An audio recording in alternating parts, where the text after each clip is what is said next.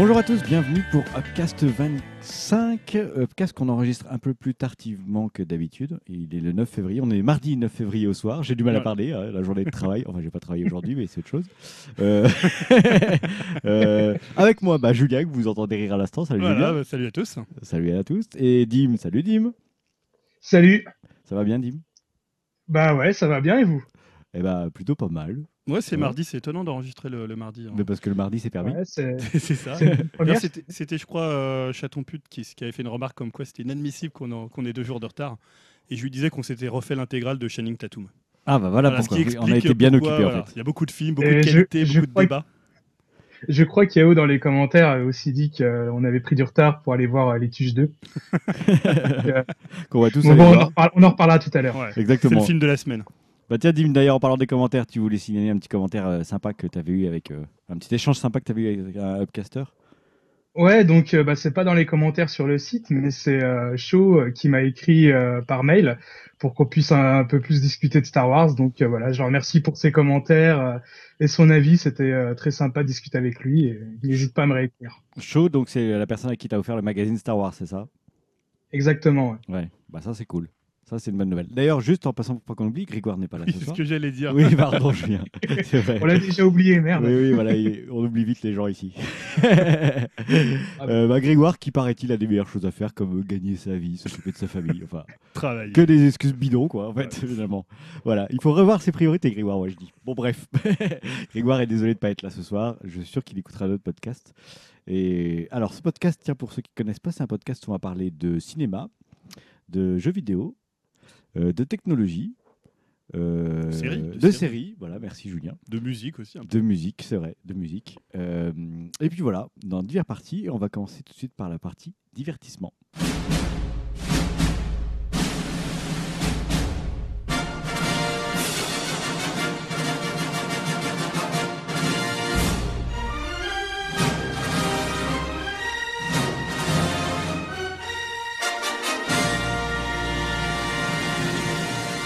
Divertissement, alors on va commencer par un, une sorte de petit débat. Oui, je, moi je voulais faire un, ouais. un débat, alors je me suis dit un peu, un débat un peu, peut-être un peu houleux, je ne sais pas comment ça va se passer, euh, parce que c'est un débat sur la censure au cinéma. Ouais. Et c'est vrai que là j'ai l'impression qu'en ce moment il y a une censure qui semble frapper euh, pas mal de films hein, ces derniers mois. Donc je vais expliquer un peu, on va faire un peu de contexte et puis après on, on dira un peu ce qu'on, ce qu'on en pense. Euh... Donc voilà, l'idée c'est quand même de faire un débat autour du sexe, des seins, des culs, hein, des trucs qu'on souhaiterait un peu nous cacher au cinéma à nous et à nos progénitures. Ah, ça me parle, t'as toute mon attention. Voilà, c'est pour un peu capter l'attention des, des gens, pour pas que les gens zappent. C'est toujours bien d'annoncer ça en préambule. Euh, alors, ce que je vais faire d'abord, c'est remonter un peu le fil, on va dire, antéchronologique pour parler des différentes affaires et expliquer qui est derrière cette censure. Donc là, l'affaire la plus récente concerne un film qui, pour le coup, n'est pas très récent puisqu'il date de deux mille neuf. C'est Antichrist de Lars von Trier. Euh, donc un réalisateur qui est plutôt habitué, on va dire, euh, aux polémiques, hein, que ce soit avec euh, Nymphomaniac, que ce soit à l'époque euh, du Dogme, euh, avec euh, ses, notamment ses, ses premiers films. Oui, ouais, il aime bien ça. Hein. Oui, il aime bien ça. Mais là, pour le coup, il y est un peu, un peu, un peu pour rien. Donc il y a une semaine, euh, donc, ce film de Lars von Trier a perdu son visa d'exploitation en raison de, je cite, de scènes de très grande violence et de scènes de sexe non simulées. Donc en fait, la Cour administrative d'appel de Paris précise dans sa décision qu'elle a rendue publique le trois février deux mille seize que le film comporte des scènes qui, je cite, ont un degré de représentation de la violence et de la sexualité qui exige, au regard des dispositions réglementaires applicables, une interdiction de ce film à tous les mineurs. Donc à l'origine de cette action, on retrouve l'association catholique qui s'appelle Promouvoir. Donc c'est euh, une association qui a également dans le collimateur euh, les huit salopards de Tarantino et qui avant avait fait parler d'elle, euh, bah là pour le coup j'en parlerai après un peu plus en détail puisque ça avait quand même fait pas mal polémique, euh, le Love de Gaspar Noé dont ouais, on avait ouais, un petit peu parlé ici sûr. Et La Vie d'Adèle de, de Keshish. Euh, alors cette association elle mène ses actions via un avocat qui s'appelle André Bonnet. Il a aussi un autre nom d'ailleurs, euh, Patrice André, enfin voilà il signe de deux de, de noms mais euh, on le connaît surtout euh, sous le nom d'André Bonnet donc il se fait... Euh, qui avait déjà en fait tenté de faire annuler le visa d'exploitation pardon, de, d'Antichrist à sa sortie. Donc euh, voilà, c'est un peu chez lui, c'est un, une idée fixe autour, de, autour du film. Et à l'époque, le ministère de la Culture, qui était Frédéric Mitterrand, lui en avait accordé un nouveau. Donc il avait redonné un visa des, d'exploitation euh, au film. Pardon, j'ai un peu la voix euh, oui, oui, on, entend, on entend légèrement. Voilà, légèrement. De nouveau annulé en deux mille douze, euh, avant que le film ne récupère encore une fois euh, son visa d'exploitation. Là, pour le coup, c'était Aurélie Filippetti qui avait estimé que l'interdiction au moins de seize ans était suffisante. Donc en fait, ce qu'il faut comprendre, c'est que l'annulation d'un visa d'exploitation, euh, c'est hyper important pour un film, puisque finalement, sans visa d'exploitation, un film n'a plus d'autorisation administrative qui permet sa diffusion en salle, mais aussi sur tous les autres supports. C'est-à-dire qu'il ne peut pas passer à la télévision, il ne peut pas sortir euh, en D V D. Euh, voilà, autrement dit, ça revient à tuer un film. Donc souvent, ce qui se passe, c'est que les visas d'exploitation, quand on fait une procédure judiciaire, ils vont être euh, gelés jusqu'à ce que ça soit réexaminé. Et pendant ce temps-là, le film n'a plus de vie euh, commerciale. D'accord, donc c'est vraiment fait pour bloquer le film euh... C'est fait pour bloquer le film avant qu'il soit réexaminé pour changer sa classification. D'accord. Alors, Promouvoir, pour les, pour les présenter rapidement, c'est une association qui est proche des milieux catholiques traditionnalistes, qui compterait apparemment une centaine de membres, même si c'est assez euh, obscur et on ne sait pas trop, parce que leur site est fermé, euh, et, enfin, ou bloqué, ou fonctionne assez mal, et ils sont assez euh, discrets, on va dire, mmh. qui a été fondée en quatre-vingt-seize à Carpentras, donc je le disais par André Bonnet, euh, slash, aka Patrick, Patrice André, puisqu'il a deux noms. Ah, donc, donc lui, la... c'est... L'avocat, c'est en fait, il fait partie de Promouvoir. Ouais, et c'est même lui qui est la, on va dire, la, la figure de proue et qui mène toutes les actions, puisque apparemment, ça serait le seul avocat de, de l'association, et c'est lui qui mène toutes les actions en justice. Puisque de toute façon, quand il n'y a pas d'action menée en justice par cette association, les films ne sont pas du tout inquiétés. Et ça, on en parlera peut-être dans, dans le débat, c'est euh, de voir qu'il y a une association euh, qui peut euh, bah, régir un peu tout ce qui se fait dans le, le cinéma au niveau des, des classifications. Donc il a un temps été affilié à Bruno Maigret euh, en figurant sur la liste du M N R au municipal d'Avignon en deux mille un. Donc euh, il se définit comme un défenseur des valeurs judéo-chrétiennes. Euh, pour le présenter rapidement, hein, j'en dresse un portrait euh, pas forcément très, euh, euh, très sympathique, puisqu'il est opposé à l'ouverture du mariage aux couples homosexuels. Euh, et selon lui, le but de Promouvoir, euh, c'est de défendre la dignité de la personne humaine et protéger les mineurs à travers la promotion des valeurs judéo-chrétiennes. Donc son ennemi, c'est la sexualité et la violence au cinéma, qu'il juge destructrice pour les plus jeunes, et son objectif, c'est d'instaurer un système de classification des films beaucoup plus sévère qu'il ne l'est actuellement. Donc en fait, par le passé, Promouvoir, l'association s'est attaquée à d'autres films. Donc j'ai parlé de La Vie d'Adèle, euh, de Love, mais aussi euh, il y avait une, une affaire qui avait fait un aussi polémique, c'était pour le film Saut trois D. Ah oui. Euh, puisqu'en fait, euh, là, il avait saisi le Conseil d'État et euh, il avait réussi à obtenir une interdiction aux, min- aux mineurs. Donc, ce qui avait quand même fait pas mal de bruit dans les milieux de, de gens qui travaillent dans le cinéma d'horreur, parce que si on commence à interdire des films d'horreur au moins de seize ans, c'est quand même euh, bah, c'est un gros problème et c'est une oui, parce que les films interdits au moins de dix-huit ans, ils sortent du réseau classique de diffusion de cinéma en fait. Alors ça, ça peut arriver. Ça euh, après, je sais pas je si. Sais pas, euh, par... Parce que la pornographie, par exemple, qui est interdite au moins de dix-huit ans, c'est un réseau à part. Ouais, alors, t'as, t'as, dans la classification, je crois que tu as cinq catégories, euh, dont l'interdiction pure et simple du film. Donc D'accord. Là, il sort totalement des réseaux. C'était le cas à l'époque de Baise-moi. Euh, qui était complètement sorti du réseau. Après, tu as une inter... de Virginie, de Virginie Pente, Pente et Coralie Trinity. Et euh, tu as aussi une interdiction, une interdiction au moins de dix-huit ans, au moins de seize ans et au moins de douze ans. D'accord. Et une euh, classification, on va dire, tout public. Je pensais que moins de dix-huit ans, c'était que le por- la pornographie. Bah, je croyais aussi, mais apparemment, il y a, une, y a une, un degré dans l'interdiction euh, totale d'un film. Euh, pour, alors là, je ne sais pas ce qui justifiait pour Baise-moi. Et euh, l'interdiction au moins de dix-huit ans, euh, qui peut être... Euh, donc là, par exemple, pour Saut trois, euh, c'était le cas. C'était D'accord. Une interdiction aux mineurs. Ok, bon. Mais il était quand même diffusé dans les cinémas classiques. Je l'avais ouais. vu par exemple à l'U G C, à Saut trois. Ouais, alors peut-être que tu. Alors je sais pas si tu l'avais vu avant que ça soit euh, euh, interdit au moins de dix-huit ans, mais ouais, après tu pouvais quand même le voir si tu avais plus de dix-huit ans. Mmh. D'accord. Euh, voilà, donc Nymphomaniac aussi de Lars von Trier qu'il avait, euh, qu'il avait fait interdire. Ken Park de Larry Clark, hein, on se souvient de Ken Park. Qui était, oui, je l'avais euh, vu moi. Qui était un, d'ailleurs un, plutôt un très bon film. Bah, ouais. Et voilà, Baise-moi, c'était un peu leur premier fait d'armes en quatre-vingt-dix-neuf dans une affaire qui avait fait pas mal de bruit, parce que je crois que c'était un des premiers films, enfin un, un des premiers films, enfin, ou un des films les plus récents qui avait été euh, complètement interdit d'exploitation. D'accord. Donc, euh, il, a, on, il a aussi dans le viseur, je parlais tout à l'heure du Quentin Tarantino, des, des, douze, des, douze, des huit salopards, pardon, allez, ouais. euh, euh, parce qu'il trouve que le film est trop violent ah, et que, bah, notamment, alors on va pas trop spoiler, mais il y a une scène. Donc, la, bah, c'est pas un spoil de dire qu'à la fin, il y a des gens qui se tirent dessus, quoi. Non, mais c'est surtout la scène. Euh, je vois très bien ce que tu, tu non, la scène de fellation euh, racontée. Ah bon ? Ouais, voilà, c'est, c'est surtout cette scène-là qui les, qui les perturbe beaucoup. De, oh, putain, les boules. Au niveau de, ah, moi, au niveau moi je pensais vraiment que c'était la violence aussi. Il y a ça aussi, hein, il y a ça aussi, mais euh, notamment cette scène qui, que euh, justement euh, André Bonnet décrit. Euh, on parle aussi de Bang Gang, là, c'est le, le film qui est sorti il n'y a pas longtemps de ouais, Eva ouais. Husson qui est interdit au moins de douze ans. C'est l'histoire de, d'amour entre deux femmes, c'est ça ? Alors entre eux, je crois que c'est un, plutôt un, entre ah bon. plusieurs adolescents. Ah bon, excuse-moi, j'ai ouais. pas compris alors. Je, mais c'est peut-être ça, alors après je n'ai pas vu le film. Moi hein, non plus, euh... en fait, j'ai pas fait trop attention à ce film. Et pour le coup, là, ils ont demandé auprès du tribunal de Paris un visionnage au C N C préalablement à sa sortie afin de court-circuiter cette commission qu'il juge acquise aux pornographes, je cite ses propres termes sur la commission du, du C N C. Et enfin, il parle aussi de Pirates des Caraïbes, euh, car selon lui, certains, Pardon, je rigole. certains enfants euh, entre six et neuf ans ont été gravement choqués par la séquence de morts vivants classée tout public. Voilà, donc c'est euh, leur, vraiment leur cheval de bataille, c'est à la fois la sexualité, la représentation de la sexualité au cinéma et la violence euh, plus généralement dans les films. Donc une affaire aussi qui avait fait grand bruit, c'était La Vie d'Adèle, puisqu'en fait il avait euh, réussi à faire encore une fois annuler le, le visa d'exploitation du film, puisque le film était interdit au moins de douze ans avec avertissement quand il était sorti. Donc ça veut dire qu'un avertissement, c'est juste qu'on te dit il y a des scènes qui peuvent heurter la sensibilité de certaines personnes, mmh. et faut y prendre, euh, faut y faire attention. Et pour les moins de douze ans, c'était interdit. Pour le coup, ce qu'on peut comprendre. Hein. Euh, oui, là, oui. Ici, moi, je, par exemple, je ne suis pas là pour dire les classifications, c'est mauvais, tout le monde doit voir les films. Je trouve ça logique qu'il y ait des classifications. Après, on viendra plus sur, parlera, euh, mais... sur, sur, le, sur le débat. Mais, euh, euh, donc voilà, il avait été interdit au moins de douze ans en raison de scènes de, scène de sexe réalistes et euh, de nature à heurter la sensibilité du jeune public. Là, encore une fois, ça peut être compréhensible. Donc à l'époque, André Bonnet avait déclaré « Depuis une quinzaine d'années, des réalisateurs sans scrupules veulent réintroduire la pornographie dans les circuits de diffusion grand public. Ce cinéma se donne pour but avoué, souvent de participer à la destruction des structures sociales et familiales au nom d'un libertarisme sans limite. Alors oui, si un réalisateur décide de recourir à cette pratique, il doit savoir que seuls les adultes seront autorisés à voir son film. » Alors ça, c'était en décembre dernier, et la Cour administrative d'appel de Paris avait demandé à la ministre de, de la Culture, de Fleur Pellerin, de procéder au réexamen de la demande de visa euh, dans un délai de deux mois. Ce qui fait que là, le, je crois que ça n'a pas encore été, parce que c'était fin décembre, ça n'a pas encore été réexaminé.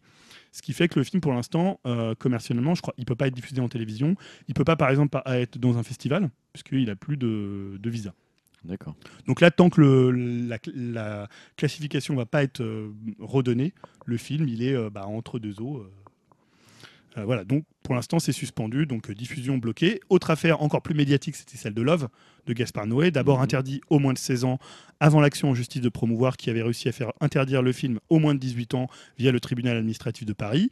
Donc le, pour le coup, là, ça avait fait quand même un grand tollé euh, au niveau de toute la profession du cinéma. Le producteur du film, Vincent Maraval, euh, s'était ex- exprimé sur Twitter en disant « On devrait en savoir plus sur euh, la France très bientôt. » Patrice André, donc président de l'association Promouvoir, est donc l'homme qui décide aujourd'hui de la classification des films.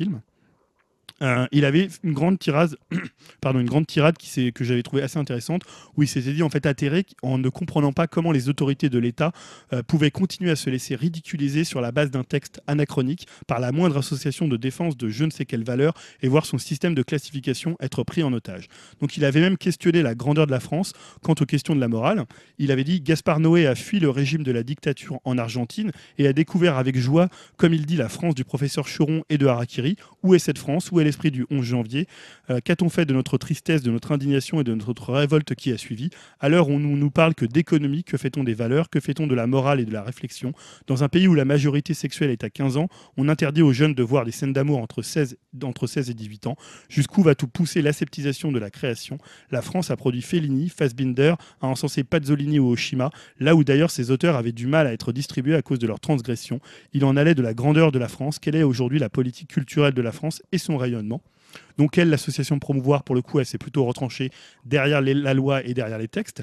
Elle disait « Ce qui vaut pour la grande violence vaut également pour les scènes de sexe non simulées. Le code du cinéma et de l'image animée prévoit de manière très claire que lorsque un film comporte de, de telles scènes pornographiques au sens de montrer de manière rapprochée et précise des actes sexuels avec organes sexuels en action, il doit être interdit au moins de dix-huit ans par simple application de l'article deux cent vingt-sept vingt-quatre du code pénal. Si au surplus il est réalisé sans autre intention que d'exciter sexuellement le spectateur, il doit être classé en X. Le reste n'est que des informations. » Donc ça, c'est ce que voilà, le classement X, il est différent du classement, euh, on va dire dix-huit plus. Euh, voilà. Okay. Moi, donc après, je connais pas la limite exacte euh, entre ce qu'on peut faire pour Love et ce qui pourrait être de la pornographie. Après, ça c'est peut-être. Euh, J'avais un lu débat. Un article qui disait que la pornographie, c'était que les scènes euh, non simulées étaient faites uniquement dans, dans le but d'exciter la ouais, personne qui regardait. C'est ce que dit justement, dans, c'est ce qu'il dit lui par rapport au texte. Voilà. Parce que lui, il est avocat, donc il s'appuie essentiellement sur les textes euh, et sur on va dire ce que décrit euh, la profession du cinéma, c'est-à-dire il exploite les failles d'un texte que eux jugent anachronique par rapport à la réalité du, du cinéma d'aujourd'hui. Donc toutes ces affaires de visa annulés et de classification ont provoqué la colère du syndicat français de la critique de cinéma, qui est soutenu par les cinéastes de l'A R P et de l'A S F R, et qui en appelle à la ministre de la Culture, Madame Fleur Pellerin, et lui apporte tout son soutien dans l'objectif d'une modification des articles de loi qui contribuent à cet état de, à cet état de fait. Il faut que cesse ce désaveu perpétuel des avis de la commission de classification et ses attaques répétées contre la création et les œuvres de cinéma. Nous rappelons qu'il existe une commission de classification composée d'experts représentant les professionnels du cinéma, les familles, les enfants, la jeunesse, police, la justice, la santé et même l'intérieur. Cette commission exerce déjà son rôle essentiel de garantir la protection des spectateurs. Il n'est plus tolérable qu'un seul homme puisse se servir de défauts existants dans nos textes au mépris de la légitimité et du travail de cette commission. Donc voilà, là, ce qui est les solutions qui sont envisagées par les professionnels de la profession, c'est peut-être de faire une refonte euh, du visa d'exploitation, de, bah, de faire un nouveau texte avec peut-être une autre classification qui serait peut-être euh, plus simple, plus efficace, moins anachronique et peut-être un peu moins tordue, avec moins de failles, euh, moins de failles dans les textes. D'accord. C'est un débat compliqué que tu nous proposes. Oui. Là, parce que... Pareil, j'ai, j'ai mal à la tête. Non, c'est surtout que ça appelle à des réactions un peu tranchées si on est. Si Alors, on le, le voilà, non, non, le but c'est pas de prendre parti pour euh, soit la, soit on va dire pour la liberté des œuvres ou pour dénoncer euh, bah, cette euh, cette association euh, Promouvoir. C'est juste de se poser. Moi, je, la question que ça m'a posée, c'est de me dire euh, une seule association peut en fait euh, bah, peut décider de ce qui est regardable ou pas. Par, euh, par des spectateurs. Euh, voilà. Ici, moi, je suis pas, je, je me dis pas, j'ai, j'ai, un, j'ai une fille de cinq ans, donc je me dis pas, il faut que tout soit regardable par euh, oui, ça les enfants. Stupide. Et comme, comme, les, comme le dit, la, la comi- les, comme le dit en fait le, les, les gens de la profession, il y a une commission qui est composée d'experts, qui est composée de gens, euh, qui, enfin, de familles, qui classent les films. Alors après, peut-être que parfois on peut discuter des classifications, mais c'est quand même une une commission de professionnels. Donc si à chaque fois quelqu'un vient remettre en cause cette commission, euh, bah, on est quand même dans un pays où il y a quand même des gens qui prennent des bah, décisions. En et... fait, sans parler du fond de Promouvoir et de ses idées, peu importe. Hein, ouais, voilà, ouais. Ce qui m'embête, c'est qu'ils utilisent le système pour bloquer la, la, ouais. la diffusion des films. Ça, voilà, ça, qu'on questionne la moralité ou le, le fait qu'un film soit choquant ou autre. Par exemple, un Saut trois, moi je vois aucun intérêt à un film comme ça. Ça m'attire absolument pas et je ne veux mmh. surtout pas voir ce genre de film. Mais euh, jamais ça me viendrait à l'idée de bloquer un film comme ça parce que voilà. Et là, le problème, c'est que, comme tu disais, on peut bloquer totalement une œuvre euh, si euh, il suffit qu'on le demande. Ouais, presque, et, presque. Et pire que ça, c'est plus presque bloqué, tu peux condamner un film dans le sens où commercialement, commercialement selon les classifications que tu vas obtenir, tu auras euh, plus ou moins d'argent euh, par, des, euh, des, par des, des commissions. Par des, voilà, c'est-à-dire que euh, la classification, elle va aussi intervenir sur la viabilité de ton film et sur ce que f- le film peut euh, faire pour rentrer dans ses frais. Donc, c'est-à-dire que si tu as un, un dix-huit, un dix-huit euh, un classé en moins de dix, enfin, au-dessus de dix-huit ans, tu vas avoir beaucoup plus de mal à rentrer dans tes frais parce qu'il ne sera pas dans tous les circuits de cinéma. Il y a peut-être des festivals qui ne le prendront pas. Il y a peut-être des villes où il ne sera pas accepté. Il y a, voilà, il y a plein de choses qui rentrent en compte. Et euh, d'ailleurs, l'association Promouvoir en parle et ils disent oui, euh, c'est qu'une question d'argent parce qu'après, euh, ils voient leur intérêt. Mais un film, c'est aussi, euh, bah, c'est, c'est aussi ça. Hein. C'est aussi un, une, enfin, c'est aussi une industrie. Donc Donc c'est aussi de l'argent qui rentre, c'est des gens qui travaillent. Donc euh, au bout d'un moment, voilà, tu tues la carrière d'un film en plus de le suspendre. Euh, tu lui mets des bâtons dans les roues pour qu'après, euh, il, il se développe et qu'il il vive sa vie de film et, et qu'il rapporte quand même de l'argent ou qu'il essaie justement de, de combler ce qu'il a coûté, on va dire. Mmh. Donc je sais pas, dis-moi, toi, qu'est-ce que qu'est-ce que t'en penses euh...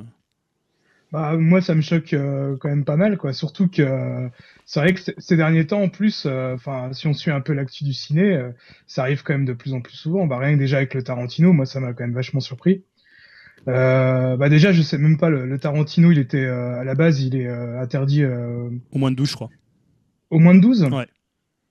Ouais, bah voilà, mais après, en même temps, c'est un Tarantino, je veux dire qu'on va voir un Tarantino, on sait à quoi s'attendre, il y a forcément euh, des tueries, bon après, euh, il y a aussi la scène de la, la fellation que t'as parlé, c'est vrai que ça me surprend encore plus, parce que bon, oui, ça suggéré, m'a pas plus... C'est suggéré. Ça, c'est suggéré, quoi, ça m'a pas plus marqué que ça dans le film, donc euh, voilà, moi je trouve que c'est un peu aussi quand même un peu un retour en arrière, comme euh, à l'époque, euh, fin des années soixante-dix, début des années quatre-vingts, qu'on pouvait interdire des films comme le premier Mad Max, ou euh, Massacre à la tronçonneuse, qui... Euh, En plus, euh, bah, par exemple, Massacre à la tronçonneuse, il est pas spécialement violent, quoi. C'est plus de la violence psychologique, euh, plus de l'oppression euh, non-stop du film. Donc, euh, ouais, je trouve ça quand même un peu hallucinant, quoi, euh, qu'on puisse, euh, voilà, quoi, avoir un, un tel pouvoir. Euh, pour interdire des films comme ça, quoi. Voilà, pour le coup, on, on va pas non plus généraliser parce que c'est vraiment l'action d'une seule association bah, et qui c'est a trouvé pas, une faille en fait. Et c'est pas un mouvement global de, on va dire, de, de retour en arrière dont on pourrait parler de, oui, ou de retour euh, de la morale. Enfin, encore bah, une fois, en dehors de cette association, le problème c'est que c'est juste une faille qui est exploitée. Et... Bon, là, qui nous embête un peu, mais voilà, c'est une faille qui est exploitée, qui est dommage. Donc, s'ils pouvaient refonder le, ce formule de cette formulation de comment dire, d'interdiction, autorisation à différents publics. Euh, ouais, parce moi, que... moi, j'y tiens énormément à cette classification. Euh, oui, tout à fait. Je sais que moi, euh, bon, j'aime beaucoup les films d'horreur, et cetera. Mais si un film d'horreur est classé moins de seize ans, je vais vraiment me poser la question. Alors qu'un film d'horreur interdit au moins de douze ans, je sais que je vais passer un bon moment, je vais m'amuser. Je vais avoir du recul. Moins de seize ans, c'est dans un univers plus sombre, et cetera. Je vais pas forcément, même moi en tant qu'adulte, envie de voir ce genre de film. Je sais ouais. qu'à moins de seize ans, ça m'interpelle. Et ça m'aide aussi à aller vers un film ou pas. Alors après, y a, moi, je, je sais que parfois, tu vois des films où tu as l'impression qu'il y a un peu des aberrations dans la classification. Oui. Euh, c'est-à-dire que souvent, la, la violence directe, elle va être plus considérée qu'une violence qui peut être plus psychologique. Euh, tu as des films, par exemple, je me rappelle, c'était Kill Bill. Tu as le, vo- le volume un, il est interdit au moins de seize ans. Et le volume deux, il est interdit au moins de douze ans. Parce que en fait, dans le premier, il y a des il y a, il y a des choses plus violentes. Je sais pas, quand elle arrache les yeux, des choses qui sont euh, voilà, et alors, qu'il n'y a pas les... dans le deuxième. Ce que je ce que je sais, ou vous savez, le, des classifications, c'est que moins de douze ans, c'est de la c'est de la violence. Euh... Enfin, non, c'est l'univers en fait qui définit si c'est moins de douze ou moins de seize. C'est pas forcément la, la force de violence en fait. Si la violence est faite dans un univers où c'est une fin positive, euh, l'esprit de la personne qui regarde ce film peut se dire ça se finit bien, les gentils gagnent. Enfin, c'est un esprit positif et c'est comme ça, il y a pas de problème. Par contre, si la violence est dans un univers clos, enfermé, oppressant et qu'il n'y a pas d'échappatoire, un esprit fragile peut avoir du mal à suivre, à voir cette violence et du coup à le, à le relativiser. Et dans ce cas-là, ça justifie un moins de seize ans. Par exemple, un film comme Assassin de Kassovitz, ouais. j'avais beau l'avoir vu, j'avais peut-être dix-huit dix-neuf ans à l'époque au cinéma. Ouf, je m'étais dit, putain, c'est un coup de massue, quoi. C'est dur comme film, parce que c'est un film très sombre, qui se termine vraiment de façon très noire. Enfin, il n'y a aucun échappatoire. Et je me dis, un esprit fragile, il s'écroule devant un film comme ça. Donc, normal, le moins de seize ans. Là, c'est justifié. Et euh, je me souviens qu'un film comme Piège de cristal à l'époque, qui était sorti, il était interdit au moins de douze ans. Mm-hmm. Ça fait sourire aujourd'hui, Piège de cristal. Mais oui. après, c'est un film plus, qui paraît plutôt drôle, et cetera. Mais il y a des scènes de violence, par exemple quand McLean s'enlève les bouts de verre du pied, et cetera. C'est des scènes où on fait tout ouais. ça. Ah, voilà, et on se dit, c'est vrai que c'est, c'est mieux que les, les gamins ne voient pas forcément ça. Mais en même temps, c'est largement suffisamment joyeux pour qu'un gamin de quatorze ans puisse le voir ouais. et comprendre. Oui, non, mais... c'est, c'est une différence entre la violence, on va dire, grand guignol et la violence euh, psychologique. Quoi. Oui, voilà. Et moi, Tarantino, je vois que c'est violent, mais c'est vrai que ça ne mérite pas... Plus qu'un bah, c'est, du, c'est du grand guignol. On parlait de, de Kill Bill quand elle tue tous les mecs à la fin du film. Enfin voilà, quoi. Je me souviens plus assez de Kill Bill un, en fait, mais c'est la scène, c'est dans le dans le oui, dans la maison voilà, où elle tue tout le monde. Ouais. Après je me souviens plus de voilà, tout le film. Ouais, en fait, finalement, elle, pas elle, tout le film, mais elle, elle démembre tout le monde avec pour son. Pour moi, katana, je vois pas une justification d'interdiction bonne seize ans, mais je me souviens pas. Euh... Bah il y a pas mal de, il y a des bras coupés, il y a un moment elle arrache les deux yeux. Euh... d'un personnage. Mais voilà, c'est, mais c'est graphique. C'est comme du gore, euh, c'est, c'est du gore, euh, voilà, grand guignol, un peu comme euh, un Brain Dead euh, ou quelque chose comme ça. Et après, c'est... à ce moment-là, après, on interdit. Euh, c'est limite Dead. Cartoon, quoi. Tu vois, c'est un film ouais. série comme Walking Dead qui est diffusé à l'heure de grande écoute partout. Euh, qu'est-ce qu'on fait après Walking Dead? Il y a aussi quand même un peu une violence euh, plus psychologique. Enfin, euh, on suit quand même beaucoup les humains. Il n'y a pas que les zombies, il y a aussi des humains qui font des choses atroces. Euh, voire non, même mais alors, Walking grande... Dead, c'est interdit au moins de douze ou seize, par exemple. Euh, je, ah, sais je sais pas. Alors, à la télé, je sais pas si c'est la même classification que qu'au cinéma. Je sais pas. Euh, pour le coup. Après, après, je sais qu'en France, Walking Dead, ça passe super tard sur N T un, style vers oui. onze heures trente. D'accord. Et je pense que ça doit être interdit au moins de seize ans, je pense. Après, il faudrait vérifier. Mais... Hmm. Ce qui serait logique, enfin, je sais pas trop. En fait. Et voilà, moi je, je, je me répète, mais le, je, je trouve le, quand même le risque, c'est surtout qu'on sait que les visas sont, bah, sont, euh, sont comment, délivrés par le, ministre, le ministère de la Culture euh, suite à la, à la, aux réunions de la Commission. Donc là, c'est quand même remettre en cause euh, bah, un jugement de, d'un ministère. Donc je trouve ça quand même assez, euh, assez grave que, euh, comme ça, une seule association puisse euh, bah, remettre en cause tout, ce qui, euh, tout le travail qui est fait par cette commission de classification. Euh, voilà, c'est-à-dire que maintenant tu peux faire un procès et puis le film, voilà, il va être suspendu et tu peux le faire éternellement. Et d'ailleurs, euh, il disait qu'à un moment, il y avait des fi- ça se faisait plus pour certains films parce que euh, l'avocat en question avait pas le temps. Donc finalement, tous les films qui sont passés dans cette période, il a peut-être d'autres choses à faire.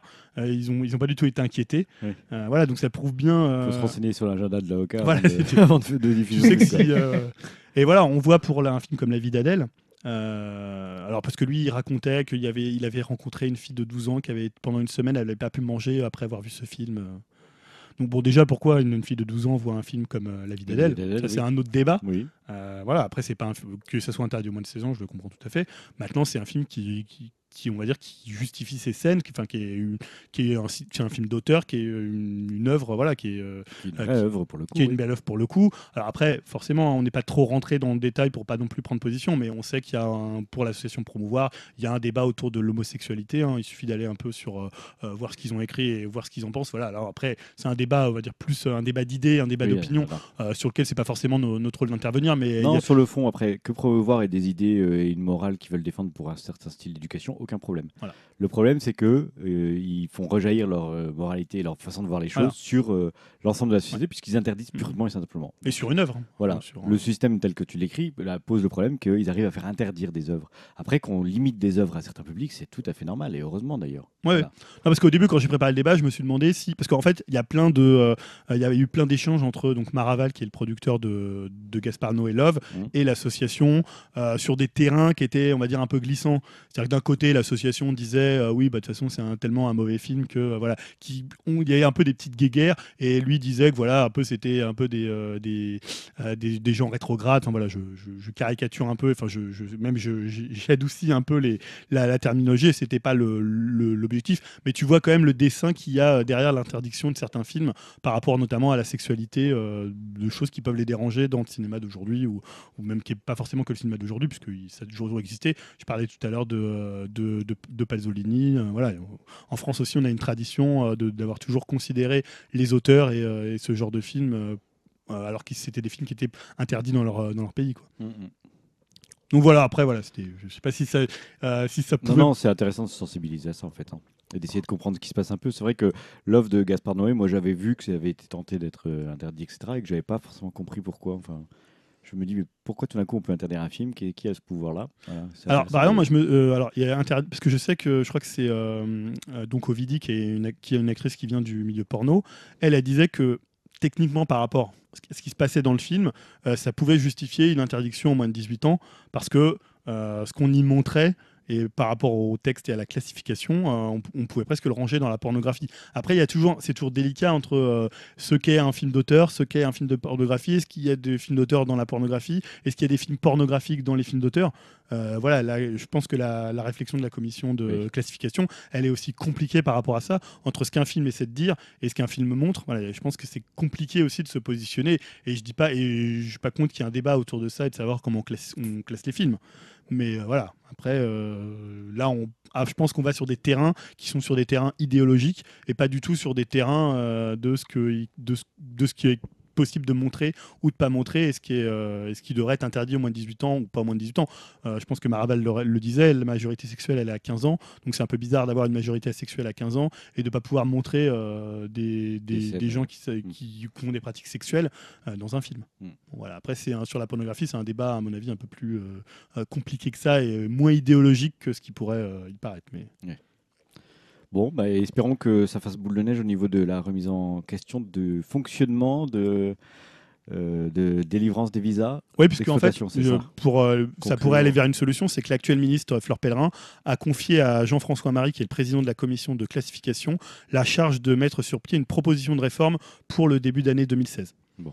Donc l'objectif, c'est d'améliorer et de sécuriser la procédure de délivrance des visas avec le souci de bien concilier la protection de la jeunesse et un cinéma libre, audacieux, avec euh, emprise sur son temps. Voilà, bon courage, c'est, vrai, voilà, c'est super c'est important. Mais, mais, mais après, il faut éviter qu'il y ait des failles euh, voilà, dans le, le système judiciaire. Et bon courage, bon, à monsieur euh, euh, Jean-François Marie. Voilà, voilà, c'est pas sait, évident. On se fait tout le courage du monde. Ok, bah super, merci. Euh, je propose qu'on bascule dans quelque chose de plus léger. Oui, oui. Ah. Euh, Dim, tu voulais nous parler euh, d'une série, euh, Doctor Who. Ouais, donc bon, bah, vous savez, si vous suivez Apple Podcast, que j'aime beaucoup cette série. Et là, il va y avoir du changement euh, donc pour Doctor Who. Donc une bonne nouvelle pour beaucoup et une mauvaise pour certains. Euh, Doctor Who va sûrement, enfin, va changer bientôt de showrunner. La série est actuellement supervisée par Steven Moffat, et ce jusqu'en deux mille dix-huit. Celui-ci, celui-ci laissera ensuite euh, la place à Chris Chibnall, donc c'est la tête pensante actuelle de la série Broadchurch, série que euh, bah, notre ami Stan nous avait critiqué lors ouais, d'un podcast. Euh, voilà, et c'est vrai que c'est vraiment cool. Et euh, c'est aussi euh, le scénariste principal euh, de Torchwood, donc c'est un spin-off euh, de Doctor Who. Donc c'est plutôt une bonne nouvelle, euh, car déjà le principe même de la série, c'est le renouvellement euh, perpétuel des équipes, afin de toujours garder un sentiment de fraîcheur et de nouveauté euh, dans la série. En plus, euh, Moffat, euh, qui est en place depuis euh, deux mille huit, euh, n'a pas fait euh, l'unanimité auprès des fans, euh, surtout euh, via des scénarios un peu trop fantaisistes, euh, surtout euh, sans trop, con- trop de conclusions. Et autre point positif, euh, bah, Moffat pourra se pencher euh, ple- pleinement sur son autre série, euh, qui est aussi très populaire, c'est-à-dire Sherlock, dont le tournage de la saison quatre commencera début avril. Et enfin, Chris, Chris Chibnall est un habitué aussi de la série, euh, car euh, il a déjà écrit euh, plusieurs épisodes assez cool, comme euh, l'invasion des cubes ou euh, des dinosaures dans l'espace. Donc voilà, à suivre. À suivre. Bon, on compte sur toi. C'est vrai que Doctor Who, moi, j'ai jamais accroché, hein, personnellement. C'est peut-être trop british. Ah bah, c'est particulier, ouais. Je peux, je peux comprendre qu'on n'aime pas le côté kitsch. Et... Mais je regrette presque hein, de ne pas aimer, hein, malheureusement. Bah après, au niveau des scénarios, euh, enfin voilà, au moins là, c'est... rien que la saison trois, c'est énormissime au niveau des scénarios. Je me suis pris quand même des grosses claques. Mais du coup, toi, t'as tout suivi depuis le début ? Quand tu dis saison trois, c'est la saison trois d'origine, de, de tout début, tout début, ou non, c'est récent ? euh, De deux mille cinq, on va dire. Il ah, y a eu une sorte de reboot, c'est pour ça que tu dis ? Voilà, du relancement. Enfin, c'est pas vraiment un reboot, c'est la suite euh, des vieilles, euh, des vieilles saisons. Mais bon, on va dire, on peut suivre euh, depuis deux mille cinq euh, sans problème, quoi, sans avoir vu les vieux épisodes euh, de... qui ont commencé euh, dans les années soixante. Ok, bon, intéressant tout ça. Je vais vous parler moi rapidement, puis après Julien, je te donne la parole. Euh, bah, on a eu des petites news sur Alien, Alien Covenant. Alors, ceux qui ne veulent pas savoir de quoi ils retournent, vous coupez pendant cinq minutes, pas plus. Ouais, mais... du spoil ou... Bah, ou un petit, petit peu, mais vraiment pas beaucoup. Mais en fait, pour ceux qui auraient vu euh, Prometheus, alors je sais que c'est un film qui partage beaucoup, beaucoup n'ont pas aimé. Je ne sais pas ce que tu en as pensé, toi, Julien, par exemple. Moi, sans plus. Je n'ai pas trouvé ça ni bon ni mauvais. Quand même. Ni bon ni mauvais. Moi, des... moi, je ne comprends pas trop le bâchage sur ce film. Je l'avais trouvé vraiment bien à l'époque. Bah, je, je, suis, je suis un peu dans ton cas là, mais après, c'est vrai que Grégoire pointe souvent des failles dans le scénario et je peux pas lui le contredire ah oui, bah, là-dessus. Il y, y a des défauts. Hein, ça, il y a des scènes clair. Un peu bizarres qui tombent un peu comme des cheveux sur la soupe. Je suis d'accord avec ça. Mais après, moi, j'avais vraiment aimé au niveau des effets euh, spéciaux. Il était vraiment surtout, super. Sur, ouais, c'est clair, surtout au niveau visuel. Ah, je voilà. pense que c'était vraiment euh, un des premiers films qui revenait un peu à des effets spéciaux euh, plus classiques. On ouais. va dire plus classiques. Et c'était vraiment sympa. Hein. Bah, voilà. Donc en fait, Ridley Scott, pour ceux qui ne le sauraient pas, est en train de filmer la suite. Il a prévu, je crois, deux suites à ce film-là. On a appris. Alors justement, on ne sait pas grand-chose en fait. C'est, ça tombe au compte-goutte. Donc je vais essayer de vous dire ce qu'on sait, mais sans trop défleurer non plus euh, l'histoire qui va se, se, se suivre dans Alien Covenant. On a, on a appris que Noomi Rapace, l'héroïne donc de Prometheus, ne sera pas dans ce deuxième film. Euh, parce que en fait, l'histoire se déroule après, euh, dix ans après euh, Prometheus. Pour l'instant, c'est tout ce qu'on sait. On sait juste qu'il y aura Mike, Michael Fassbender qui sera toujours là pour jouer le rôle de l'androïde David. Donc ça, tant mieux. Moi, j'adore beaucoup, j'aime beaucoup euh, Michael Fassbender. Je trouve qu'il est toujours excellent. Euh, et... Euh, Ridley Scott nous a vendu cet épisode, Alien Covenant, comme étant l'épisode le plus effrayant de la série. Alors moi, c'est ça qui me fait peur, personnellement. Ça déconfait des promesses comme bah, ça. Non, mais le premier, il était quand même assez effrayant. En ce bah moment. Oui, moi, je, ouais. en fait, les, la, la première trilogie, je trouve... Euh... Non, après, à part, à part le, le un qui est vraiment un peu dans une... Euh, qui, le un, c'est qui toujours flirte un peu avec l'horreur. En fait, c'est, c'est ah, le deux, de... il, est très, euh, il est assez bourrin. Assez, c'est dans le stress, voilà. C'est pas la même voilà, sorte de frayeur, en fait. C'est action. Joue, euh, ouais. Le trois, il est un peu plus psychologique. C'est plus du huis clos. J'ai ouais, plus du huis clos. Le quatre, on ne saurait pas trop le définir. Non. T'aimes pas le quatre, toi ? Pas énormément, mais bon. C'est le seul que j'ai vu au ciné, moi, à l'époque. Alors, euh, ouais. Je le garde à mon souvenir. Ouais, mais... pareil. Oh, je le trouve pas mauvais, mais voilà, je... Ouais, il faudrait que je le revoie, en fait. Mais euh, ouais, alors là, ouais, peut-être que ça va être plus effrayant que, que le huitième passager. Mais s'il arrive à en faire quelque chose de sobre et avec des, bons, des bonnes idées, moi j'ai dit euh, banco, hein, banco. Il a juste, on a juste évoqué aussi la nouvelle héroïne euh, du, du Alien Covenant qui sera Catherine Waterston. Alors c'est une actrice qu'on a vue dans Inherent Vice ou dans Steve Jobs, le film en ce moment à l'affiche. Ouais, que moi, tu as vu ou pas ? Toujours pas, non. Non, pas encore aussi. On... Non, toi non plus ? Non, pas encore. Pourtant, euh, j'en, j'en lis beaucoup euh, de bien. Moi, je, moi, je l'ai vu et bah, personnellement, j'ai pas trop aimé. Mais... Ah ouais ? Oh là là là là, ne déçois pas. Greg l'a peut-être vu s'il a eu le temps de, de s'extirper de. Bon, ça serait temps. S'il a eu le temps d'aller ouais, voir un film, il devrait être là. Hein. je, je crois pas qu'il l'ait vu. Hein, je vais demander. Hein. Oui, je pense pas. Non mais euh, Julien, tu voulais nous parler. Alors, je lis ton titre. Série, un retour et un nouveau. Voilà. Mais je crois que tu voulais aussi en parler, parce que je vais... Bon, d'abord... Bah, parle, le... parle, parle, parle. Voilà. Euh, oui, c'est une petite news assez rapide sur euh, deux séries cultes. Donc la première, c'est Twin Peaks. Donc Twin, Twin Peaks, on en parle assez souvent dans, dans Upcast depuis euh, que le, la saison trois a été annoncée pour deux mille dix-sept euh, sur Showtime. Donc euh, on rappelle que ce sera Mark, Mark Frost à l'écriture et David Lynch à la réalisation. Donc euh, le retour... Donc, ça sent plutôt bon, quoi. Ouais, ça sent plutôt bon, parce que c'est les créateurs originaux. Et en fait, on a appris la présence au casting euh, pour cette nouvelle saison d'une actrice très familière de l'univers de Lynch. C'est Naomi Watts, donc Naomi Watts qu'on avait pu voir notamment dans Mulholland Drive, qui faisait aussi une voix dans... C'est là qu'on l'a découverte, non ouais, en tant qu'actrice, ouais, ouais, complètement, ouais, c'est là où elle a explosé euh, mm. vraiment, et, euh, et on l'avait aussi, euh, après elle faisait aussi un, la voix, une voix dans euh, Inland Empire, donc euh, le dernier film c'est cinéma de, de Lynch, hein, qui n'a plus rien fait depuis, malheureusement. Euh, voilà, donc je trouve ça plutôt cool que y ait, euh, c'est, bah, Lynch travaille souvent comme ça, hein, il réunit un peu ses acteurs fétiches, euh, dans beaucoup de ses films, et on sait aussi qu'il reprendra son rôle, hein. Il jouait un, un type un, un peu dur de la feuille euh, dans, dans, la, dans la saison un, euh, peut-être deux, je ne sais plus si c'est dans la un ou la deux, mm-hmm. Donc voilà, il sera aussi de la, il sera aussi bon, de la partie, sympa, tout ça. Et autre série culte, c'est vingt-quatre, donc qui revient euh, pour un reboot, un reboot. Je sais que tu voulais en parler. Euh... Bah, vas-y, fais-le. Bah, moi, c'était juste pour dire que maintenant, on connaît l'identité de celui qui va succéder à Kiefer Sutherland dans le rôle principal. Alors, il ne va pas reprendre le rôle euh, de, euh, de Jack, Jack Bauer, Bauer mais euh, il va prendre un autre rôle. Donc là, c'est Corey Hawkins qui incarnera donc Eric Carter, qui est un ex, je cite, Rangers obligé de revenir dans le feu de l'action pour des circonstances dramatiques. Donc ça, c'est Dixit Allociné, notre partenaire et, et officiel, qui nous fournit rien d'ailleurs. Et euh, voilà, Corey Hawkins, on le connaît, bah, c'est celui qui incarnait le jeune euh, Dre dans le biopic N W A euh, Straight Outta Compton, dont on avait pas mal parlé. Et qui est... Ouais, je vois pas du tout. Voilà, donc moi je trouve ça intéressant d'avoir fait ce choix de, d'un personnage bah, qui est totalement différent, forcément, hein, quand tu vois Kiefer Sutherland et tu vois Corey Hawkins, il euh, y en a un qui est blanc, il y en a un qui est noir. Voilà, déjà. Donc, c'est mais partir... il a joué dans euh, Walking Dead aussi. Dans Walking Dead, il joue... Hein, saison six. En D'accord. Fait. Pour ceux qui ont vu la saison six, il joue euh, Is, je sais pas comment on prononce ça. Hein. C'est un, un, un, un afro-américain qui, perd, qui porte des dreadlocks et des lunettes. D'accord. Ah, voilà. C'est lui C'est lui, voilà. Ouais, ah ouais, ouais, j'avais pas reconnu. Donc là, pour vingt-quatre... Mais c'est... Ouais, vas-y. Excuse-moi, je... non, non, vas-y. C'est juste pour dire que c'était vraiment... Enfin, je trouve que c'était un bon acteur... Euh... Moi, il m'avait vraiment bien bluffé dans N W A. Je sais pas ouais. si vous l'aviez vu. Non, moi, je l'ai pas non, vu. Je l'ai pas vu. Non, ah bah, bah, je vous le conseille. Et entre ouais. parenthèses.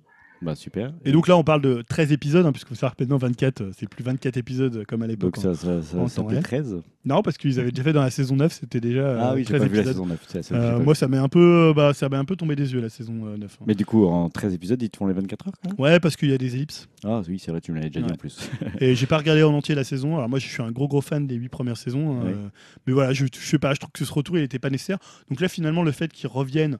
Euh, parce que ça va être euh, le même euh, type qui avait fait tout l'habillage de la série et euh, c'est les mêmes producteurs, donc je trouve ça pas mal de finalement de changer un peu de tu fais un, re- un espèce de spin-off reboot et en même temps c'est un peu différent, donc tu t'attends pas à revoir euh, du Kiefer Sutherland-like puisque je sais pas si ça fonctionnera encore quoi. Ouais, mais après le, le côté bancal de on fait treize épisodes sur vingt-quatre heures, moi je trouve que ça enlève toute la moelle épinière de ce qui a fait le succès de vingt-quatre ouais. heures qui surprenait vraiment à ouais. l'époque hein. Mais bon maintenant plus personne fait des, des séries de vingt-quatre épisodes quoi. Non c'est vrai, c'est vrai que c'est beaucoup mieux de faire treize ouais. hein. Donc ça juste pour terminer. Faro et Flash. Oui, d'accord. Je, je... ça va s'appeler vingt-quatre Legacy. Je sais pas si tu as vu cette petite affaire. C'est juste pour dire, mais bon, bah c'est bien. On... Oh, curieux quand même. Hein, mais... Oui, moi je pense que je jetterai un œil quand même pour voir, ne serait-ce que pour voir comment ils ont réussi à faire le, le jumelage des treize heures, des vingt-quatre heures sur treize épisodes. Euh, Dim, on te redonne la parole. Tu voulais nous parler étonnamment de Star Wars. Ouais, donc voilà. Euh, oui, je vois ton petit sourire. Il n'y a, a pas de Upcast sans une petite news Star Wars. Il va falloir changer ça. Vraiment une petite news. Eh ben, c'est bien. Donc, c'était une question qu'on se posait lors du débriefing euh, qu'on avait fait sur l'épisode sept. C'était de savoir si on allait euh, avoir d'autres épisodes après la nouvelle trilogie. Et ben maintenant, on a la réponse, euh, c'est-à-dire oui. Euh, rien de plus logique bah, suite au carton de l'épisode sept, qui est maintenant le troisième plus gros succès euh, de tous les temps. Donc derrière euh, donc, Avatar et Titanic, c'est ceux-là, les deux premiers ? Ouais, c'est ça, ouais. ouais. Je ne sais donc, pas si on euh, se posait donc... tellement la question, d'ailleurs, s'il y allait y avoir des, des épisodes après. On oui, avait déjà ouais. la réponse. Moi, je, me, je crois que je l'avais mentionné quand même. Hein, on avait déjà la réponse. Donc, euh, Bob Iger, le grand patron de Disney Studios, affirme qu'il y aura bien d'autres films euh, au-delà de ceux en développement. Et il souhaite euh, développer, euh, on va dire, le même euh, principe que le, le modèle de, de chez Marvel. Où euh, chez Marvel, il y a des milliers et des milliers de personnages et potentiellement, euh, cela peut continuer pour toujours. Et donc, euh, c'est pareil pour Star Wars. Et ça nous réjouit d'avance. Et moi, ça me bon fait peur. Courage, Stan. Oui, oui. Pourtant, j'aime beaucoup Star Wars, hein, mais pff, je sais pas. Bon, bah bref, on verra, on verra avec le temps. Hein. Euh, Julien, est-ce que tu veux nous faire un petit instant Tatoum ? Ouais, parce que je trouve que ça fait longtemps. Il faudrait qu'on... presque un jingle, euh, l'instant Tatoum, avec une musique euh, sulfureuse. Et une réplique de Tatoum, une réplique culte. Faut en trouver une. Je vais chercher ça. Ouais, mais ça fait quand même longtemps qu'on l'a pas évoqué, euh, bah Shining oui. Tattoo. Mais tu euh... l'as déjà évoqué tout à l'heure, hein, je t'ai entendu. Ah, c'est vrai qu'on en a. Ouais, c'est vrai qu'on en a. Mais dans les news, on n'a pas trop, euh... on n'a bon. pas trop parlé. Et qu'est-ce qu'il nous a fait ce brave Tattoo ? euh, Bah en fait, déjà, il est à l'affiche du nouveau film des frères Cohen, hein, Ave César. On en parlera peut-être tout à l'heure dans les, dans les sorties. Oui. Et euh, en fait, je vais, euh, bah, j'ai deux news hein, qui concernent euh, peut-être l'acteur le plus important de ces vingt, de ces trente, de ces quarante dernières années. Tout en balle, là. Tout je ne sais pas comment le dire. Retenez-le. euh, D'abord, une rumeur qu'on doit au Hollywood Reporter qui annonce en fait que Channing Tatum et Joseph Gordon-Levitt, qui sont en fait euh, grands amis euh, à la ville, donc euh, en dehors de l'écran, ils sont, ils sont potes. En fait, ils seraient réunis dans une comédie musicale trash, encore sans titre. Donc en fait, elle est trash car pour le coup, on parlait des classifications tout à l'heure. Euh, elle serait classée musical rated R. Donc ça veut dire qu'elle est interdite au moins de dix-sept ans euh, aux États-Unis, euh, non accompagnée d'un adulte. Hein. C'est-à-dire si tu, si tu accompagnes à moins de dix-sept ans en tant qu'adulte, ça va. Tu D'accord. peux le rassurer pendant le... Oh, lui tenir la main, lui tapoter la main. Ça va, c'est pas trop trash. C'est pour deux fois, c'est pour deux fois. Donc on ne sait pas encore grand-chose du, du projet, juste l'idée euh, que l'idée vient de Joseph Gordon-Levitt et que le scénariste, c'est Michael Bacall, donc euh, qui a fait les scénarios de vingt et un et vingt-deux Jump Street, donc vingt et un and vingt-deux Jump Street euh, en bon anglais, et de Scott Pilgrim, et qui travaille dessus pour Universal.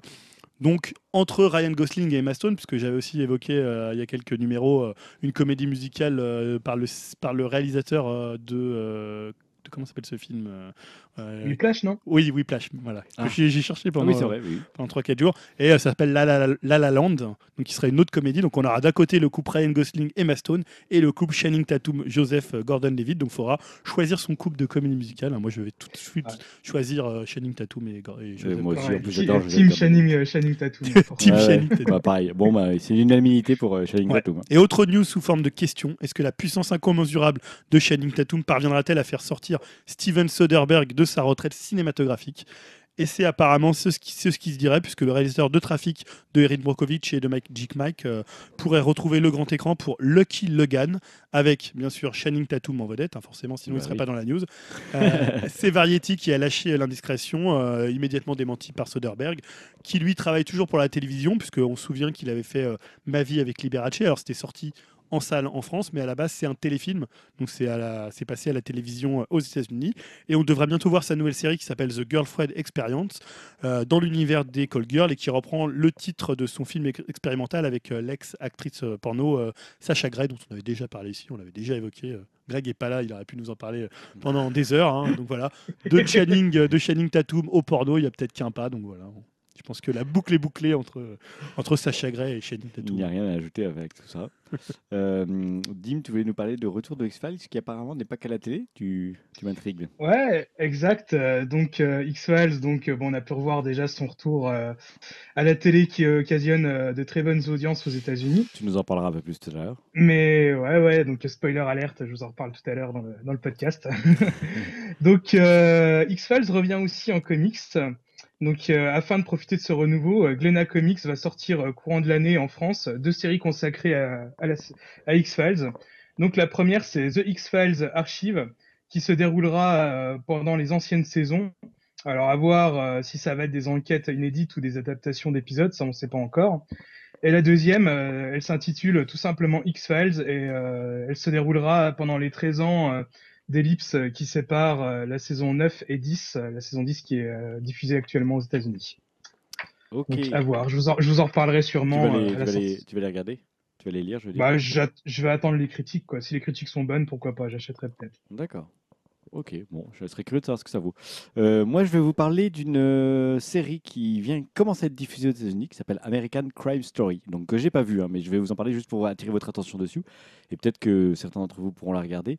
Alors, pourquoi je vous attire votre attention sur cette série ? Parce que c'est une série qui est signée Ryan Murphy. Ryan Murphy, pour ceux qui ne connaîtraient pas, c'est euh, un scénariste. Il a scénarisé notamment Nip Tuck, il a scénarisé Glee, American Horror Story et Scream Queens. Scream Crimes, je le dis difficilement.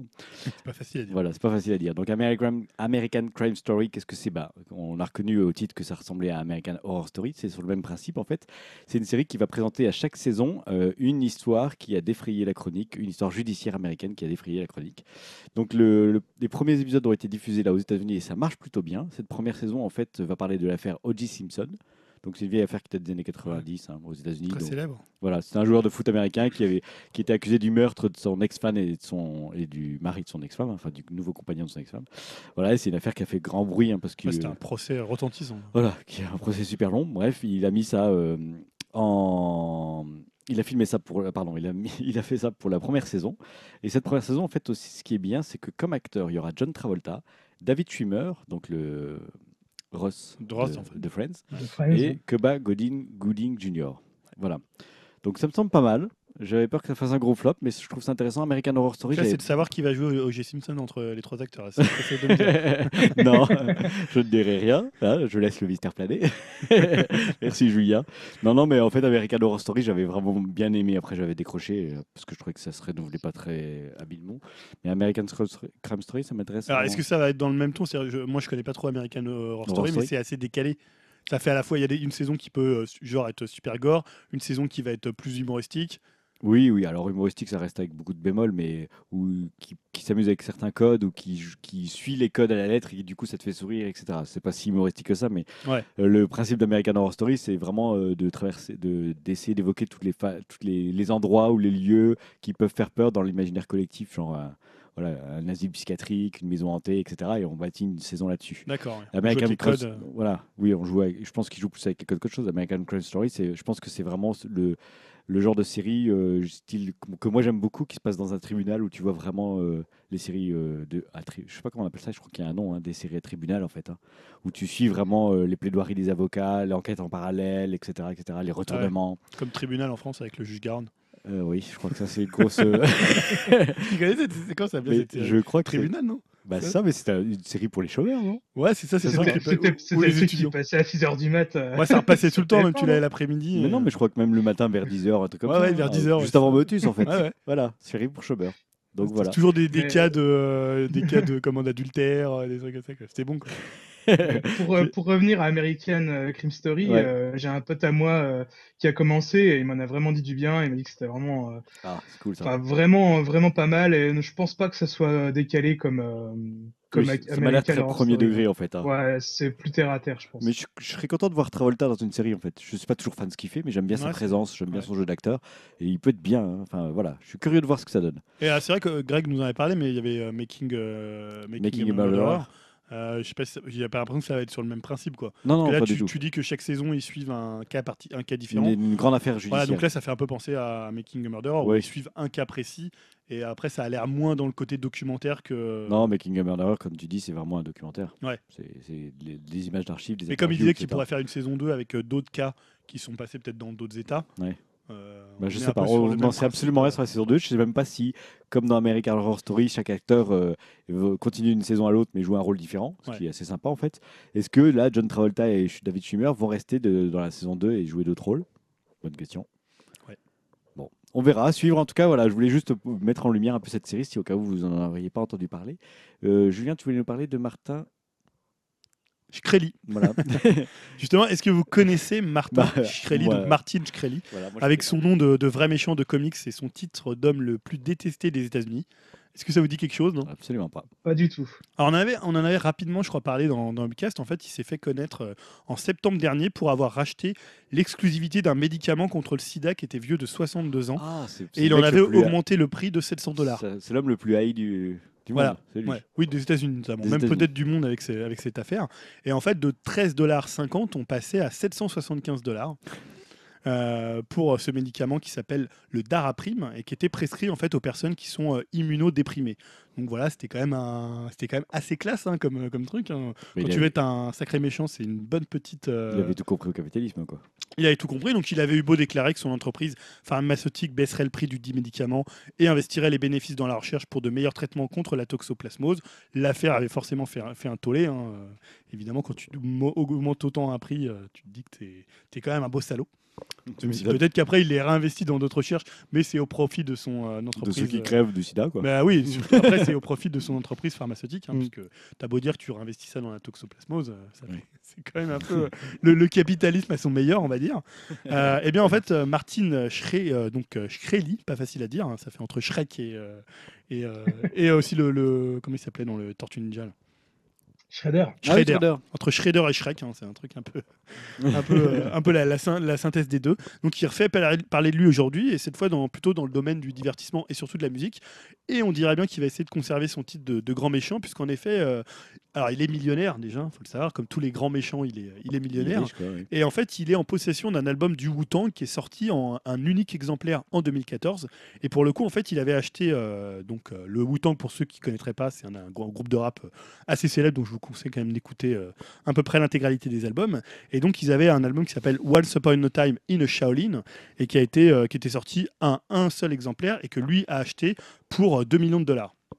Donc ce qui s'est passé, c'est que Ghostface Killah, qui est le, un des membres du Wu-Tang, avait demandé, je cite, à ce merdeux de Shkreli qu'il diffuse à tout le monde l'album en question, ajoutant « Qu'est-ce que tu vas faire le garder pour toi pendant quatre-vingt-huit ans avant de le qualifier de Michael Jackson détraqué ?»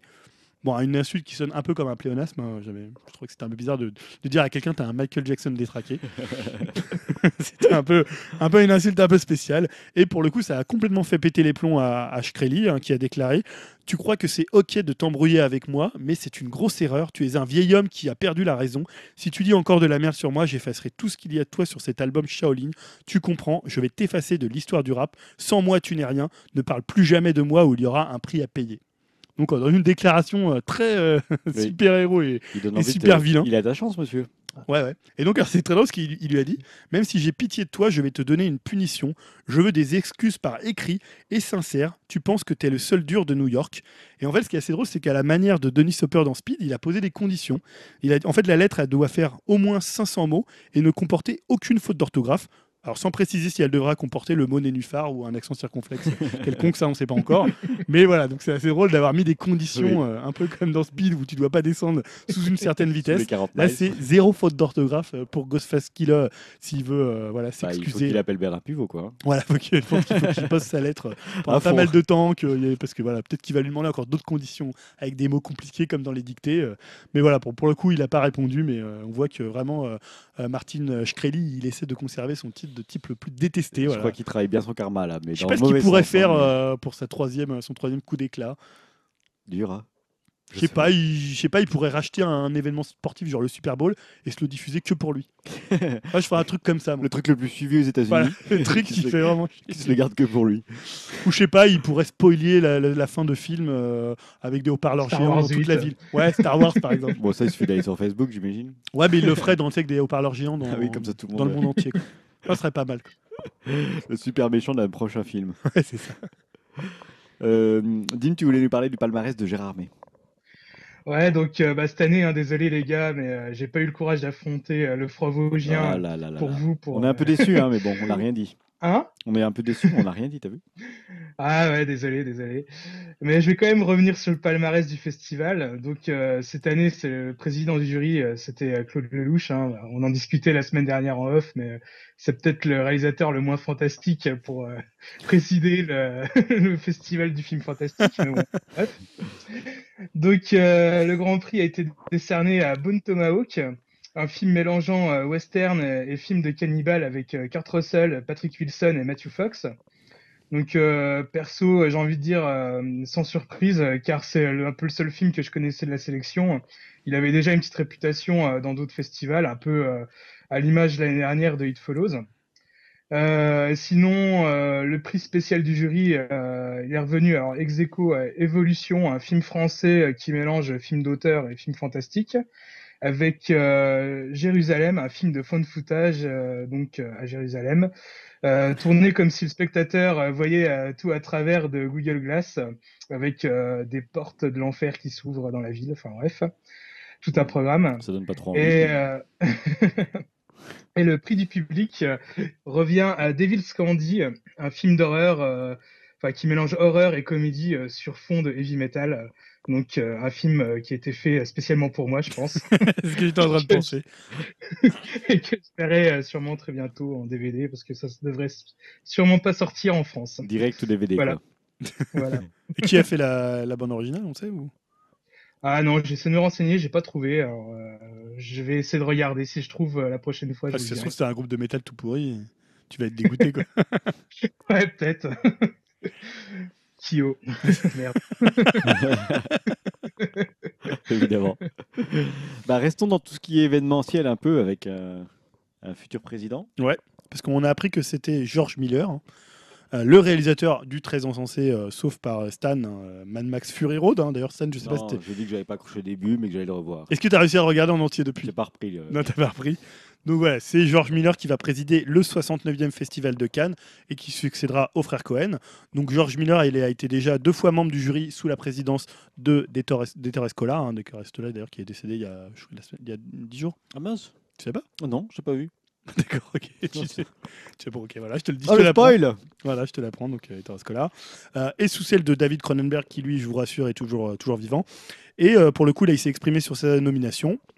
Donc George Miller a déclaré « Quel immense plaisir être au cœur de ce festival chargé d'histoire qui dévoile les joyaux du cinéma mondial. Débattre des heures passionnément avec mes compagnons de jury, c'est un grand honneur. Je ne manquerai ça pour rien au monde. » Donc voilà, il est très honoré d'être le président de ce festival. Donc ça sera toujours au mois de mai. Voilà, donc euh, on en parlera d'ici là. Ouais, donc, il peut être intéressant comme président. Voilà, quel, quel choix ça va être. Euh... Mmh. Curieux. Donc, euh, ça fait plaisir. Ça, ça fait plaisir, il est pas mal reconnu là en ce moment entre ça ou ses nominations euh, aux ah ouais, Oscars. Ah ouais, ouais c'est bien. Hein. C'est bien. Oh, ouais. Il le mérite, le brave gars.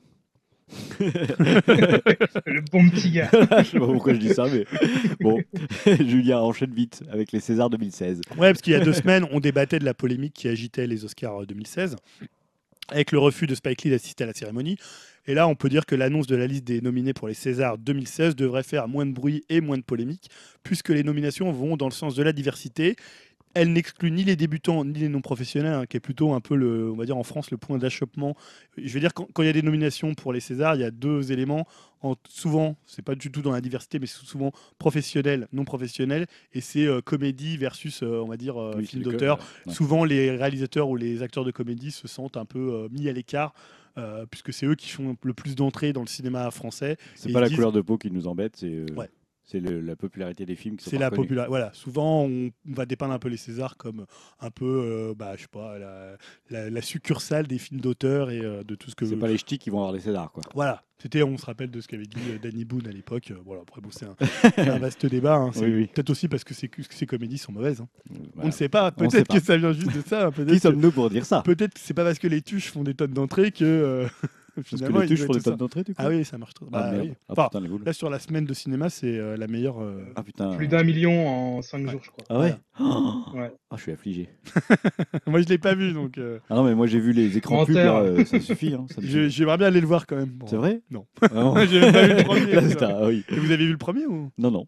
Non. Film bon, bah voilà, on parle de films qu'on n'a pas vu. Ça se trouve, c'est un chef-d'œuvre. Oui, oui, peut-être. Non, mais les écrans pubs me suffisaient déjà. Hein, des tuches de là. J'ai des doutes. Comment? T'as des doutes? Je sais pas pourquoi, mais j'ai des doutes. Hein. Euh, donc là, on va dans les forcément les nominations pour les Césars, on va retrouver donc Fatima de Philippe Faucon et Dipane de Jacques Audiard, hein, qui avait eu la, la Palme d'Or à Cannes, et notamment leurs deux acteurs principaux qui sont peu connus et même amateurs en ce qui concerne Soria Zerwal dans Fatima, euh, qui est quand même dans les favoris, euh, notamment avec Catherine Fro euh, qui est pour Marguerite, le film de Xavier Giannoulis. Ah ouais, elle chantait faux. Ah ouais, elle chantait faux. Ouais. Mais apparemment, où elle est tr- très très bien dedans. Sûrement. Bon, Catherine Fro, de toute façon. C'est vrai. Et donc, on va voir si c'est non professionnel ou débutant, auquel on peut ajouter euh, Loubna Abidar euh, dans Much Loved. Donc, Much Loved, c'est le film de Nabil Ayouch euh, qu'on a peut-être euh, rapidement évoqué et qui a eu pas mal de polémiques. En fait, ça, ça raconte la vie de prostituée au Maroc. Mmh. Et euh, il a eu beaucoup de problèmes d'interdiction euh, au Maroc. Et euh, notamment, Loubna Abidar euh, a été euh, frappée euh, violemment euh, par, euh, par des extrémistes qui euh, ah oui euh, qui supportaient pas le, le film. Euh, ouais, complètement. Donc, je crois que d'ailleurs, depuis, elle s'est réfugiée en France. Où il y a une histoire comme ça et même le réalisateur... Euh, Euh, voilà. Et à côté de tous ces non-professionnels, on va retrouver les habitués comme Gérard Depardieu, Catherine Deneuve, Isabelle Huppert, Jean-Pierre Bacri, Lucchini, Vincent Lindon, Vincent Cassel ou Catherine Fro. Et côté César d'honneur, c'est Michael Douglas qui sera récompensé. Et pour le coup, le cinéma américain, il euh, n'y a aucun blockbuster de cinéma américain, notamment le Mad Max de Miller, dans les meilleurs films étrangers. C'est quoi les... Tu les as les meilleurs ouais, films étrangers? Tu veux savoir ouais, euh, ouais, pour les films étrangers Euh, le temps que je trouve ça, c'est meilleur film étranger. Donc, c'est soit Mia Madre de Nanni Moretti, Youth de Sorrentino, Le Tout Nouveau Testament de Jaco van der Sal, Birdman de Inarritu. Pourtant, il me semblait que Birdman c'était sorti il y a quand même pas mal de temps, mais bon. C'est vieux, ouais. Hein. Ouais, alors peut-être qu'en France, il est sorti en deux mille quinze. Le Fils de Saul. En deux mille quinze, hein. Il est sorti en deux mille quinze, c'est ça? Ouais, ouais, ouais. ouais. Euh, le Fils de Saul, qui est le grand favori, hein, on en a pas mal parlé ici, euh, euh, qui a eu d'ailleurs. S'accrocher pour le voir, mais c'est un très bon film. Qui est aussi favori pour les Oscars. Je suis mort, mais j'ai des amis. Et Taxi Téhéran. Donc ça, c'est pour les meilleurs films étrangers. Pour les meilleurs films français, euh, c'est Dipane de Jacques Audiard, Fatima de Philippe Faucon, donc Marguerite, j'en parlais, de Giannoli, La Loi du Marché de Stéphane Brisé, Mustang de euh, Denise euh, Gamze Erguven. Alors c'est étonnant parce que le film, je crois que c'est un film, de... enfin ils sont turcs. Euh, Mustang, c'est un peu le, le, le comment le euh, comment ça s'appelle, c'est le premier film de Sofia Coppola, euh, à Virgin Suicide. C'est un peu hein, une sorte de Virgin Suicide mais euh, en Turquie. Euh, moi, j'en ai entendu que du bien.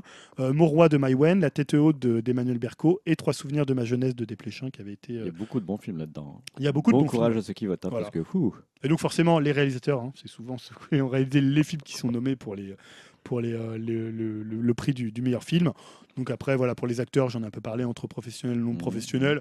Après, voilà, il n'y a pas forcément... Il y a des noms euh... qui ressortent un peu, qui t'ont plu ou au contraire déplu, ou pas spécialement? Non, alors après, pour les favorites, euh, meilleure actrice, c'est surtout Catherine Fro, mais euh, pas mal de monde pense que euh, donc, euh, Sophia Zerwal pour Fatima, j'avais eu une interview d'elle, elle était, euh, donc c'est une amateur, hein, euh, c'est une non professionnelle, donc elle était mmh. assez hallucinée d'être dans le, le, bah, le jury. T'imagines, je sais pas, quelqu'un qui est non professionnel, qui va se retrouver comme ça, déjà nommée en tant que meilleure actrice, mmh. qui va aller à la cérémonie qui peut peut-être recevoir un prix, ça va quand même être un choc. Euh... Ouais, ça doit être un sacré tourbillon dans sa vie. Ah oui, je ouais. pense que là, tu... ça doit être complètement dingue. Euh, pour les euh, meilleurs acteurs, euh, je crois que plutôt favori, Vincent Cassel apparemment était assez impressionnant dans Mon Roi. J'ai pas vu, ouais.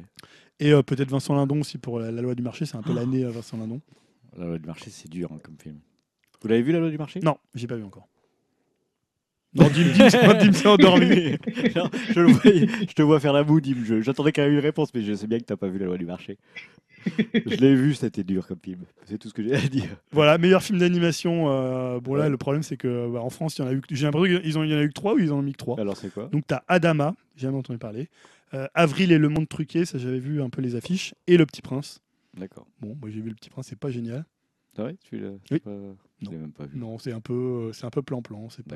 Ouais. Bon, c'est peut-être pas la cible. Non, mais bon. J'ai vu Vice Versa, c'était très bien. Oui, oui, non, mais je t'ai taquiné. Ok, bon, bah, euh, les Césars qui ont lieu quand? Est-ce que tu sais, c'est pas une question euh, Non, je crois que c'est fin février, le vingt-huit. Tout a lieu fin février, de toute ouais, façon. C'est, bah, c'est souvent le même week-end que, que les Oscars. Hein. Mmh. C'est oui, c'est tu, très proche tout ça, ouais. Le samedi, tu, tu t'ennuies aux Césars et euh, tu t'ennuies un peu moins aux Oscars. Euh. Voilà, parce que, évidemment, ils font un peu plus le show, les Américains, qu'au César. Ah bah, et, souvent, hein. ouais, et souvent, la, l'assistance des Césars est un peu froide.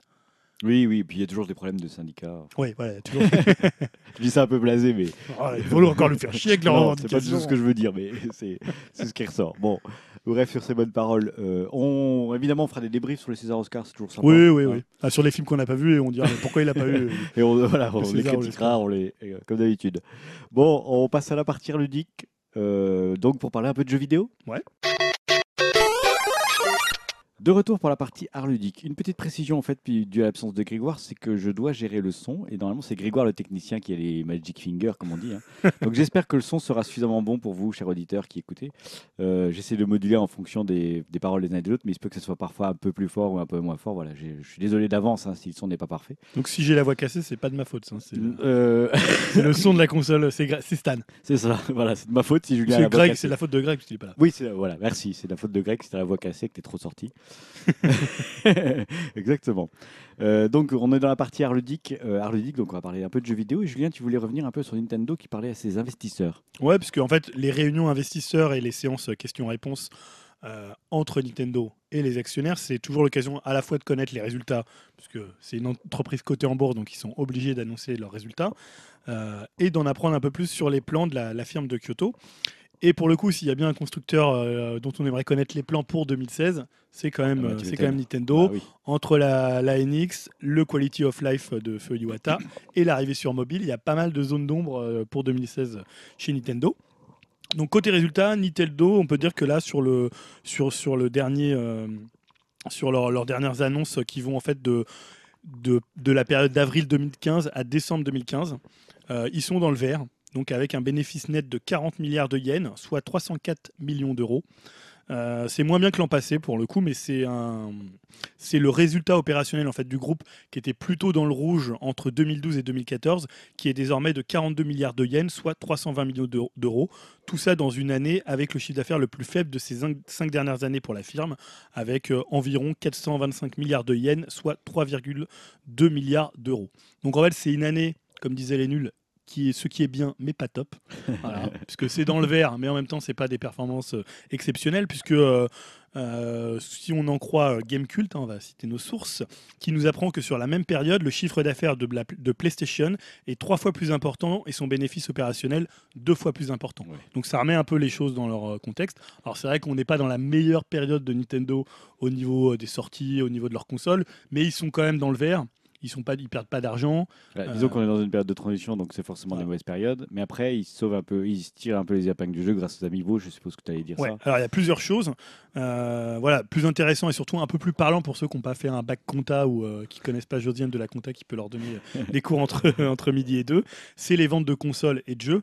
Alors déjà, côté console, Nintendo a vendu un virgule quatre-vingt-sept million de Wii U et trois virgule six millions de Nintendo trois D S entre octobre et décembre. Donc c'est vraiment la grosse période euh, sur trois mois où vraiment ils font vraiment leurs gros, leurs gros chiffres. Hein. Mmh. On le voit même au Japon, c'est là que, que c'est le, les ventes les plus importantes. Donc au total, la Wii U, c'est depuis son lancement douze virgule six millions de machines dans le monde et la trois D S, c'est environ cinquante-huit millions. Donc on voit que la trois D S, elle se vend de moins en moins chaque année. Donc c'est peut-être la console la plus en danger euh, par rapport aux dynamiques de vente.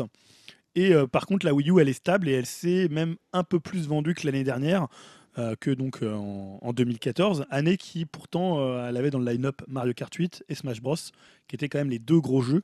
Et là, en fait, euh, la sortie quand même conjuguée de Super Mario Maker et surtout de Splatoon ouais. a fait que la console a maintenu des ventes euh, relativement honorables. Alors encore une fois, c'est pas des ventes exceptionnelles, puisque douze virgule six millions, on est encore en dessous de, je crois, de la GameCube. Qui était à quinze, non c'était Qui était, je crois que c'est vingt, quinze ou dix, mais je veux dire à la même période. Ah, la même période, je sais pas. Bon, après, la GameCube avait euh, eu un... Avec, avec euh, comment baisser de quatre-vingt-dix-neuf euros assez rapidement. Hein. Pour l'instant, la Wii U, elle est quand même en, encore assez chère et ils n'ont pas fait de vraies euh, vraie baisse de prix. Euh, côté, euh, côté jeu, pour deux mille quinze, il y a eu Splatoon qui s'est vendu à quatre millions d'exemplaires. Donc ça, c'est quand même plutôt pas mal. Super Mario Maker, c'est trois virgule trente-quatre millions. Animal Crossing, c'est euh, donc celui sur trois D S. Happy Home Designer, c'est deux virgule quatre-vingt-treize millions, sachant okay. qu'il est sorti un peu plus tard. Yoshi Woolly World, c'est quand même un virgule trois million d'exemplaires. Bah, c'est quand même c'est plutôt pas mal. Pas mal. Oui, c'est un million seller, quoi. C'est honorable. Ouais. Par exemple, c'est mieux vendu que le Triforce Hero, euh, les en- Legend of Zelda, qui s'est vendu à un million sur trois D S avec un, donc un parc de presque soixante millions. Ouais, mais qui était un jeu plus exotique, entre guillemets, pour ouais, l'univers de Zelda, voilà, je veux dire. Plus un spin-off. Euh, voilà, je pense qu'ils feront, par exemple, ils ont dû faire plus de ventes sur les remakes, euh, notamment ah, de Majora's Mask, qui s'est très bien vendu. Et là, je pense que le remake de. Euh, de comment euh, Twilight. Princess. Twilight Princess merci euh, devrait à mon avis faire plutôt des bonnes ventes, surtout qu'ils ont que ça là, sur cette période euh, sur Wii U. Oui. Euh, alors bon, Greg n'est pas là mais je sais qu'il attend fébrilement les résultats des Amiibo. Donc est-ce que le phénomène va s'éroder ou au contraire est-ce que ça cartonne toujours? Et ben, on peut dire que les figurines qui sont euh, ben, moi je les qualifie de joliment moches. Que tu les vois, tu ah ouais. dis, oh, c'est pas très beau, mais en même temps, elles sont. Tu parles des nouvelles qui arrivent en fait. Un peu de tout, je les trouve. C'est pas, ouais. Ça dépend lesquelles en fait. Il y en a qui sont un peu. Les premières, grossières. C'était plutôt fan. Ah, celles où les personnages sont assez grossiers, ça passe. Mais celles où c'est des personnages un peu plus fins avec des visages humains, c'est toujours un peu plus compliqué. En gros, quand c'est Kirby, ça va, mais dès que c'est euh, une princesse voilà. ou une autre. Euh... Ouais, j'ai un peu peur pour, par exemple, pour l'amiibo de Bayonetta que j'attends. C'est un peu le seul amiibo désormais que j'attends. Ouais. Euh, je me dis qu'il va peut-être pas être super beau. Ouais, j'ai peur aussi pour toi. Et ben pour le coup, ça se vend quand même très bien puisque sur les trois derniers mois de deux mille quinze, ils ont vendu neuf virgule neuf millions de figurines, portant le total d'amiibo à trente et un millions. Alors ça, c'est quand même un très bon chiffre, on est loin des succès de Skylander, hein. faut, faut aussi relativiser ça, mais trente et un millions de, trente et un millions de figurines, euh, sachant que euh, ça oui. représente sur la période d'avril à décembre un bénéfice net de quarante milliards de yens, trois cent quatre millions d'euros pour Nintendo. Il faut se dire que les Amiibo, c'est que Nintendo et console Nintendo, Skylander c'est multivers, voilà. Voilà. Oui, tout à fait. C'est ça la grosse différence en fait. Alors aujourd'hui il y a plus de quatre-vingts euh, Amiibo différents. Ah déjà, purée, mais je n'ai pas du tout suivi le mouvement. quatre-vingts amiibo ouais. différents. Donc je vous laisse le faire le calcul pour ceux qui les ont tous achetés. quatre-vingts fois treize, enfin c'est... Ouais, entre dix et quinze euros selon les... Même dix euros, putain, euh, oui. Ça, ça te fait un loyer parisien pour les avoir. Voilà, exactement. Mais quand on avait pris en photo euh, à la... Euh, Paris Porte de Versailles, ouais. je sais plus ce que c'était. Il n'y en avait pas. Il y en avait si, pas si, ils étaient tous là. Ils étaient tous Après, là. Depuis, il y en a peut-être qui sont sortis, euh, ils les avaient pas à l'époque, mais... Euh... Ah ouais, c'est vrai que ça faisait peut-être quatre-vingts. Ouais, je ne suis pas trop le truc, mais ça me paraît énorme. Alors, côté répartition, le marché américain est celui qui achète le plus de figurines, avec cinquante-sept pour cent des unités distribuées. Oui, incroyable. Donc, pratiquement six figurines sur dix, c'est pour les États-Unis, contre seize pour cent au Japon. On voit que c'est un truc qui n'est pas tellement, euh, dans la, finalement, euh, qui ouais, marche pas très bien au Japon. Je pense que ce serait l'inverse, en fait. Alors que les cartes, par exemple, de Animal Crossing marchent très, très bien au Japon. Ah oui. Et en Europe, donc, c'est forcément vingt-deux pour cent euh, ce qui reste. Et les cartes, elles sont N F C, elles ont un truc spécial. Ouais, elles sont, euh, non, ah oui. c'est des cartes. Euh, elles sont, on les appelle cartes Amiibo en fait. Ah, d'accord. Elles c'est, ont une fonction. C'est pas des euh, cartes Magic, c'est des, non, c'est non. des cartes euh, qui ont une puce. Ouais, c'est vendu par trois et euh, elles permettent d'avoir, je sais pas, ça va être des costumes ou des choses comme ça dans, dans Animal Crossing ou, ou des éléments. Euh, je le disais en introduction, hein, avant le tunnel de chiffres, les réunions avec les actionnaires, c'est l'occasion d'en apprendre un peu plus sur les plans de Nintendo et notamment sur le quality of life. Hein. Donc ça, on, pour, rappel, pour rappel, c'était les objets connectés qui, euh, par exemple, devaient mesurer euh, le sommeil et dont on savait assez peu de choses.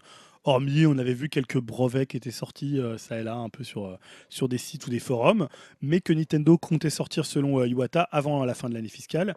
Et en fait, euh, Tatsuma Kimi, euh, Kim, Kimishima, pardon, euh, qui est le nouveau président de Nintendo, a annoncé que le programme avait été mis en pause, car l'appareil de mesure du sommeil et de la fatigue imaginé par la R et D de Nintendo euh, n'est, je cite, pas encore en mesure de devenir un produit. Euh, donc voilà, ils poursuivent leur recherche, ça ne veut pas dire qu'il est annulé, mais on ne devrait pas en entendre parler en deux mille seize. Oui, donc pas du tout de sortie et peut-être même pas d'annonce euh, concernant le Quality of Life. Ça semble être un peu mis de côté. C'est vrai qu'à l'époque, on avait parlé, il y avait quand même, on se disait qu'il y avait aussi pas mal de concurrence sur ce marché, sur l'objet connecté. C'est pour un choix qui me paraissait bizarre, mais bon. Qui était dans l'idée aussi de diversifier euh, bah, les, les revenus de l'entreprise. Après, c'est, on aura peut-être des, ré- des éléments de réponse vis-à-vis du Nintendo Quality of Life en fonction du hub qu'ils créent pour les jeux, et cetera. S'ils font un hub vraiment généralisé dans lequel tu auras tes jeux, ton Quality of Life, et cetera, tu auras vraiment un monde. Ouais, alors, est-ce qu'après, ils vont l'intégrer dans le grand écosystème qu'ils souhaitent mettre en place euh, en deux mille seize? Je ne sais pas. Ou alors, vraiment, ouais. Ils ne sont pas du tout euh, sûrs du produit qu'ils veulent sortir. Peut-être que... Ils... Hmm. Voilà, bon, c'est... Affaire à suivre. Euh, par contre, l'arrivée sur mobile, pour le coup, là, c'est bien deux mille seize, puisqu'on a appris que Mitomo, l'application sociale de Nintendo avec ses petits mi qui pourront euh, se poser des questions indiscrètes et dont on ne sait toujours pas trop à quoi ça va servir, euh, sortira sur l'Apple Store et Google Play au mois de mars. Donc, ils vont viser seize territoires, euh, dont la France, forcément, et l'application sera disponible en huit langues. D'accord. Donc, Donc euh, application gratos. Ouais. Avec du... des choses à acheter dedans. À Alors, il doit y avoir des, ouais, il doit y avoir des, ça, des microtransactions euh, à l'intérieur, mais l'idée, en fait, puisque tu as déjà une première, euh, une préinscription le dix-sept février, pour en fait t'inviter euh, à relier ton nouveau compte My Nintendo, ça on en avait parlé aussi à l'époque, puisque leur idée c'est de, euh, de comment de d'unifier en fait les comptes qui existent déjà, puisque tu peux avoir un compte sur ta trois D S, un compte sur ta Wii U, un compte sur ton P C, un compte sur ton smartphone, et là l'idée c'est d'avoir un seul et même compte My Nintendo. Euh, voilà, ce que tout le monde fait un peu, mais pour Nintendo c'est bienvenu dans le vingt et unième voilà. siècle. Euh, voilà, donc pour le coup, My Nintendo, c'est également, en plus d'être un compte, c'est un programme de fidélisation qui a été conçu en partenariat avec D N A, hein, qui est leur partenariat pour l'infra- l'infrastructure du réseau, qui est une boîte très importante au Japon euh, euh, pour le mobile. Et en fait, c'est une, un programme qui donnera accès à des bons d'achat, à des costumes pour Semi ou à des thèmes. Donc c'est un peu comme ce qu'on avait avec euh, le programme euh, le Club Nintendo, où tu pouvais euh, commander avec tes étoiles quand tu... Resp- euh, tu des ré- casquettes Mario. Ouais, des casquettes Mario. Mais là, tu auras aussi des bons d'achat pour les jeux.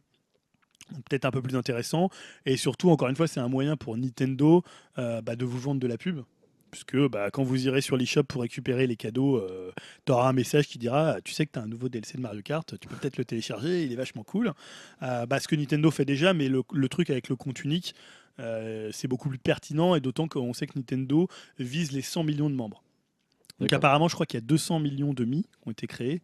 Euh, donc là, ils ont un objectif de créer cent millions de, de comptes. Mais attends, deux cents millions de mi chez, chez soi, on peut créer plusieurs mi. Oui, on peut créer plusieurs mi. Alors, je ne sais pas si je pense que c'est des cent millions. Je sais pas si c'est des mi ouais, uniques. En fait, c'est des comptes uniques utilisateurs plutôt que des mi. Bah, déjà, tu penses qu'il y a deux cents millions. Bah, c'est pas, c'est, c'est pas possible. Bah oui, parce que ouais. Avec la Wii, ouais. euh, ils sont arrivés quoi en D, sur la D S, ils étaient là ou pas? euh... Je crois pas, non. Ouais. non, non sur la, sur alors là, t'as cent millions de Wii, t'as soixante millions de trois D S. T'as, euh, on a dit douze millions de Wii U, tu as déjà euh, cent soixante-dix ou cent quatre-vingts millions oui. de consoles. Donc même si on a deux cents millions, il y en a beaucoup qui doivent être abandonnés, mais en tout cas, oui, c'est, c'est ouais. plausible comme nombre. Ouais. Donc euh, voilà, c'est, c'est ce qu'ils visent. Après, les cent millions, c'est ce qu'ils visent. Euh, enfin, Kimishima a confirmé qu'une application mobile, pour le coup, là, ça serait sans doute un jeu, basé sur une licence euh, maison très populaire, verrait le jour en deux mille seize. Ah, voilà. Là, je suis curieux. Là, tu es curieux de voir ce que ça va être. Est-ce que oui. ça va être un Mario Runner ou un... euh, Non, j'espère pas, mais... Non, je pense pas, mais après, est-ce que ça va être Zelda, puisqu'on sait que c'est les trente ans de la série. Ah oui, bravo. Bon. Non, je suis curieux de savoir s'ils vont renouveler le genre des jeux sur portable. C'est surtout ça, comme Nintendo sait en général bien renouveler un genre ou le poser. Sur mobile ? Ouais. Ouais. À voir. Ok, c'est tout ce que tu avais à nous dire oui, sur Nintendo. Oui, sur ça. Ouais. Ok, bon, là, super. C'est vrai que deux mille seize pour Nintendo, c'est une année euh, intéressante où il y a plein de choses qui vont émerger. Ouais, moi, je suis charnière. Curieux. Voilà, charnière, c'est le mot. Une année charnière pour Nintendo. Euh, moi, je voulais rentrer en détail. De, enfin, je voulais vous parler d'une petite news que j'ai bien aimée parce qu'elle parle d'un. Presque un, une légende urbaine du jeu vidéo. Vous vous souvenez que, comme légende urbaine dans les jeux vidéo, il y avait par exemple les jeux vidéo de E T enterrés dans le désert qui ont. Allez, on a toujours cru que c'était faux, et puis en fait, on a découvert que c'était vrai. Hein, voilà. Et ben là, il y a une, une autre légende en fait qui court depuis quelques années, qui, qui disait que euh, Michael Jackson avait composé les musiques de Sonic trois sur Mega Drive à l'époque. Et on n'avait jamais su si c'était vrai ou, ou faux en fait. Et à chaque fois que on évoquait le sujet avec euh, feu Michael Jackson, hein, il il disait non, non, j'ai pas composé ces musiques, c'est qu'une rumeur, je ne suis pas associé à Sonic trois, et cetera, et cetera. Il réfutait en bloc. Et euh, il y a des journalistes qui ne croyaient absolument pas aux réponses de Michael Jackson. Et euh, tout le monde pensait en fait que euh, Michael Jackson avait vraiment composé des musiques, mais qu'en entendant leur qualité sur la Mega Drive, qui à l'époque n'était vraiment pas terrible, hein, ça avait tellement déçu Michael Jackson qu'il avait décidé de tout retirer et de rien donner à, euh, à Sega à l'époque. En fait, il y a un journaliste qui a vraiment voulu... Euh, alors, avant que je vous donne le résultat, mais euh, il y a beaucoup de gens qui voient des ressemblances entre certaines musiques de Sonic trois que je vais vous faire écouter maintenant et des musiques de Michael Jackson de l'époque. Alors, euh, il faut être très mélomane peut-être. Moi, les ressemblances ne me sautent pas aux yeux. Euh, je vais commencer par vous faire écouter... Euh, c'est quoi, ça euh, Non, je vais faire dans l'ordre. Alors, Carnival Night Zone dans Sonic trois, qui est supposé euh, évoquer euh, Jam de Michael Jackson. Non.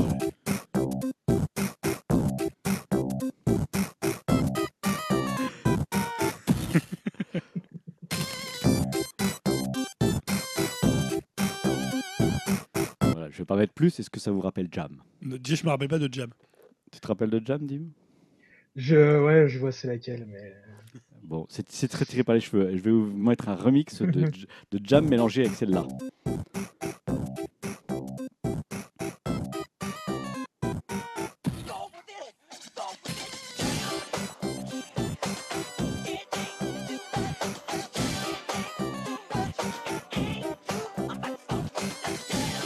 Bon, la ressemblance vient des ruptures, en fait, je pense, plus dans la musique que dans le rythme lui-même. Hein. Euh, je trouve que c'est très tiré par les cheveux, mais bon, il y, y en a qui ne démordent pas. Et il y a une autre musique de Michael Jackson qui s'appelait Stranger in Moscow. Est-ce que ça vous parle un peu plus? Ah, oui, Stranger oui. in Moscow, voilà. Non, mais James, je connaissais, mais je ne savais pas que... Oui, bah oui, en fait, en l'entendant, tu la connaissais forcément, oui. Euh, Stranger in Moscow, qui euh, ressemble énormément, soi-disant, à la musique de fin de, de Sonic trois, encore une fois. Euh, je vais vous faire écouter ça, très rapidement, hein, si ça veut bien se lancer. Évidemment, c'est toujours quand on veut... que la technique ne marche pas. Là, c'est quoi, ça, ça, c'est censé être la musique de Sonic? C'est censé être la musique de Sonic et de euh, Stranger in Moscow, les unes après les autres. Euh, bon, c'est pas grave, je vais continuer et puis je relancerai tout à l'heure. Euh, donc, il y a toutes ces ressemblances qui ont fait dire pendant des années et des années que euh, Michael Jackson avait bien collaboré à, à Sonic trois. Et récemment, on a reposé la question à un responsable de Sega qui a répondu deux choses. Oui, nous avons travaillé avec Michael Jackson pour développer ses, ses musiques, mais Sega a finalement enlevé toutes les chansons.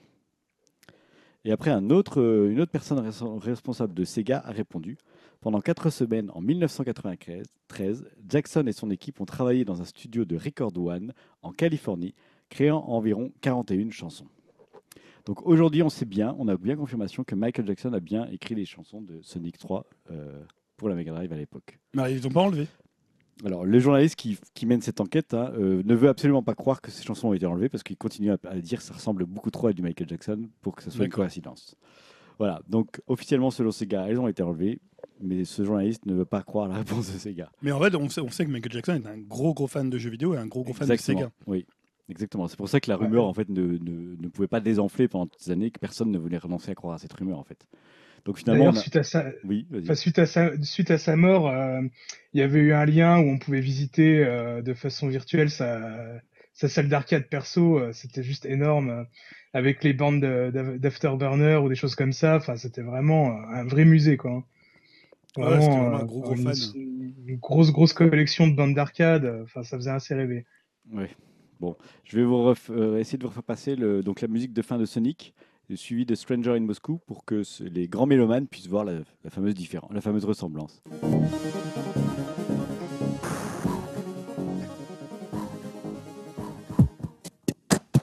Donc Stranger in Moscow, hein, pour ceux qui ne reconnaîtraient pas. Et là, il va y avoir un mix des deux, juste après. Voilà, la technique nous a lâchés. C'était vraiment très intéressant.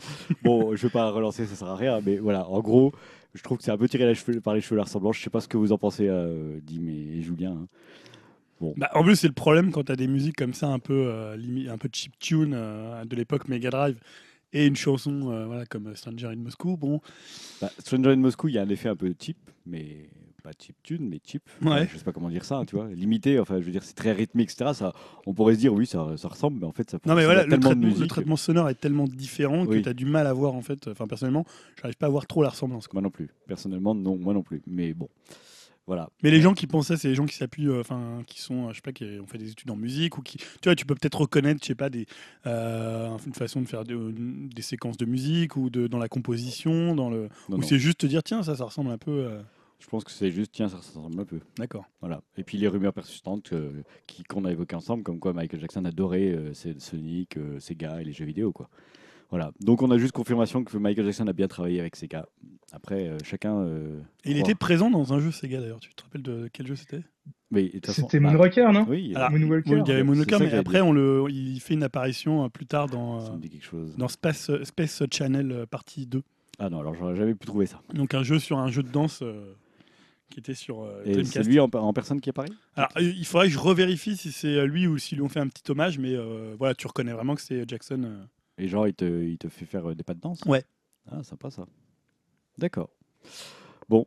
Euh, bah, Julien, tiens, tu voulais nous parler de Fire Emblem Fates. Ouais, puisqu'en fait, on, je, l'avais, je, je me suis dit au début, on va en faire un débat, mais comme on avait déjà parlé beaucoup de la censure euh, dans la première partie de l'émission en, en divertissement, Euh, voilà, je voulais pas non plus relancer encore un nouveau débat sur, sur, arrêtez, sur de le même sujet.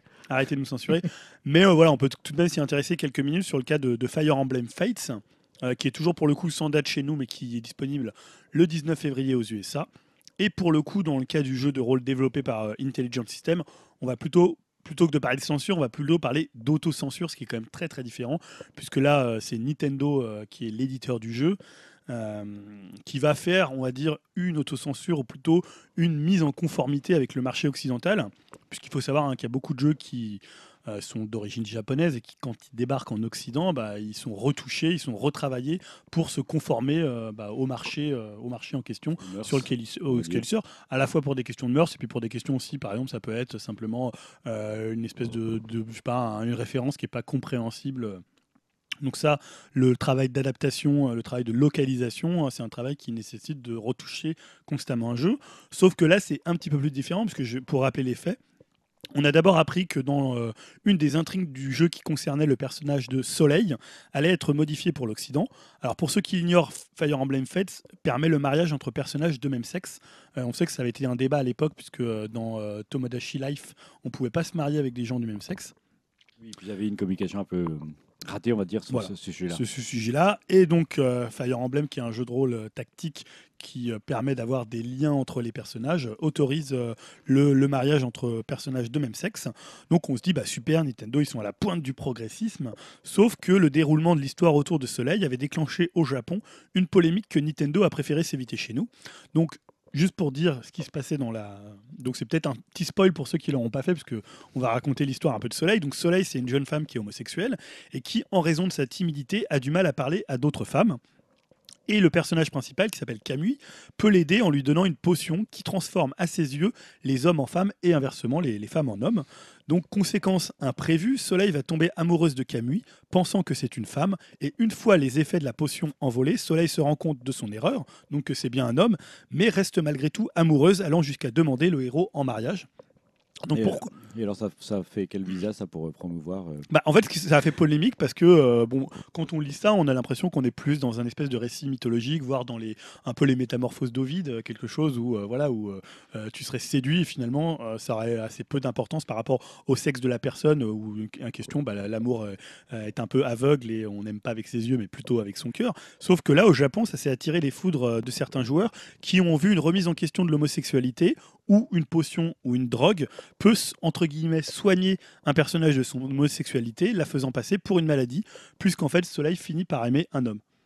Donc finalement, ça changeait son genre, puisque de, d'homosexuel à passer à hétérosexuel. Alors je pense pas que c'était le but du... Non, ça me paraît tiré par les cheveux. Je peux comprendre l'argument, en fait, mais ça me paraît aussi tiré par les cheveux, quand même. Voilà.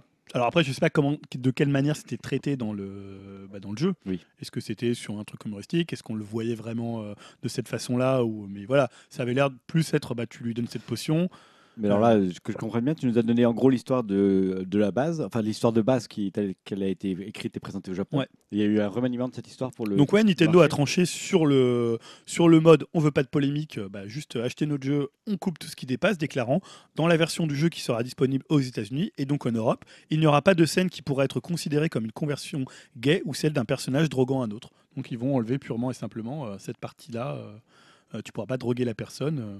Ah bah alors. Elle pourra toujours être amoureuse de.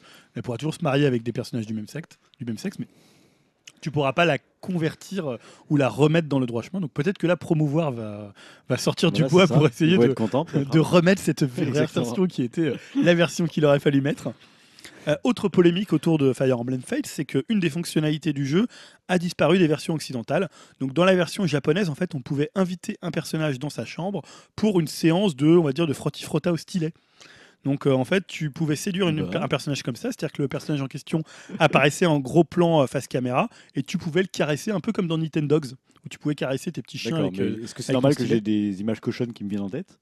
Voilà, c'était c'est... vraiment ce genre de choses? Non, parce que tu pouvais caresser, c'était son, tu la voyais de face, donc tu caressais sa tête. Ah, c'est d'accord, sa tête. Elle n'était pas. Euh... Non. Elle n'était pas dans une position euh, indécente. Donc rien de très affriolant, hein, sauf qu'on pouvait également frotter un personnage de même sang que le sien, puisqu'en fait, euh, tu peux par exemple euh, avoir des, des, perso- des personnages qui sont euh, de la même famille, des frères, des sœurs, euh, ouvrant une porte assez inattendue à l'inceste dans le jeu vidéo. Donc là, forcément, Nintendo s'est dit que ça sent pas très bon, qu'ils allaient avoir Famille de France sur le dos. Bon, encore que euh, Famille de France, les mariages de même sexe, peut-être, de même sexe, peut-être que ça les connaît. Déjà qu'ils ont Luigi et Mario, on sait pas trop quand même si c'est pas deux, euh, deux frères qui seraient un peu ensemble. Donc bah voilà, ils se sont dit c'est limite et ils ont retiré cette fonctionnalité euh, du gratouillis. Donc euh, par contre ça, tu pourras toujours euh, parce qu'en fait ce que ça permettait de faire, c'était de de changer ton les rangs sociaux entre les personnages et euh, de faire que parce que dedans tu as un système de rang social à développer et ça c'était une des manières de le développer. Donc, en fait, après, tu pouvais avoir jusqu'à un rang S et ça avait, euh, on va dire, une, un intérêt en, en, donc dans le jeu. Donc, le rang S, c'est le plus haut. Hein, c'est ouais. ça. Voilà, et ça avait un intérêt dans le, dans le jeu. C'était pas juste du. Alors, c'est vrai que le fait de gratter la tête de quelqu'un en lui-même, c'est un peu crétin en termes de, de gameplay. Après, ça avait une, une, un intérêt dans le jeu, on va dire. D'accord. Tu nous présentes euh, Fire Emblem, euh, Fire Emblem Fates de façon très. Euh, comment dire, lubrique. Oui, alors après le... Quand tu le présentes, c'est assez étrange comme jeu. Hein. Ouais, je le voyais pas comme ça le jeu. Moi non plus, hein, je... ça change ma vision de Nintendo. Ah bah oui, ils ont toujours, il y a toujours des trucs un peu polissons dans les dans les jeux de rôle ouais, japonais. Ouais, hein. C'est marrant. Mais c'est vrai que d'habitude euh, tout ce qui est polisson est polissé. Euh... Oui. Enfin, est poli, je veux dire, ou enlevé. Et polissé, on va dire. Voilà, ouais, c'est ça. Quand ça arrive chez nous d'habitude. Par contre, le, le jeu est apparemment très très bien. Hein. Tous les, c'est une très bonne série. Awakening avait déjà très très bien marché. Celui-là est vraiment très très bien. Il avait fait aussi polémique pour son, euh, sa façon d'être vendu. C'est-à-dire qu'au euh, Japon, il était vendu en, en, en deux scénarios différents et un troisième après qui venait un peu compléter l'ensemble. Donc tu avais euh, un peu, la, euh, le, je crois que c'était euh, genre voix blanche et voix noire. Tu devais choisir un des deux. Et si tu voulais tout acheter, il fallait acheter la, la grosse édition collector. Euh. Donc c'est un jeu qui fait quand même pas mal de polémique depuis sa sortie. Euh. Bah, c'est bien. Moi, j'aime bien que les jeux fassent polémique de temps en temps. Pardon. Euh, ok. Euh, c'est tout ce que tu voulais dire sur Fire Emblem? Oui, bah enfin, oui. C'est assez dense, remarque, tu me diras, c'est tout, c'est beaucoup. Euh, je rappelle à ceux qui ne nous écoutaient pas au début, déjà qu'ils ont tort, mais qu'aujourd'hui on a dit que c'était mardi. Et le mardi, c'est économie. Voilà, ça aurait pu marcher que le jeudi, le mercredi, oui, pas le dimanche. Pas le dimanche, c'est pour non. ça que c'est... de temps en temps, il faut enregistrer un jour de semaine. On, on va arrêter d'enregistrer le dimanche. on, va, pas... on va arrêter de faire des points économie. Bah, je sais quoi le dimanche, je sais quoi le dimanche, je sais pas économie. Enfin bon, bref. On fait un point économie, Julien, avec les, le point sur les ventes en jeux vidéo, c'est ça? Ouais, enfin, surtout deux, deux jeux qu'on, qu'on pourrait situer aux antipodes sur l'échiquier de l'industrie vidéoludique. Donc chacun qui va représenter, on va dire, un courant majeur, le triple A et le jeu indépendant. Donc le premier, c'est G T A cinq, qui n'en finit plus de se vendre, puisque lors de ses résultats financiers, euh, son éditeur, donc Take-Two, a annoncé avoir écoulé soixante millions d'exemplaires de, euh, du jeu de Rockstar à fin deux mille quinze. Donc il faut dire que le jeu est sorti quand même sur P S trois, sur trois cent soixante, sur P S quatre, sur One et sur, euh, sur P C. Mais là, on va dire que chaque année, il reste dans le top des ventes, euh, des meilleures ventes de, de jeux vidéo. Ce qui fait que voilà, euh, soit... faut... Ouais, vas-y. Faut dire pour euh, pour les jeux, les gens qui aiment bien jouer en ligne, euh, ils renouvellent constamment le, le G T A Online. Hein. Ouais, ouais. Je suis abonné, je suis abonné à la newsletter euh, Rockstar, euh, mais pratiquement une fois tous les quinze jours, je reçois une nouvelle euh, fonctionnalité euh, du jeu en ligne. Donc euh, bon, je pense que ça peut toujours intéresser les gens et c'est peut-être pour ça aussi qu'ils vont encore. Euh, ouais, je pense qu'il y a, à mon avis, il y a pas mal de gens qui est, qui sont qui ont racheté le jeu pour continuer à jouer à G T A Online sur P S quatre ou sur One. Ou... J'ai un ami qui est très fan de G T A, il l'avait sur P S trois, il l'a racheté sur, sur P S quatre, juste parce qu'il voulait le jeu plus beau. Ouais, il y a ça aussi. Mais je sais pas, moi je sais que je l'ai fait sur P S trois, euh, j'ai pas trop envie de repasser soixante-dix heures dessus. Peut-être si j'ai envie de faire G T A Online, là pour le coup, ouais, je l'achèterais sur ouais. P S quatre. Mais euh, après, le refaire, bon, c'est, après, c'est, c'est pas que j'ai pas trouvé le jeu bon, mais euh, bon, vu tous les jeux qui sortent. Et, et peut-être question piège, hein, tu peux ne pas savoir, mais comparé aux autres G T A, c'est un très, une très bonne vente. Oui, c'est, la, c'est le G T A le plus vendu de l'histoire des G T A. Ah, oui. Et en fait, ça le situe euh, dans, dans le top cinq des jeux les plus vendus de l'histoire du jeu vidéo, devant Super Mario Bros sur N E S. Bah, de toute façon, euh, tout en haut, c'est pas les Wii Sports ou les trucs dans le genre. Alors, ouais, tout en haut, c'est. Euh, bon, après, t'as Tetris, c'est un peu particulier ah oui, parce voilà. que après il est sorti sur tellement de plateformes, ouais. il a tellement été, euh, même parfois, euh, offert, tout ça. Wii Sports, c'est particulier puisqu'il était euh, en bundle, bundle euh... obligatoire euh, pendant très très longtemps, notamment en France. Mais euh, il est derrière, en fait, euh, t'as surtout. Euh, donc, euh, il doit y avoir quoi Wii, euh, Attends, je, je m'étais noté Minecraft. Ah oui, bah logique en fait. Une fois Minecraft, c'est soixante-dix millions de, de, d'exemplaires vendus. Et je crois que Wii Sports, c'est quatre-vingts millions. Mm. Donc Wii Sports, ça reste le jeu le plus vendu. Mais par rapport au bundle, voilà. maintenant, en même temps, je, je pense qu'il y a beaucoup de gens qui ont acheté la Wii pour euh, Wii Sports. Oui, bah pour la démonstration technique et le côté fun entre amis, ça, c'est, ça me semble évident. Mais en tout cas, chapeau pour G T A cinq et le, les deuxièmes points de vente. Alors. Ouais, le second titre dont je parlerai tout à l'heure dans Promotion Canapé, c'est The Witness, donc le nouveau jeu de puzzle game Cross Myst, Cross Lost de Jonathan Blow, qui est le créateur de Braid, euh, a annoncé. Alors pour le coup, il peut pas donner de chiffres très précis parce qu'il est sous N D A avec euh, avec les, les constructeurs euh, et avec Steam. Euh, il, enfin. Il a déclaré que le jeu euh, ce, c'était, et, qui est disponible en démat sur P C et P S quatre, c'était vendu à plus de cent mille exemplaires. Donc il faut savoir sur sa première semaine de commercialisation, avec une répartition apparemment équilibrée entre P C et P S quatre, ça veut dire qu'en une semaine, il a fait mieux que Braid sur sa première année. Voilà, Braid à l'époque était sorti sur euh, uniquement trois cent soixante. Puis Braid était beaucoup moins cher en plus. Hein. Braid était beaucoup moins cher, et il coûtait aussi beaucoup moins cher à, à faire. Mmh. Et bah après, en deux mille huit, le jeu vidéo indépendant était beaucoup moins bien implanté bah, qu'aujourd'hui. D'ailleurs, on attribue le développement du jeu indépendant ouais, à Braid, en ouais. démat sur, ouais. sur, sur Braid. Euh, à Braid. Et surtout, voilà, aujourd'hui, il y a une couverture médiatique beaucoup plus importante pour The Witness. On, en, on entend parler un peu partout. Il y a des articles sur Jonathan Blow. Voilà, ça reste quand même une grosse sortie euh, du mois de janvier, surtout qu'il n'y a pas énormément de... de sortie en ce moment, c'est vrai. Donc comme tu l'as évoqué, tu vas nous en reparler tout à l'heure dans le prochain ouais. canapé parce que tu es justement en train de faire ce jeu. Et il affiche un chiffre d'affaires de cinq millions de dollars, donc ce qui fait que Blow va pouvoir travailler sur un futur titre puisqu'il avait déclaré que c'était conditionné s'il devait faire un nouveau jeu aussi ambitieux que The Witness, ça dépendait du succès. Il s'était plaint à un moment du piratage du jeu. Euh, pendant un moment, c'était le jeu le plus piraté euh, sur P C et il disait que euh, bah, rien que si les, jeux, les gens qui l'avaient piraté, dix pour cent des gens qui l'avaient piraté achetaient le jeu, il pourrait, euh, ça couvrirait tous les frais De, de, de ce que coûtait euh, The Witness, parce qu'il faut savoir que autant Braid il l'avait fait tout seul, là The Witness c'était une petite équipe, il avait vraiment monté un studio pour ça, il y a quand même des gens qui l'ont, euh, qui l'ont aidé sur, sur le, le jeu, et il peut aussi envisager de... Voilà, on a eu encore ces petits bruits... Euh... on a eu un petit bruit Skype, euh, Dim. Un petit bruit. Je peux pas ah, entendre, mais... Ah, j'ai rien fait, hein, pour une fois. Non, pour toi, c'est pas ta braguette, ça.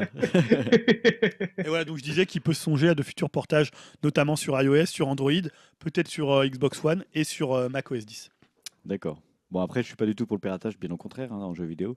Mais plus un jeu est piraté, plus un... c'est un jeu qui fait envie, quoi. Je veux voilà. dire, c'est... Faut... y a un constat positif à ça quelque part. T'as aussi des gens qui vont aller le pirater pour l'essayer. S'ils apprécient, ils l'achèteront. Oui, je suis convaincu. Et t'as aussi beaucoup de gens qui vont le pirater, mais qui l'auraient pas du tout acheté. Exactement. Bon, bref.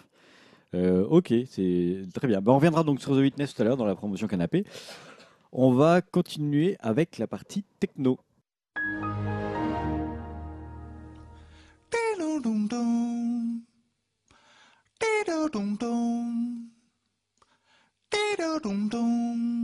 Partie technologie, donc une partie qui va être assez courte hein, puisque on a quand même quelques petites news techno mais moins dense ouais, que la partie divertissement. Hein, ouais, là, on euh, on comme jeu vidéo quoi.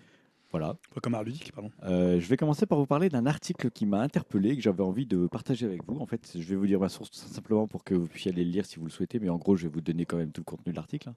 C'est un article que j'ai lu sur Numérama et qui parle de, du marché de l'emploi et des machines. Euh, comment va évoluer le marché de l'emploi euh, au regard des machines euh, qui sont en train de se créer à l'heure d'aujourd'hui ? En fait, euh, en... c'est une réflexion qui est née autour d'une table ronde organisée lors du Forum économique mondial et qui constatait que la quatrième révolution industrielle, qui était en train de, d'être en marche en fait en ce moment, qui s'appuyait sur les trois révolutions, euh, sur les révolutions pré- euh, industrielles précédentes, à savoir la machine à vapeur, le pétrole, l'électricité et les technologies de l'information et de la communication. Eh ben, toutes ces révolutions industrielles amenaient la quatrième révolution industrielle pour, euh, et ça allait amener à créer des, une industrie intelligente. Donc c'est évidemment les robots et l'intelligence artificielle. Euh, donc, pour ceux qui ne se connaîtraient pas un peu de cela, la dernière révolution industrielle, c'est évidemment celle des technologies de l'information et de la communication. On estime que cette révolution est faite maintenant, que c'est rentré dans nos vies, et cetera. Et maintenant, en fait, c'est juste cette, nouvelle, cette dernière révolution qui va intégrer toutes les autres, utiliser toutes les autres révolutions, l'électricité et le pétrole, pour encore plus évoluer et amener la quatrième révolution industrielle, donc l'intelligence artificielle, enfin l'industrie intelligente, pardon, comme ils l'appellent. Euh, donc... Pour rappel, en deux mille douze, il y avait une étude en France et soixante-quatorze pour cent des Français craignaient que les, rébo- les robots détruisent nos emplois. Euh, donc, du coup, une étude a été menée en fait, suite à ces réflexions sur la quatrième révolution industrielle. Une étude euh, qui montre que en fait, d'ici deux mille trente-cinq, donc d'ici vingt ans en gros, hein, euh, quarante-cinq pour cent des emplois pourraient être automatisés avec les technologies qui existent déjà aujourd'hui. Et l'étude montre quelque chose d'un peu plus inquiétant, c'est que ce n'est pas quarante-cinq, mais c'est cinquante-huit pour cent des emplois qui pourraient être euh, remplacées par des machines à partir du moment où elles comprendront le langage naturel. Donc on voit bien sur quelle pente on est en train de glisser, vers quelle pente on est en train de glisser. Euh, donc évidemment, il y a, c'est, c'est pas forcément positif ou négatif ce que je dis. Hein, je dis on glisse dans une pente, mais il n'y a pas de jugement là-dedans. Hein, c'est, on est en train de se diriger vers ça. Euh, et ils disent aussi dans cette étude qu'en fait, euh, soixante pour cent des emplois euh, actuels pourraient être automatisés à hauteur de minimum trente pour cent d'ici deux mille trente-cinq. C'est-à-dire qu'une partie du travail que l'on fait, nous, pourrait être remplacée par des robots, euh, tout simplement, d'ici deux mille trente-cinq. Donc, euh, là, ce qu'ils ont fait, c'est une étude pour le marché américain, mais ça se, pro- ça se projette également à plein d'autres, euh, plein d'autres pays, évidemment, dont la France et d'autres pays. Euh, il faut savoir que l'automatisation, l'automatisation du travail euh, concerne tous les corps de métier, que euh, ça implique surtout les travaux qui impliquent des tâches répétitives, et évidemment, tous les boulots ou emplois qui font le moins appel aux émotions et à la créativité. Ils ont mis quelques exemples hein, que je trouvais intéressants. Par exemple, les projectionnistes. Alors, c'est un exemple très ciblé, je trouvais celui-là, mais ça me faisait rire. Les projectionnistes, donc ceux qui projettent le film dans des salles de ciné, hein, pourraient être, eux, remplacés à cent pour cent d'ici vingt ans. Donc, déjà, il y en a de moins, de moins en moins, non bah, je sais, en, en fait, beaucoup, ouais, ouais, depuis le numérique. La, euh... J'ai eu la même réaction que vous. Je me suis dit que tout se faisait par flux de données, et cetera, qui se faisait ah, d'un ouais. mec dans oui. un... dans un truc qui projetait dans toutes les salles. Alors, le mec qui peut, alors peut-être, je sais pas s'il y a des projectionnistes qui nous écoutent, ils vont bondir, mais t'as raison, qui peut aller vendre les pop-corn à, pendant le film et envoyer le film juste avant, quoi. Je pense qu'il doit y avoir un hub central quand même. Ouais, mais après, il faut euh, peut-être oui. une formation de technicien au cas où il y a des soucis. Ou... Je pense qu'il faut, parce qu'après, il y a des gestions des données euh, en réseau, et cetera. Ouais. Euh, quand les films sont de la. C'est vrai qu'avant, tu changeais euh, bah, les bobines, hein, il y a eu voilà. plein de films sur ça d'ailleurs. Au hein. milieu du film d'ailleurs, avec ça. Bah, Cinéma Paradiso par exemple. Oui. Voilà. Ah, je euh... pensais à des, des films de. de, de, de de comment mince je... ah, ça, aujourd'hui c'est difficile oui tu es un peu malade euh, non non je pensais à un bon je retrouverai oui. hein, voilà mais tu pensais pas à des films qui montrent les projectionnistes, tu penses à d'autres films? Non mais à des films où tu, tu voyais par exemple des changements de bande où c'est un, finalement un élément euh, un élément de l'intrigue. T'avais même un épisode de Columbo justement où je crois il y avait il, y il arrivait à coincer un, un type parce que euh, qui était projectionniste et euh, en fait quand tu changeais une bande à l'époque tu sais t'as un espèce de petit truc de brûlure cigarette euh, en haut à droite ah, euh, il y avait un truc de... Ils en parlent dans Fight Club aussi. Voilà t'as Exactement, dans Fight Club voilà. oui je pensais voilà à Fight Club où ils l'utilisent mais je pensais à Brian De Palma. Ah, il me semble qu'il n'y a pas. Euh, c'est alors... dans euh, Blowout. Ouais, alors Blowout, il, il, est, pro... il est preneur de son. Il est, de son, il est preneur de son pour le coup, mais il me semblait qu'il y avait un autre film. Mais c'est vrai que ouais, dans Fight Club, il y a un. Il y a une. Ils jouent avec ça. ça. Ils jouent c'est avec vrai ça. que ça va disparaître tout ça. Bon. Euh, donc revenons à nos machines qui remplacent les hommes. Hein. Euh, l'hôtel... Les hôteliers, par exemple, pourraient être remplacés à cinquante-sept pour cent. Donc je me suis demandé comment on pourrait remplacer les hôteliers. Et en fait, au Japon, ils font déjà des tests de robots. Euh, alors c'est un peu flippant je trouve personnellement mais bon pourquoi pas hein. C'est-à-dire que tu arrives à l'accueil, il y a une personne humaine qui t'accueille et après tu as un robot qui t'accompagne dans le couloir, dans les ascenseurs etc jusqu'à ta chambre et quand tu es dans ta chambre si tu dis il manque un savon euh, à l'accueil c'est un robot qui t'apporte le savon donc voilà euh... moi je trouve flippant mais pourquoi pas, amusant en même temps. Les électriciens pourraient être remplacés à cinquante-neuf pour cent je ne sais pas comment. Un robot électricien, pourquoi pas? Non, moi, moi, sur les, pour les hôtels, ça me, ça me va bien. J'aimerais être... Toi, t'aimerais bien, toi, ouais. qui est un robot. Je vais pas. peut-être lancer une chaîne de le Robotel. Robotel. Ben, il faudrait que tu vois la tête des robots. En fait, ils ressemblent. Comment ils s'appellent les robots bizarres, la forme bizarre dans Doctor Who là? Ah, les Cybermen. Voilà, ben, ça, ça ressemble à ces robots. Moi, je trouvais, c'est un peu en forme de cône ou très haut, ou très bizarre en fait. Euh, voilà, et ça, les robots hôteliers que j'ai vus euh, sur les bandes démos du Japon, ça ressemblait un peu à ça, donc ça me faisait un peu peur. Mais ça fait un peu flipper, quoi. Bah, moi, je trouve aussi, mais bon. Euh, ouvriers du bâtiment pourraient être remplacés à trente-cinq pour cent. Et alors, par exemple, si vous êtes professeur ou avocat, eh ben, euh, vous êtes, faites partie des métiers qui sont sous la barre des trente pour cent d'automatisation. C'est-à-dire que votre métier ne pourra pas être automatisé à plus de trente pour cent. Quelle chance, il faut être professeur ou avocat. C'est-à-dire quand tu es avocat, toute la, tout ce qui est administratif, peut-être qu'ils pourront le faire, mais après, si euh, tu dois faire un, une plaidoirie... Bon. Bon, c'est un robot, c'est un peu compliqué. Bon, en gros, ils, ils disent les clés, tout simplement, c'est qu'il faut faire un boulot qui fait appel à la créativité ou euh, au sens artistique, c'est-à-dire à l'empathie et aux émotions humaines, parce que pour l'instant, c'est totalement inimitable par des robots.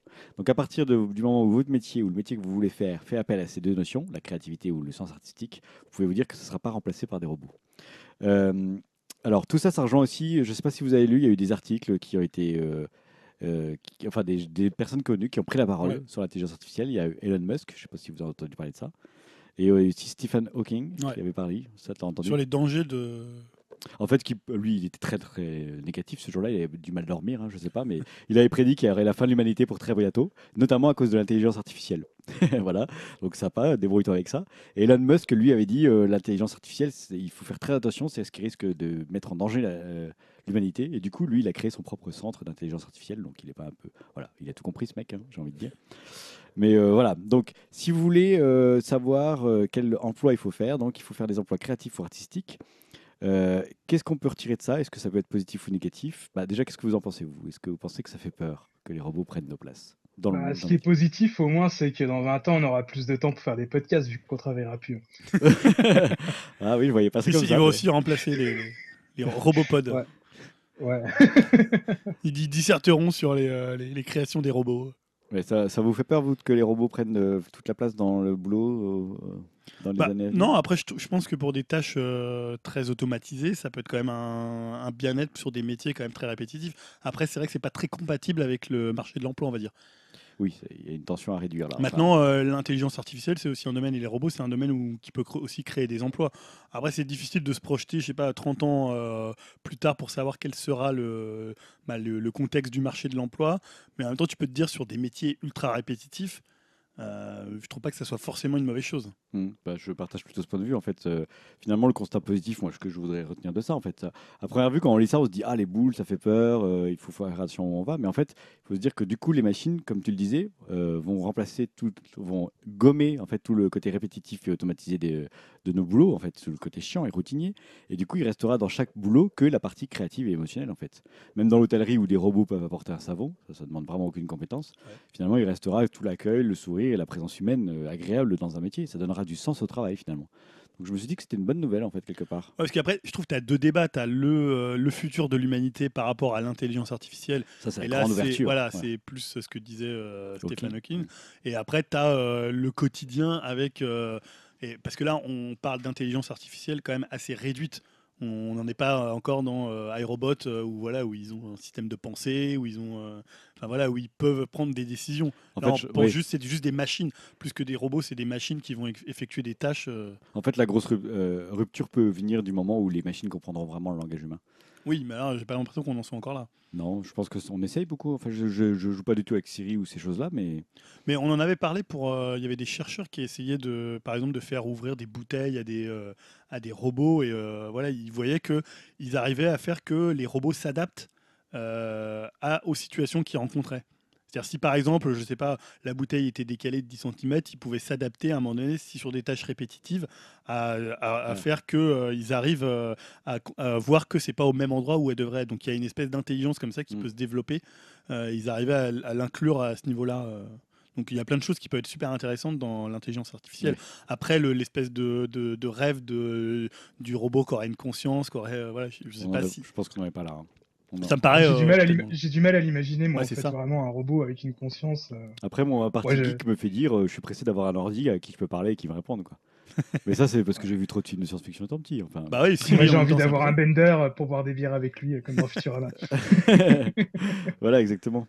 Euh, bon, voilà, c'est juste que si vous avez des enfants euh, en bas âge qui viennent de naître ou qui vont naître très bientôt, euh, si vous voulez leur trouver un métier, hein, pensez à les aiguiller vers quelque chose de créatif. Hein. Voilà, c'est juste ça. Ne soyez pas, euh, ne soyez pas négatif. Vos enfants auront des, un métier néga- euh, créatif et qui fait appel à l'émotion. Voilà. Et voilà. Les, c'est les robots qui se chargeront des tâches. Et les robots feront le, feront le sale boulot, quoi. C'est ça qu'ils vont se révolter à un moment. C'est, là, oui. C'est comme ça que ça a commencé, hein, ah, la ouais. révolte des robots dans Matrix. Hein. Oui, bon, on n'en est pas là. Là, vous extrapolez vraiment, les gars. Bon, puisqu'on est en partie techno, je trouve que ça serait vraiment le moment de faire un petit point. Alors, tu veux faire quoi? Un point, lequel en premier? Bah, dans, la, dans un ordre, on va sur Pétro. Je, je te laisse le choix. Allez, bah, le choix du prince, le point streaming musical me va très bien. Ouais, parce que je vais d'abord parler de Spotify, hein, on en parle assez souvent. Spotify, c'est un modèle économique qui est assez compliqué, on en avait souvent parlé, c'est pas vraiment rentable apparemment. Et donc, forcément, pour euh, grandir dans un environnement de plus en plus concurrentiel, ils sont obligés toujours d'aller chercher de l'argent. Et d'après un quotidien suédois qui s'appelle le Svenska Dagbladet, hein, pas facile à dire, voilà. le, pas facile à dire le suédois. Chapeau. Le service de streaming en ligne s'apprête à faire une nouvelle levée de fonds, six mois après la précédente. Pour rappel, ils avaient déjà levé il y a six mois cinq cents millions de dollars. Et Spotify en fait chercherait à obtenir également cinq cents millions euh, de dollars, mais cette fois sous forme d'obligations convertibles en actions en cas d'entrée en bourse, qui pourraient intervenir d'ici un à trois ans. Et on avait parlé notamment, je crois que c'était dans le dernier podcast de Deezer, euh, qui avait euh, bah, retardé ou plutôt repoussé son, son entrée en, en bourse en raison de conditions de marché défavorables. Mais on voit que l'entrée en bourse pour les, les acteurs du streaming musical, ça va peut-être être un moyen d'avoir euh, bah, une, source, une nouvelle source de revenus euh, pour ce marché qui devient de plus en plus concurrentiel, parce que je vais en parler, il y a d'autres acteurs qui pourraient euh, rentrer sur ce marché. Et on a vu que cette année, il y avait déjà eu Apple Music, euh, enfin Apple qui était rentré avec Apple Music, qui avait un peu bougé un peu les, les positions, et notamment pour Deezer. Euh, Tidal, Tidal, on en avait pas mal on parlé, parlé euh, oui. Voilà, c'était un de nos euh, gros sujets de deux mille quinze. Et ça vous a peut-être pas échappé que Rihanna a sorti son nouvel album qui s'appelle Anti. Hein. Je vois Dim qui a un t-shirt de Rihanna, là. Magnifique t-shirt avec euh, Anti. Non, je déconne. Ah, fallait pas le dire. Donc l'album est dispo de quelques jours, et forcément on sait que Rihanna, elle est proche de Jay-Z, et elle est surtout actionnaire de Tidal, et elle avait en fait réservé quelques exclusivités à à la toute jeune plateforme de streaming musical. Ça, c'est un élément dont on avait parlé euh, à l'époque et qui était, à mon selon moi, un peu inquiétant. C'est-à-dire de plus en plus d'artistes, soit qui mettraient des, des albums en exclusivité temporaire, soit qui réserveraient carrément euh, des morceaux en exclusivité pour la plateforme, et ce qui ferait que toutes les plateformes auraient peut-être des offres différentes, et pour l'utilisateur, ça deviendrait de plus en plus compliqué et on se tournerait peut-être assez vite vers le piratage mmh. pour éviter de payer euh, cinq fois l'abonnement pour exactement la même chose. Donc, ceci dit, le vingt-huit janvier dernier, Anti, donc c'est le nom de l'album de Rihanna, se retrouvait en exclusivité sur Tidal et pouvait être écouté gratuitement jusqu'à ce que la barre des un million de téléchargements soit atteinte, ce qui a pris environ quinze heures. Donc il suffisait juste de s'inscrire sur la plateforme de streaming musical et de rentrer le code Anti. Donc on recevait un mail de confirmation et euh, après tu pouvais bénéficier également de soixante jours d'essai gratuits pour Tidal. Donc on voit que c'était... Euh, une opération euh, marketing vraiment euh, très très bien menée entre Tidal, Samsung qui est euh, partenaire euh, unique et officiel de Rihanna et qui lui verse je crois vingt-huit millions de dollars, quelque chose comme ça pour, pour ce partenariat, enfin une somme un peu comme ça. Donc ça a été un coup de boost assez énorme pour la plateforme euh, puisque passé les quinze heures pour écouter Anti, il fallait soit s'abonner, soit l'acheter l'album, acheter l'album sur le service. Et concernant le nombre d'écoutes, on parle quand même de treize millions d'écoutes en une journée. Donc c'est quand même très important. Donc après, rien ne dit que les nouveaux inscrits euh, à Tidal iront au-delà des soixante jours d'essai. Hein. C'est pas forcément parce que tu vas prendre soixante jours d'essai qu'après tu vas t'inscrire sur la plateforme. Peut-être que les gens l'ont fait juste parce que c'est des fans de Rihanna. Et ceci dit, maintenant l'album est disponible bah, sur d'autres plateformes. Euh, moi, je sais pas, moi si j'étais fan de Rihanna, je suis que Spotify. Là maintenant, je peux écouter. Euh, Comme pas Rihanna. Euh, pas spécialement, j'ai rien contre, hein, mais euh, j'ai pas forcément d'affinité. T'es pas obligé de répondre à ce genre de questions idiotes que je te fais. Hein. Non, non, mais ça, ça m'intéresse. D'ailleurs, euh, je cite souvent euh, le podcast No Fun, mais leur dernier numéro est consacré à Rihanna et à l'album Anti. Hein, donc ouais. Voilà. Tu peux l'écouter, tu as encore un très bon numéro. Euh, voilà, et on ne sait pas donc si ces personnes qui vont s'être inscrites, euh, même qui vont bénéficier des soixante jours, dynamiseront durablement la plateforme de, de streaming musical. Hein, on l'a déjà dit, qui peine à décoller. D'autant que l'album, voilà, je disais, est disponible sur les autres plateformes. Et pour le coup, Anti n'est pas encore disponible euh, euh, physiquement. C'est-à-dire pour l'instant, tu ne peux pas l'acheter dans le commerce. D'accord. Il est disponible uniquement en numérique. Ça, c'est pour le coup, c'est tout le contraire de la stratégie d'Adèle. Hein, d'Adèle qui a sorti son album euh, là, vingt-cinq. Attends, juste précision parce que je suis un peu perdu. C'est-à-dire qu'il est disponible quand même, tu peux l'acheter, mais uniquement en démat. Ouais. Il n'est pas achetable en C D en fait. Ouais, voilà. Et par contre, il n'est pas achetable que sur Tidal. Tu peux euh, l'acheter sur d'autres. Tu vas sur iTunes, tu oui, peux l'acheter. Normal quoi. Voilà, normal, ou tu vas sur d'autres plateformes okay. de vente en ligne. De, elle a juste supprimé l'intermédiaire physique, mais tu peux quand même acheter ouais. la bonne. Tu peux pas, tu, tu n'es pas obligé que de l'écouter en streaming. Parce que en fait, ce qui s'est passé, là, on serait plus dans la partie divertissement, mais il y a eu toute une campagne autour de cet album. On savait pas quand il allait sortir, et en fait, à, euh, je crois que c'est de la faute de Tidal, ils l'ont fait euh, leaker sur Internet. Donc l'album s'est retrouvé euh, dans la nature. Donc elle a été obligée d'avancer la sortie de l'album, euh, et du jour au lendemain, elle a dit bah tiens, il est disponible, il sera disponible en exclusivité et gratuitement sur Tidal. Donc vous pouvez le télécharger. Ça a fait la promo pour Tidal, et après elle l'a sorti sur les autres plateformes. D'accord. Mais elle a un peu précipité la sortie, un peu ce qui s'était passé avec Björk et Madonna, où les albums avaient leaké.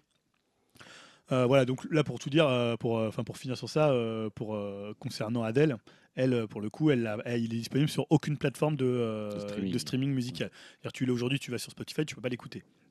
Par contre, il est sorti en physique et il se vend très très bien. Donc, c'est deux stratégies opposées. D'ailleurs, l'album de Rihanna avait été sorti un peu plus tard pour ne pas être en confrontation avec euh, Adele, qui est vraiment celle qui fait vraiment des grosses ventes, même des ventes énormes euh, dans l'industrie musicale. Est-ce que c'est le même public ? Je pense que ça peut être à peu près ouais. le même public maintenant. Je ne sais pas. Je euh, je sais pas. Mais donc, quand tu as un album qui va tout cannibaliser au niveau des ventes, euh, bah, tu as moins de place. Mm. Donc, euh, voilà, c'est deux stratégies différentes. Euh. Donc, autre, euh, autre élément qui, pour parler du streaming musical, c'est une rumeur qui nous vient du New York Post, euh, puisque après l'arrivée d'Apple sur le marché du streaming musical, c'est Amazon qui pourrait lancer euh, pour l'automne prochain sa plateforme pour cu- concurrencer Deezer, Spotify, Tidal ou justement Apple Music. Donc, on s'orienterait euh, vers un service similaire à la concurrence, avec un abonnement autour de dix dollars euh, pour un accès illimité sans publicité. Donc, il faut savoir qu'aujourd'hui, Amazon, c'est le premier vendeur de disques physiques aux États-Unis, et ça, ça pourrait finalement être un argument non négligeable pour imposer sa propre plateforme. Par exemple, on peut imaginer des offres groupées entre son store physique et ses services Prime. Et euh, voilà, on peut se dire qu'ils ont peut-être les éléments pour imposer ce service, même s'il y a quand même une concurrence qui devient quand même, à mon avis, euh, un peu bouchée. C'est-à-dire que là, entre Apple Music qui est là, entre Spotify qui reste quand même toujours le, le leader au niveau des comptes, Deezer qui est toujours là, Tidal qui est... Enfin, je trouve que ça fait beaucoup d'acteurs pour le streaming musical, quoi. Oui, mais euh, alors pour rappel, Amazon avec son Prime, euh, il propose déjà des films ou des séries euh, en streaming en fait. Ouais. Qu'ils ajouteraient la musique. En alors gros, là, le, pour le service Amazon Prime, ça ne rentrerait pas forcément dedans, mais il pourrait y avoir des réductions pour les clients qui sont Prime ou ce genre de choses. Donc peut-être que si tu achètes ça, tu te dirais, bah tiens, tu as un bon d'achat pour acheter, je sais pas, ce titre à moins cher, ou pour aller écouter, ou pour, je sais pas, avoir, euh, je dis n'importe quoi, une journée gratuite d'écoute sur euh, notre service Amazon D'accord. Streaming Musical. Voilà, donc disons qu'ils ont, euh, avec leur store, euh, leur store physique, avec leur vente de disques aux États-Unis, ils ont quand même amené des arguments pour bouleverser un peu le, le marché. Donc peut-être que ça peut être un acteur qui peut s'imposer au détriment peut-être d'autres. Par exemple, on sait que Deezer est en difficulté, Tidal est en difficulté, donc euh, peut-être qu'il y aura peut-être un jeu de, de, de chaises musicales pour, euh, pour ces, euh, ces acteurs-là, quoi. D'accord, peut-être des gros coups de rachat à venir dans l'année, hein. Ça peut être intéressant à regarder. Je ne ouais. vois pas trop comment, mais... Oui, là, après, ça peut... Je sais pas si Amazon a les épaules de, pour acheter un Deezer, par exemple, je ne me rends pas compte du tout, mais... Bon, je pense que si, mais... Oui, oui, bon... Voilà, c'était tout, tout pour le streaming musical. Bah, en fait, je suis désolé, je, tu, as, je, tu as beaucoup parlé pendant cette partie. Ouais, bon, mais... euh, tu voulais aussi nous faire du coup un point sur la réalité virtuelle. Ouais. Virtual reality, pardon, t'as écrit. Bon, j'écris V R, mais oui, parce que je dis V R, mais c'est réalité virtuelle, hein, tu peux uh, dire. Virtual reality. Euh, oui, parce qu'on en parlait il y a quelques numéros, mais c'est officiel puisque Magic Leap, hein, donc ça c'est la, la, la jeune start-up de Floride qui travaille sur un dispositif de, pour le coup là c'est de la réalité augmentée dont on sait rien, mais qui pour le coup affole complètement euh, tous les grands investisseurs au regard des sommes qui sont euh, déjà levées, a bouclé donc son nouveau tour de table. On en avait parlé la dernière fois puisque c'était encore pas une rumeur, mais on ne savait pas encore euh, combien il lèverait d'argent. C'était juste pas une étude, mais c'était juste un... un... Euh, ils avaient fait Magic Clip, c'est ça ? Ils avaient fait une démo dont ouais. on avait évoqué, qu'on avait évoqué. Tout à fait. Ils ont fait, pour l'instant, ils ont, ouais, ils ont fait deux vidéos, mais on ne connaît pas du tout le produit voilà. euh, qui sera... On voyait le résultat, en fait, voilà, de la production. On voyait le résultat, on voyait presque leur note d'intention, mais on ne sait pas pourquoi autant de, euh, de gros investisseurs mettent de l'argent dans ces startups euh, américaines. Donc, au sujet de Magic Clip, on ne sait rien, mais on vous dit tout, en tout cas. Ouais. Voilà, c'est ça. Bon. Ouais, mais surtout, le grand public, c'est rien. Parce que je pense que forcément, ce qu'ils doivent oui, montrer des choses. Bien que d'or, il y a dû avoir des choses. Parce que là, ils ont levé quand même la somme de sept cent quatre-vingt-treize virgule cinq millions de dollars. Euh, et un an avant, ils avaient déjà levé cinq cent quarante-deux millions de dollars auprès de Google et de Qualcomm. Donc, pas du tout quand même les petites boîtes. Et là, avec cette nouvelle levée de fonds, ils ont, euh, il y a des nouveaux investisseurs qui ont fait leur entrée. Le géant chinois du e-commerce Alibaba, le studio Warner Bros, il y a Fidelity Management et Research Company, J P Morgan Investment et Morgan Stanley. Donc quand même des, des gens qui ont une certaine surface financière. Et donc, on, on se dit que s'ils investissent dans ce projet, c'est quand même qu'il doit y avoir quelque chose derrière. Et ils sentent le bon filon, quoi. Voilà. Donc, sachant qu'aujourd'hui, l'entreprise, elle est valorisée à quatre virgule cinq milliards de dollars. Euh, et comme tu disais, pour l'instant, on n'a vu que deux vidéos. Donc, le P D G qui s'appelle Ronnie Abovitz, donc qui est à la fois le P D G et le cofondateur, a précisé que l'entreprise se préparait à passer à la phase de production de son produit. Ah, déjà. Euh, nous, on avait parlé peut-être de, de, d'un stylo, de lunettes. On ne savait pas trop ce que ça pouvait être. Oui, parce qu'il n'y avait pas une promesse de... Pardon. de, vous allez avoir la réalité euh, augmentée, c'est ça, c'est augmenté. Ouais. Euh, mais ça va pas être un casque, ça va pas être voilà. des, des trucs, ça va être quelque chose de très discret. Ouais. Euh, ouais. Voilà. Donc peut-être on pensait à des, de quelque chose implanté dans des lunettes ou peut-être une lentille, voilà, quelque chose qui se clipse sur des lunettes, ouais. comme tu dis, ou on sait pas. On ne sait pas du tout ce que ça peut être. Bon, Donc euh, ouais. toutes les suppositions sont possibles, mais euh, bon voilà. En fait, comme il y a énormément de, de bruit autour de ces startups et en même temps on ne sait pas ce que c'est, forcément ça excite un peu la curiosité par rapport aux sommes qui sont euh, qui sont investies. Ok, ok. Euh, autre rumeur cette fois, bon, même pas autre rumeur, une rumeur euh, qui nous vient du Financial Times et qui concerne Apple. Donc le très sérieux journal révèle que la firme euh, à la pomme aurait monté une équipe de chercheurs dédiés à la réalité virtuelle euh, et pas une équipe de, de tondus euh, dans un garage. Hein. Là on parle d'une équipe de plusieurs centaines de personnes et apparemment ce ne serait pas uniquement pour faire de la recherche puisqu'on on sait qu'il y a beaucoup d'entreprises qui font juste de la recherche euh, sur plein de technologies différentes. Mais là ça serait pour mettre au point des prototypes euh, de casques de réalité virtuelle. Donc la rumeur, elle vient pas de nulle part, hein, puisqu'elle suit, elle suit les déclarations euh, récentes de Tim Cook, qui a dit à propos de la réalité virtuelle, « Je ne pense pas que ce soit une niche, c'est vraiment bien. Cela a quelques applications intéressantes. Hein. » Donc on sait que Tim Cook, c'est pas non plus un, un joyeux drill et qu'il euh, s'enflamme comme ça, il est hyper enthousiaste. Donc rien que le fait qu'il en parle, qu'il l'évoque, euh, je crois que c'était dans une, euh, une conférence ou dans une keynote, euh, une keynote, ça montre déjà l'intérêt que, que Apple peut avoir pour la technologie. Et surtout, ça rejoint d'autres informations sur des acquisitions ciblées d'entreprises comme Flyby Media et Emotion. Donc Emotion, c'est une start-up qui est spécialisée dans le suivi du visage et l'analyse des émotions grâce à l'intelligence artificielle. Et on sait aussi qu'Apple a débauché plusieurs spécialistes de la réalité virtuelle chez Microsoft et chez Litro et qu'en janvier, ils auraient recruté donc Doug Bauman, qui est un professeur en sciences informatiques et directeur d'un centre dédié aux interactions entre l'homme et l'ordinateur et qui est spécialiste de la réalité virtuelle et la réalité augmentée. Donc il y a apparemment quelqu'un qui est une éminence dans le domaine, donc on se dit s'il recrute quelqu'un comme ça, bon, c'est, c'est pas pour rien, pas pour porter des cafés quoi. J'espère pas pour lui. De toute façon, Apple, on le sait tous, hein, il, il déteste être dépendant d'un, d'une autre entreprise. On a vu par exemple avec Google Maps, ils l'ont gentiment botté en touche et ils ont fait leur propre ouais. système de cartographie. J'imagine que pour la réalité virtuelle, ils allaient pas juste dire bah, euh, l'Oculus Rift est compatible Apple.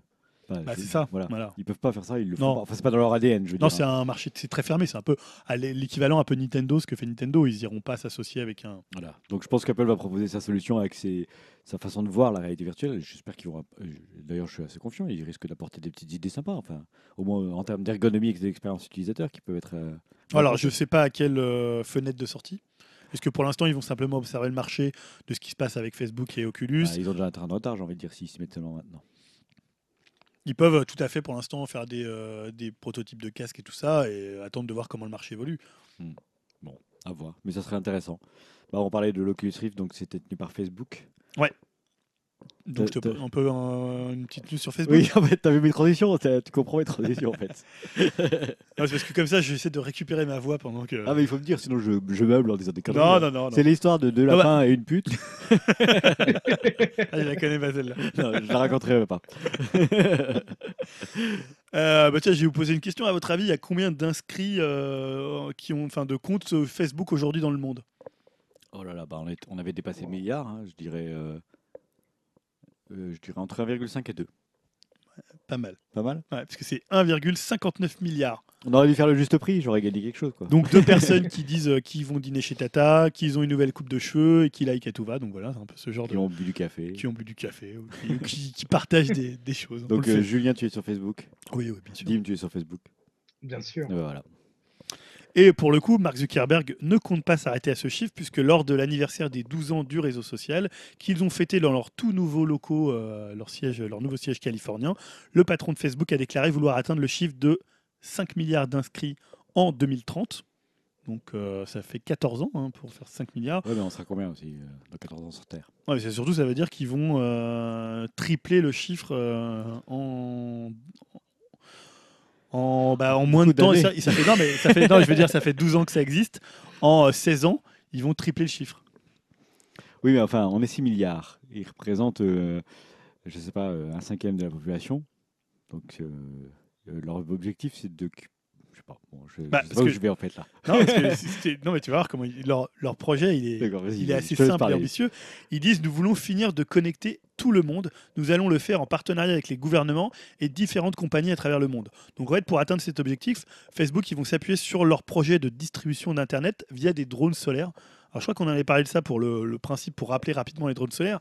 L'idée, c'est de lancer des drones à haute altitude pour connecter les trois milliards de personnes qui n'ont pas accès à Internet. Parce que c'est ça la limite de, de Facebook. C'est-à-dire que les personnes qui n'ont pas accès à Internet, forcément, ils ne peuvent pas avoir Facebook. Comme Google. Comme Google, c'est le même problème pour tout le monde. Donc ça, c'est un drone de quarante-deux mètres d'envergure et de quatre cents kilos qui est aussi large qu'un Boeing sept cent trente-sept et deux fois plus léger qu'une voiture et qui offre une connexion de dix gigabits par seconde. Mais je comprends pas, le drone, tu le laisses au-dessus d'une ville et il, il distribue Internet il, et pendant trois mois et après, il faut le changer. Et parce qu'au bout d'un moment, il a plus d'essence. Ah non, ouais, c'est, c'est, c'est ça dure trois mois. Oui, c'est solaire. Oui, je suis con, il a plus d'essence. C'est très con. Solaire. Alors, c'est, c'est ça l'inconvénient d'enregistrer les podcasts le soir, c'est qu'on dit des conneries énormes parce qu'on est juste fatigué, quoi. Donc ça, c'est le, le premier, euh, la, leur premier objectif, qui est quand même un truc assez dingue, te dire que ils vont fournir les euh, Internet à trois milliards euh, d'individus qui ne sont pas connectés. Et ensuite, ils ont leur programme qui s'appelle Free Basics, qui est déjà disponible dans vingt-cinq pays et qui propose un accès gratuit à certains services web de base. À commencer par Facebook, forcément. Totalement. C'est l'idée. Donc ça, c'est un programme qui ne fait pas vraiment l'unanimité, puisque certains y voient une violation de la neutralité d'Internet. Carrément. Et pour le coup, l'Égypte et l'Inde ont déjà bloqué ce service. Oui, l'Inde l'a refusé, j'avais lu ça aussi. Ouais. Voilà. Donc euh, c'est leurs deux moyens d'essayer d'étendre en fait, la base possible euh, de gens qui pourraient se connecter à, à Facebook. Et euh, ce qui serait intéressant de voir, c'est que tu disais qu'on était combien sur, sur Terre ? six milliards. six milliards, donc tu en avais trois milliards, c'est-à-dire que là, ils sont pratiquement à la moitié de la population qui serait connectée sur Facebook. Non, ils sont à un virgule cinq. Oui, mais par rapport à ceux qui sont euh, qui n'ont pas accès à Internet. Ah oui, d'accord. On dit que ça représente ah, oui, trois milliards de personnes. Oui, c'est ça. Donc ça veut dire qu'ils sont... Une personne à... sur deux connectée. En Une fait, personne oui. sur deux a un compte Facebook. Oui. Là, personne... Ça me paraît énorme, quoi. Bah... Ouais, c'est vraiment énorme. Hein. C'est flippant, même. C'est... Oui. Non, c'est vrai. Et puis, je ne sais pas si vous avez lu la news sur Facebook et la C N I L. Je peux faire une digression ? Vas-y, vas-y, je t'en prie. Euh, la C N I L a mis en demeure Facebook en France, en fait. Et comme euh, ils, ils pensaient que c'était suffisamment important, cette mise en demeure, ils l'ont rendue publique, en fait. Ils ont expliqué qu'ils voulaient que Facebook arrête d'espionner les utilisateurs qui ne sont pas connectés. Ça, on le savait, en fait. C'était une rumeur qui courait comme quoi, même si tu n'es pas sur Facebook, Facebook connaît ton activité, mais on ne savait pas trop comment. Et en fait, très simplement, la C N I L a révélé que dès que tu vas sur un site où il y a un j'aime, où il y a euh, du style connecte-toi avec ton compte Facebook, ça installe un cookie dans ton ordinateur et à ce moment-là, Facebook euh, garde trace de tout ce que tu fais. Moi, par exemple, qui ne suis pas du tout sur Facebook, et ben, dès que je vais sur un site où il y a un j'aime, et ben, je sais que Facebook le sait. Ah ouais. Et du coup, je suis, un, un, je, suis, je suis suivi en utilisateur, mais en creux en fait. Ils savent que c'est mon adresse I P, donc moi, et ben, va, va sur tel site, et cetera. Et du coup, il peut cibler les pubs pour moi. Ça, c'est, c'est sympa. Hein ouais, ça fait flipper aussi. Ça. Voilà, donc la C N I L a dit vous avez trois mois pour arrêter de faire ça. Sinon, cent cinquante mille euros d'amende. C'est pas énorme. Bah, ils peuvent pas faire plus, la C N I L. Ah ouais oui. Ils ont dit quoi alors ? Ils ont dit OK. Bah, ils, pour l'instant, ils ont rien dit. C'est rendu public aujourd'hui, donc je ne sais ils pas. Ils ont envoyé cent cinquante mille euros et des cookies. Pff, bah non, mais cent cinquante mille euros, c'est ridicule. C'est surtout pour l'image de marque. Je pense que ça ouais. fera un petit, un petit peu dommage pour Facebook. Mais après, je suis pas un Facebook hater, mais j'aime pas trop quand il y a des choses qui se font comme ça, un peu en loose day, quoi. Ouais. Ça ne veut jamais être très glorieux. Je t'ai coupé la parole. Est-ce que tu voulais dire autre chose sur Facebook ? Non, non, non. Donc on termine sur la, la, le côté négatif de Facebook qui nous espionne tous. Non, j'avais un petit, une petite news sur Apple. Ah. Encore. Encore ? Mais tu n'as pas déjà fait ? Non, non, j'avais une autre news. Euh... Ah, d'accord. Ah, pardon, excuse-moi. Vas-y, voilà, je l'avais appelé Apple toujours vorace. Ah, mais je pensais que ça, quand tu parlais d'Apple, c'était dans le point V R en fait. Non, c'est autre chose. C'est-à-dire que. Euh, je comprends. Euh, bah, on, j'en parlais pour le, le, le, le streaming musical, pour la réalité virtuelle. Et en fait, on a appris que Apple envisagerait, selon le site web américain The Street, de s'attaquer directement à Netflix en lançant un nouveau service de S V O D autour du nouveau boîtier de l'Apple T V et surtout en misant sur des contenus exclusifs. En fait, exactement comme fait Netflix. Mmh. Et donc, selon The Streets, euh, euh, Apple aurait entamé des discussions avec des réalisateurs et des producteurs d'Hollywood pour qu'ils leur proposent des séries et des films exclusifs sur iTunes. Donc ça, c'est une annonce qui pourrait avoir lieu au moment de la sortie du prochain iPhone. D'accord, bah ça me ferait chier moi, mais bon. Donc voilà, peut-être qu'ils veulent, euh, ils voient un peu le succès aussi de Netflix et qu'ils vont peut-être essayer de lancer, lancer leur... Euh Pourquoi ils peuvent pas juste mettre Netflix sur Apple T V de... bah encore une fois, comme tu disais, quand euh, ils ont... Oui, je sais, je, je, je parle trop. Après, on reprend mes arguments et on les envoie à la figure. Non, mais c'est vrai, c'est leur façon de faire. C'est-à-dire oui, qu'ils ne vont, bah, oui. euh, vont pas permettre à quelqu'un de faire du... Euh, bah, de, de d'amener leur service oui, voilà. sur leur, euh, leur circuit. Ils vont préférer faire leur propre... Euh, ah non, mais de, c'est logique. Leur... Ils se disent, on met en place un écosystème avec l'Apple T V et c'est Netflix qui récolte l'argent. Euh... Bah oui. Ils sont pas d'accord. Bah non. C'est tout à fait logique. Ça serait tout à fait logique, mais ça nous ferait payer deux abonnements, en fait. Ouais. Exactement. Euh, je t'ai encore coupé la parole, t'as eu le temps de tout dire sur... Bah oui, c'était tout. Oui, excuse-moi, je te, je, je te parle beaucoup. Hein. Il n'y a pas de souci. euh, bon, bah, en partie techno, on a, on a dit ce qu'on en avait à dire. On va faire la partie promotion canapé. Pour ceux ouais. qui ne connaissent pas, la promotion canapé, c'est un moment où on parle de tout ce qui occupe notre esprit quand on est sur notre canapé. Donc jeux vidéo, musique, euh, séries, films, ciné et autres qui nous occupent en ce moment. A tout de suite, promotion canapé.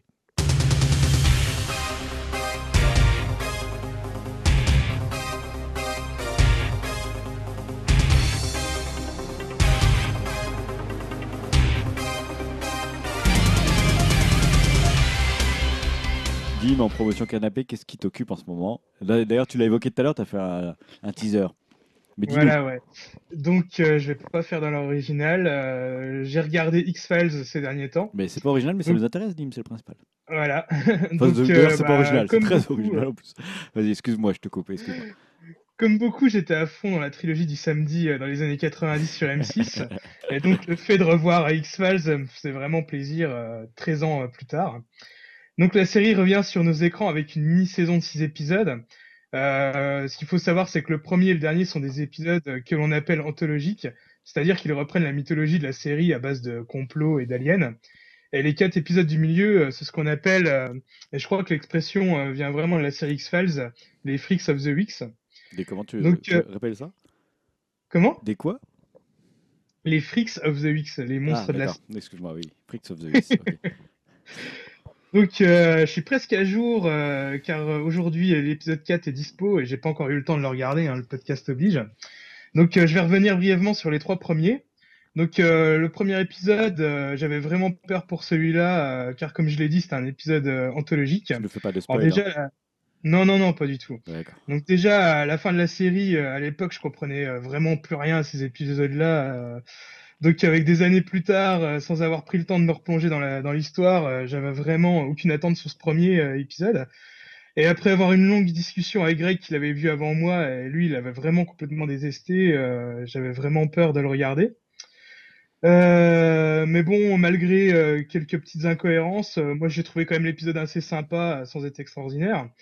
Euh, j'ai trouvé qu'ils avaient simplifié l'histoire au possible, afin que euh, les gens qui ne se rappellent plus forcément de l'histoire comme moi... Euh, voir les gens qui n'ont jamais vu le show euh, puissent euh, suivre sans trop de difficulté.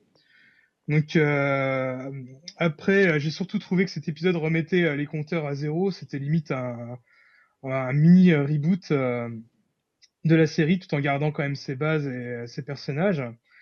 Euh, la série euh, avait l'air quand même de pas mal s'auto-citer, euh, voire s'auto-parodier au possible, et insister beaucoup sur la, par- la paranoïa.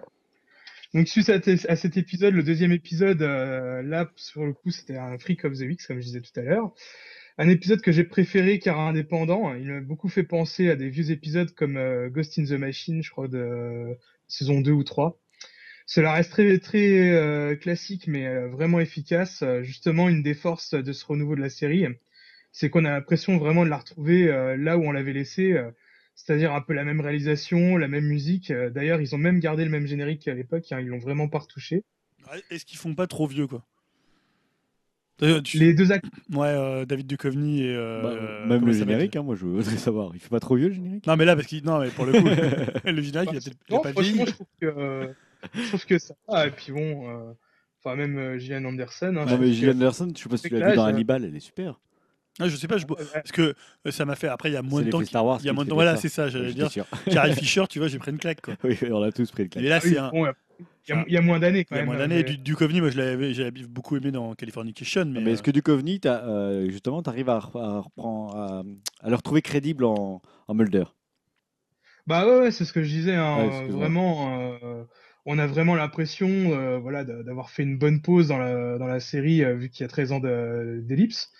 Mais euh, franchement, je trouve que c'était vraiment crédible. Les acteurs, on les retrouve vraiment avec beaucoup de plaisir.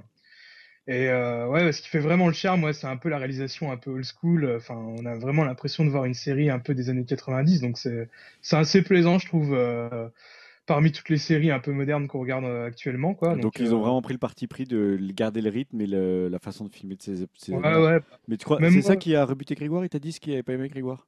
Juste pour Alors ça. non, Grégoire, enfin lui, il a juste vu cet épisode-là, enfin le, le, le premier.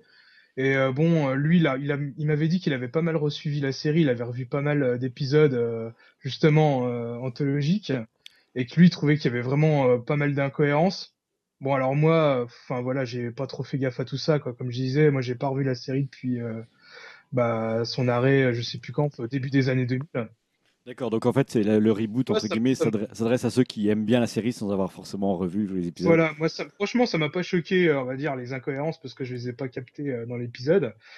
Et euh, justement, je trouvais qu'ils avaient quand même vraiment simplifié l'histoire. Et, euh... et au final, alors, est-ce que tu nous la conseilles, ouais, cette série, ou pas trop? Eh ben justement, oui, là, je voulais juste revenir deux minutes Désolé. sur le troisième, troisième épisode, qui est juste euh, terrible. Donc les critiques américaines affirmaient que la qualité augmentait à chaque épisode, et là c'était vraiment le cas, parce que euh, ouais, le troisième épisode pour moi c'est vraiment un chef-d'œuvre de la saison, euh, voire euh, de la série tout court. Il est écrit par euh, le scénariste Darren Morgan, qui était scénariste sur les saisons euh, deux et trois, ainsi que sur les séries euh, Millennium et Fringe. Euh, c'est un épisode comique, euh, comme il y a pu déjà en avoir euh, certains dans, dans la série. Et euh, franchement, le résultat est vraiment fun. Il y a une tonne de références et de clins d'œil à la série, ou voire même à des films fantastiques. Il y a un monstre euh, qui est vraiment cool et pas si monstrueux que ça. Un humour euh, vraiment très bien vu. David Duchovny et euh, Gillian Anderson, ils ont vraiment l'air de, de se lâcher, de s'amuser à fond dans cet épisode.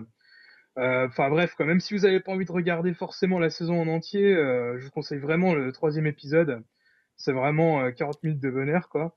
Juste le petit bémol que j'ai pour l'instant sur le, la reprise de, cette, euh, de la saison, mais qui a vraiment rien à voir avec la, la série en elle-même, c'est que la Fox, elle diffuse euh, les épisodes deux, trois, quatre et cinq dans le désordre. Donc euh, dans le trois, par exemple, on voit un Mulder euh, complètement démotivé et rempli de doutes vis-à-vis de ses croyances, ce qui n'est pas forcément le cas dans l'épisode deux. Euh, donc euh, bon, on a un peu du mal à comprendre, euh, on va dire, le, le fil rouge de la saison euh, dû à ça. Donc il euh, faudrait vérifier sur le net euh, le vrai ordre voulu par Chris Carner, le, le showrunner de la série. Mais bon, euh, dans tous les cas, euh, si vous n'avez pas encore vu la série, euh, vous pouvez toujours au moins avoir votre avis. Elle sera diffusée à la fin du mois sur la M six. Et alors, donc, si j'ai bien compris, chaque épisode est indépendant, en fait, s'ils peuvent les, se permettre de les diffuser un peu dans le désordre. C'est pas une grande histoire euh, suivie de... Non, il n'y a pas vraiment... De... C'est des épisodes indépendants, mais bon, il y a quand même un, un minimum de, de fil rouge, on va dire. Il y a une trame de fond, comme d'habitude, quoi, mais en, en light. Dans la, dans la psychologie des, des, des personnages, et ce qui n'est pas forcément respecté avec euh, l'ordre de diffusion américaine. Et ça, c'est un peu dommage. Bah, j'ai oui. pas trop compris. Mais alors, tu es en train de me dire qu'ils ne diffusent pas dans l'ordre qui est voulu par euh, c'est Chris Carter. Ouais, ouais, ouais, exact, ouais. Il bon, y a juste le un et le con, six, hein. euh, qui, parce que bon, ça fait partie des épisodes mythologiques, mais les épisodes indépendants, bah, ils sont diffusés dans le désordre. Et je oui, sais vraiment... En gros, le premier épisode de la saison et le dernier épisode de la saison qui conclut, ils les diffusent au bon moment, mais les autres, ils s'en foutent. Voilà. Oh, putain, c'est nul, et euh, donc, euh, entre le deux et le trois, on voit un Mulder qui est complètement différent. Euh, un coup, il croit vraiment euh, on va dire, à tout ce qui est conspiration. L'épisode d'après, il n'y croit plus du tout, on ne sait pas pourquoi. Et là, tu me parles de la nouvelle saison. Oui, oui, bien sûr. Il parle ouais, de... ouais. ouais c'est hallucinant. Ouais, mais... C'est vraiment dommage, quoi. Ouais, Après, ouais, nous, on ne va euh... pas suivre ça sur les médias américains, donc c'est pas grave pour nous. Mais... Non, mais ça veut si dire qu'en ouais, en France, euh... en France, ils vont le diffuser peut-être dans la même... Euh... Parce que tu vas suivre où, en France ça, ça, bah, sur M six pas. Ouais, ouais, sur M six, ils le diffusent à la fin du mois. Ah, mais dans l'ordre ou on ne sait pas encore? On ne sait pas encore, quoi. Mais ah, bon, là, là, j'essaie de regarder si je, si je trouve l'ordre exact. Ouais, l'ordre officiel, quoi. Ouais. Ouais, ouais. Ça serait bien. Bon, bah, moi, ce qui a occupé mon esprit un peu, je vais continuer. Hein, et on, je, euh, je vais évoquer deux séries, en fait. Une très rapidement qu'on a évoquée plein de fois, donc je ne vais pas revenir dessus. C'est The Leftovers que j'ai commencé. Toi aussi, tu as commencé à regarder, non ? euh, J'ai vu la première, toute la première saison et là, je vais commencer la saison deux. D'accord. Bah, je trouve ça vraiment super, en fait. J'ai eu du mal à rentrer dedans, je vous avoue. Ouais. Hein. Euh, il m'a fallu trois premiers épisodes pour me dire c'est intéressant, mais je ne comprends pas ce que je regarde. Et le quatrième, j'ai commencé à me dire ah ouais, en fait, je vois où ils veulent. Enfin, je vois, je vois ce que ça veut dire, en fait. Je, voilà. Donc, euh, ceux qui sont un peu réticents sur ce genre de série, euh, voilà, donnez sa chance. Si vous, voilà, si vous avez du mal à rentrer dedans, sachez que il faut deux, trois épisodes pour rentrer dedans. Et après, moi, je trouve. T'en es où là ? Euh, bah, je sais pas trop quoi te dire parce que sinon je vais spoiler ah, des trucs. Tu mais... t'as pas fini la saison? Non, j'en suis à la quatrième épisode. D'accord. Mais là, le quatrième, j'ai, je l'ai adoré, j'ai trouvé ça super. En plus, on est focalisé sur un personnage. Ouais, je vois lequel c'est. Voilà. Et donc, je, je me suis dit, ah bien, voilà, il y, y a des choix et c'est, c'est bien. Les trois premiers, j'étais trop perdu, je comprenais pas. J'ai même regardé le premier deux fois parce que je, je j'étais pas vraiment concentré pour la première fois. Enfin, voilà. Et Greg a vu la saison deux et il m'a dit qu'elle était exceptionnelle. Bon, voilà, super. Donc, The Leftovers, euh, je joins la communauté pour dire que c'est bien. Et j'ai vu Spotless, c'est une série dont peu de gens ont entendu parler, Spotless. Euh, donc c'est l'histoire d'un quotidien d'un nettoyeur de scènes de crime ou de scènes de mort en tout cas. Même si une personne se suicide, lui il arrive une fois que le corps a été enlevé, il doit faire disparaître toutes les traces de sang, des bouts de cervelle, et cetera. Euh, c'est une série Canal plus, avec Marc-André, Marc-André Grondin. Je ne sais pas si vous vous souvenez, c'est le jeune acteur qui jouait dans Crazy. Ah, oui, qui oui. Aujourd'hui a bien vieilli, hein, il doit avoir la trentaine, euh, voilà. Et ça, lui, ça. ça lui va plutôt bien, non, non, mais ça lui va plutôt bien, j'ai rien, dit, rien à dire là-dessus. Euh, Mais c'est une série à la fois intéressante, à la fois décevante. Donc, euh, si vous vous attendez à une série vraiment sur le quotidien de nettoyeur de scène de crime, vous serez déçu. Mais il y a des rebondissements assez intéressants. C'est une série assez bien placée, mais pff, j'ai un peu peur qu'il y ait l'effet The Revenant où tu as une bonne idée de départ et qu'après, moi, je trouve que ça, ils savent pas euh, entretenir la chose, quoi. Euh, les Revenants de Canal plus, euh, la première saison était géniale, mais ils ont tellement foiré la, l'arrivée de la deuxième saison que moi j'ai même pas regardé la deuxième. Ouais, j'ai, voilà. Il s'est passé beaucoup de temps quand même. Bah voilà, ils ont foiré leur truc quoi. Et Spotless, c'est une série très intéressante, mais j'ai peur qu'elle soit foirée dans la deuxième saison. Donc à voir. Si de, certains d'entre vous ont vu Spotless et ont apprécié, qu'ils n'hésitent pas à le dire, et peut-être que je suis passé à côté de certaines choses. Voilà. Je reste sceptique vis-à-vis de ça. Et Julien, dis-nous ce qui occupe ton esprit. Euh, Alors, qu- oui, qu'est-ce que je fais ? Je vais enfin avoir fini de regarder euh, la deuxième saison de Breaking Bad. Ah. Je suis un peu lent, mais non, non, mais je, je serais curieux. Donc, t'as vu Better Call Saul enfin, Ouais, Saul, j'ai vu euh, Saul, euh, le personnage, le personnage de Saul, donc qui est vraiment excellent. Mais t'avais pas regardé la série Better Call Saul encore ? Non, non, non, non j'attendrai, je la regarderai à la fin. Oui, regarde-la à la fin. Oui, oui, donc là, la deuxième saison est vraiment, vraiment excellente. Hein. Euh, pas de doute. Là, je suis dans les deux derniers épisodes. En plus, à la fin de l'épisode que j'ai vu euh, avant-hier, là, il y a un twist euh, qui fait que t'as vraiment envie de savoir ce qui je va se passer. Je sais même plus ce qui se passe. Voilà, donc je vais pas spoiler pour non, ceux qui voudraient encore la regarder. Donc ça, c'est ce que je fais. Je joue toujours à Metal Gear Solid cinq, mais surtout, j'ai joué à The Witness, dont je parlais tout à l'heure. Donc The Witness, c'est le nouveau jeu de Jonathan Blow, comme je disais tout à l'heure. Donc on a beaucoup parlé de The Witness sur le, dans la presse jeux vidéo. Alors qu'est-ce que c'est ? Est-ce que c'est un chef-d'œuvre ? Est-ce que c'est de la branlette intellectuelle pour hipster ou pour bobo, comme j'ai pu le lire ? Donc qu'est-ce que c'est ? Déjà, c'est un jeu qui bah, a vraiment des idées de game design. C'est-à-dire vous arrivez, vous commencez, il n'y a pas de générique, il n'y a pas d'introduction. Vous avez tout de suite le pad en main, vous jouez. Vous êtes dans un couloir, vous marchez, c'est en vue à la première personne. Euh, vous arrivez dans un petit jardin. Il y a un premier euh, panneau où euh, vous allez simplement euh, amener un, une sorte de comment dire un, une sorte de trait qui part d'un point A à un point B, donc un point d'arrivée, point de départ pardon et point d'arrivée. Et ensuite vous allez, ça va ouvrir une porte. Donc au début c'est très simple, hein, c'est juste un coude, voire, voire une ligne droite. Et ensuite vous allez avoir des puzzles, un peu comme des labyrinthes comme on fait dans les, euh, les jeux, euh, les, les jeux, les cent jeux de l'été avec euh, les mots fléchés, machin, des trucs comme ça. Mais après forcément ça va se complexifier. Donc à chaque fois que vous allez euh, réussir à passer un puzzle, ça va euh, allumer un, un nouveau, un nouveau, euh, un nouveau terminal. Donc ça c'est très intéressant en termes de game design parce que quand vous arrivez il n'y a aucune flèche, c'est simplement les, euh, les câbles des terminaux qui vont vous indiquer où il faut aller puisqu'ils s'allument ou même quand ils sont, euh, ils sont, euh, ils sont encore non allumés. Donc il euh, n'y a pas du tout de fléchage, il n'y a pas du tout de points sur la, il n'y a pas du tout de carte. Donc on est dans un, quelque chose de très épuré, de, de, très, euh, de très direct pour le joueur. Il n'y a pas du tout de didacticiel. Il euh, y a juste un moment où il vous dit bah faut appuyer sur croix pour rentrer dans le puzzle et après vous débrouillez. Il n'y a aucun moment où on vous explique ce qu'il faut faire dans les puzzles.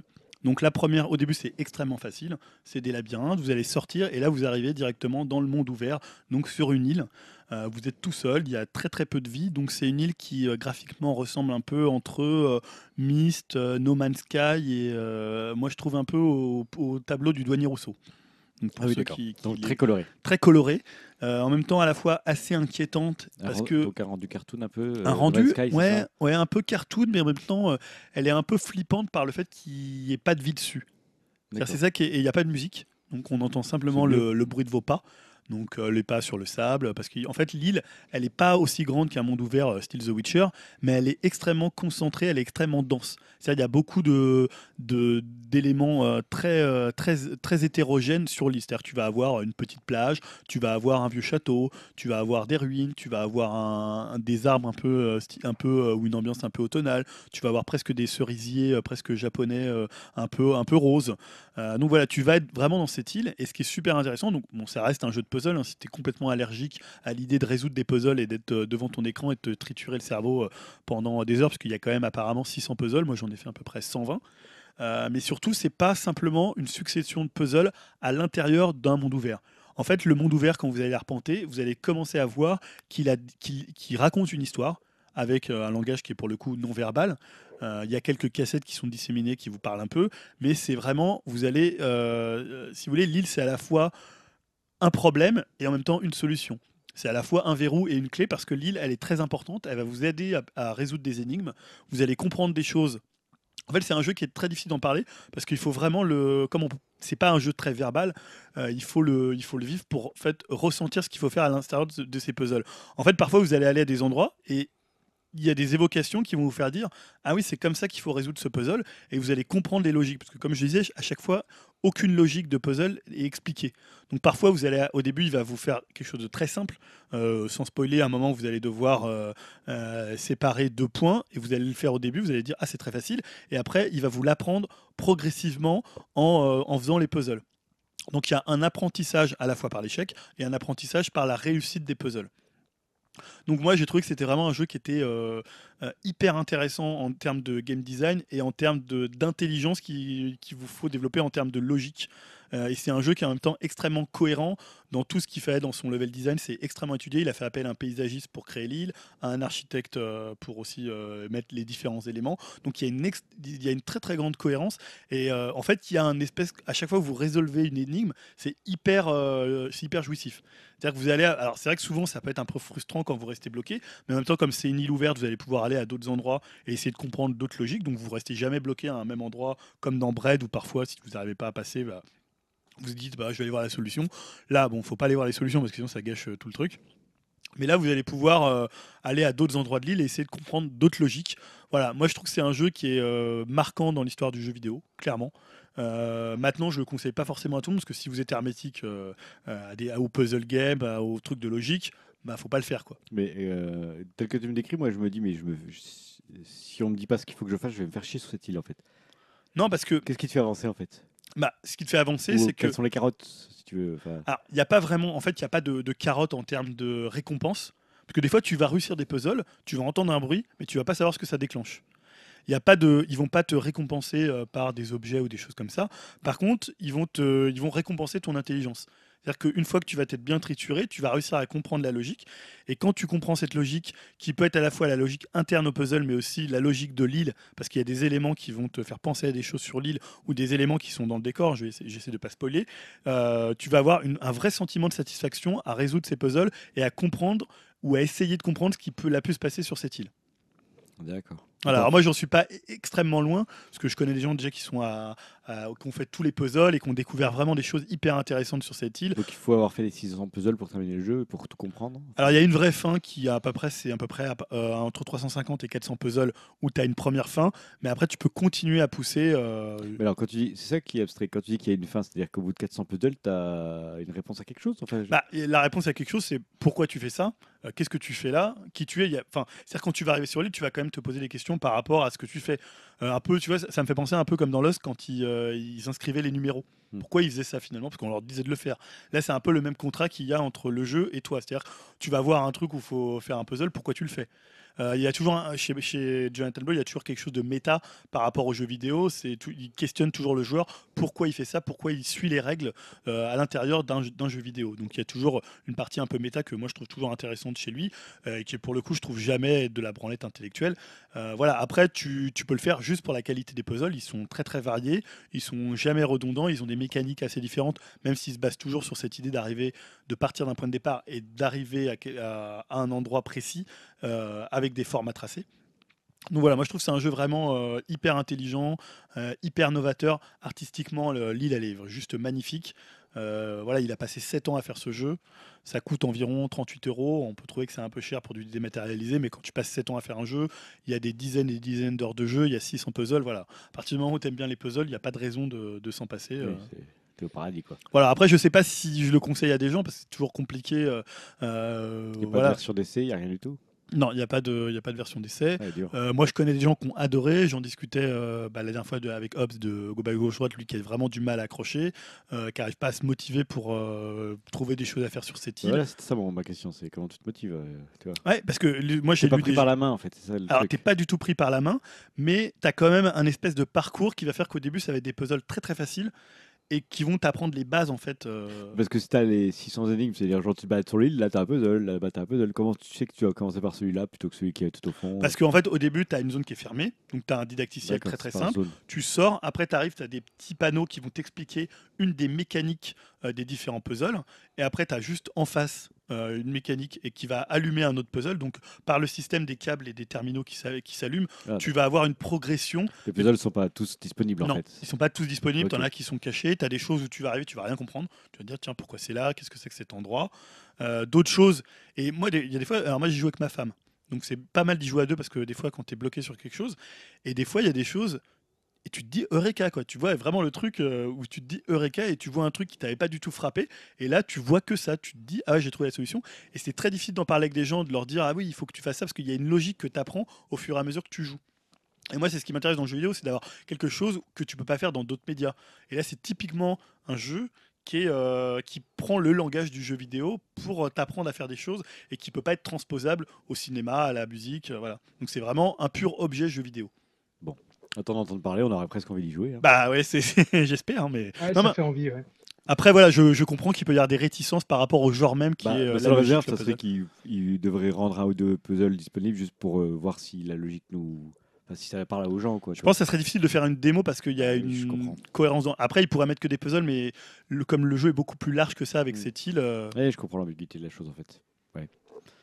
Bon, voilà, peut-être que dans deux semaines, j'aurais, je détesterai le jeu tellement il me, il me met mina parce que c'est quand même très, parfois assez difficile. Alors on verra si dans deux semaines t'as fini ou pas déjà. Je sais pas, j'ai, j'évite d'y jouer trop longtemps parce qu'après je, je pète un plomb ça tellement. Chiant, moi, j'ai, j'ai, je suis pas tellement logique. Ça fait penser un peu à Fez en fait quand tu me racontes et j'ai pas du tout aimé Fez. Bah moi j'ai pas trop aimé Fez. Ah d'accord. Et pour le coup parce que Fez je trouvais qu'il y avait, euh, je comprenais pas la logique. Mm. Là ça reste quand même des puzzles et ça commence très très simplement et dans Fez j'avais l'impression de faire des choses qui avaient aucun intérêt. Oui, j'ai eu cette impression. Alors que là, je trouve qu'il y a une bonne symbiose entre les puzzles et ce que tu vois sur l'île. Et il y a un plaisir, moi, je trouve, de se promener sur cette île avec une direction artistique qui est juste magnifique. Quoi. Ok. Bon, bah super. Bah, tiens-nous au courant euh, au fur et à mesure de ton ouais. avancée. Hein. Ouais, bah, je vous dirai dans deux semaines. Euh... Et si t'as réussi à faire les six cents puzzles surtout. Je pense pas que je réussirai, je te dis, j'ai pas tellement de logique et c'est, c'est vraiment ce qui c'est m'énerve. Vrai. Par exemple, Brett, j'avais pas réussi à le faire. J'avais oui, mais c'est rassurant que toi, disant que t'as pas de logique, t'apprécies ce genre de, de, ce genre de jeu. Donc c'est... Oui, parce Faut qu'en fait, je suis toujours disent... devant le jeu et je me dis, il doit y avoir un, un, une réponse logique à ce jeu. Tu vois, et, et dans Brett, j'étais pareil, je me disais, ah, mais qu'est-ce qu'il faut faire ? Et quand je regardais les solutions, je me dis, ah ouais, c'est évident. Et j'étais émerveillé par le, la, l'inventivité de, de, de ce qui mettait en place, mais j'arrivais pas à trouver la logique qu'il fallait déployer ouais, pour pouvoir résoudre le, le puzzle. J'ai le même problème avec Limbo, qui pourtant est pas compliqué. Hein. Ah oui, Limbo pour le coup il est un peu plus simple. Oui, bah voilà. Et Limbo, il y a des fois je restais des heures devant un truc avec un chariot qui a poussé, j'essayais toutes les solutions, puis après je regardais sur internet et je faisais ah bah oui. C'est ça après quand la logique t'apparaît justement et puis là, extrêmement là, logique. Je suis con hein, quand même. C'est ça qui est frustrant. Ouais, je te rassure, c'était pareil pour moi. Ouais, voilà, il y a beau, d'ailleurs, je, j'ai lu beaucoup de, de tests dessus où des gens euh, détestaient le jeu pour les avoir rendus crétins, quoi, pour leur avoir euh, trituré tellement le cerveau qu'ils avaient l'impression que le, le jeu se moquait d'eux presque. Mais tant que c'est pas des logiques genre euh, tu prends une pelure de banane que tu mélanges à une noix de coco et ça te donne un truc. Euh... Mais des fois tu vois une grille et tu ne comprends pas la logique. Parce qu'il faut qu'avant, tu aies compris d'autres logiques. Euh, parce qu'après, ils combinent des logiques, en fait. Ouais, c'est, en voilà. fait c'est... c'est un peu difficile à expliquer sans oui, spoiler. Mais du coup, ça, on a l'impression que ce mec euh, a vraiment pris son temps pour écrire quelque chose de vraiment... Euh... Ouais, complètement, et voilà, de, d'extrêmement qui est, qui est cohérent. Bien, en fait. Et là, quand, quand j'en parle, j'ai envie des fois de spoiler des trucs, de dire « Ah oui, là, c'était génial, cette idée de logique avec euh, cet et élément-là. » Je le ferai pas. Je le ferai pas. Sinon, je serais obligé de mettre que... un bip. Voilà, tout à fait. Non, mais ça serait, ça serait complètement euh, gâcher tout le plaisir ouais, du oui. jeu qui est basé sur... Euh, et qui est pas, comme tu dis, ça ne récompense pas le joueur, mais ça le récompense euh, de manière intelligente, mmh. sans rien lui donner, mais en lui donnant de la satisfaction personnelle, ce qui est bien aussi dans le jeu vidéo, on n'est pas toujours obligé de donner des, des carottes. Parfois le, attends, parfois, le but, c'est le chemin. Voilà, tout à fait. C'est beau ce que tu dis, je pense ah, que ça fait beau. Une belle conclusion pour uh, The Witness. C'est Pierre qui disait ça dans Le Père de la Télé-Verdure. Je pensais que c'était Pierre l'apôtre. Non, non, c'est Pierre, je ne vous ai pas la pierre, Pierre. euh, bref, après ces grandes citations, c'est ce jeu qui me donne envie, en fait, maintenant. Je crois que j'ai envie. Bon, bref. Je pense que ça te plairait, moi. Bah, je, j'irai peut-être essayer. Hein. J'essaie de le conseiller à Greg aussi. Mais... C'est vrai ? Ouais. Ah, ça pourrait lui plaire. Bon bref, on est en train de dériver, on perd tous nos auditeurs. On va parler un peu de ce qui va sortir au ciné dans ces prochains jours. Dim, je te laisse commencer. Le dix, qu'est-ce que tu as envie de voir le dix au ciné ? Bah demain, bon, alors. Bah, demain, qu'est-ce que tu vas aller voir au ciné ? Tout d'abord, Deadpool, hein, euh, donc de Tim Miller avec euh, Ryan Reynolds. Bon, on en a déjà parlé euh, dans les différents euh, points comics qu'on a pu faire dans les émissions, quoi. Donc, euh, tiré du comics bah, du même nom, hein, un personnage bien barré de l'univers Marvel, euh, bon, qui change un peu des, des autres héros euh, de la firme.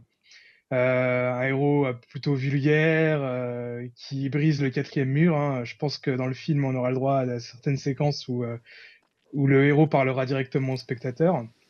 Donc euh, voilà, j'espère que ça sera à l'image de la B D, euh, un film bien déjanté. Euh, Bon, après, j'ai bon espoir, hein, rien qu'au regarder le, la campagne marketing, enfin euh, toutes les affiches, euh, toutes les ouais, boîtes d'annonces, ouais, les c'était quand même assez fun. C'était quand même grandiose, hein, les grandes annonces. Ouais, t'as pas justement peur qu'ils en fassent trop sur ce côté euh, on brise le quatrième mur. T'as l'impression que le film il est complètement tourné sur ce côté euh, on fait un film de super-héros qui n'en est pas vraiment un et, ouais. vraiment, et on remet en, en question tous les codes. Oui, mais je trouve que c'est malin bah, justement. Après, dans le...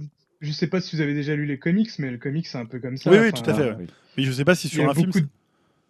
Ouais, après, faut voir. Euh, bah, je, moi, résultat. Je pense que c'est la bonne, atta- la bonne attache, hein. Enfin, la bonne, euh, le, bon, le bon angle d'attraper les gens, parce qu'il euh, y a plein de gens que, que je pense qui sont comme moi, qui en ont marre, juste marre des super-héros, quoi. Avenger, moi, j'en peux plus, hein. Ouais. Et Deadpool, c'est le premier super-héros que j'ai envie de voir depuis des, des mois, quoi. Le dernier que j'ai vu, c'était ah. Ant-Man, qui était déjà un peu différent, je trouve, dans son ton. Et la, la Mais t'avais, moi, je trouve, par exemple, ce qu'avaient fait euh, les Gardiens de la Galaxie, c'était assez malin. C'est-à-dire, c'est, pour le coup, ils reprenaient pas... Ils... Ils n'essayaient pas de retourner les codes euh, contre le genre, mais ils faisaient un truc peut-être un peu plus euh, fun, un peu plus détendu, un peu moins sérieux. Toi, ah. Ils prenaient un peu un chemin presque. Il y avait le côté dit, un mode de pote d'Avenger, voilà, mais sans peu... le premier degré un peu lourdingue. De, voilà. de C'était voilà, le côté un peu film des années quatre-vingts. Oui, je suis d'accord. Donc, ce truc, c'était pas... là, j'ai bon, l'impression euh... qu'ils vont rester sur ce gimmick. Mais Deadpool, il a peut-être ouais, plus un côté euh... qui casse, hop, hop. tu vois. Il y a peut-être un petit côté qui casse, moi, je trouve, dans ce Deadpool-là. Je... Ouais, je pense qu'il va être euh, assez... Enfin, le personnage va être assez cinglant. Bon, en tout cas, bon je... après, moi, moi, ce qui me fait aussi me rassure, c'est que Ryan Reynolds, il porte le projet depuis euh, des années. Euh, c'est lui aussi qui avait mis euh, en ligne euh, une vidéo, euh, qu'ils avaient fait des tests pour un... Bah, à l'époque, un, un hypothétique film Deadpool, et c'est ça qui avait bien fait euh, le buzz, et qui a lancé le feu vert pour le, le vrai film Deadpool. Donc euh, après, ouais, pourquoi pas, quoi. Bon, je me le suis noté aussi, mais... Ouais, moi aussi, pareil. Donc, euh, après, bon. J'ai plus peur pour une suite, en fait.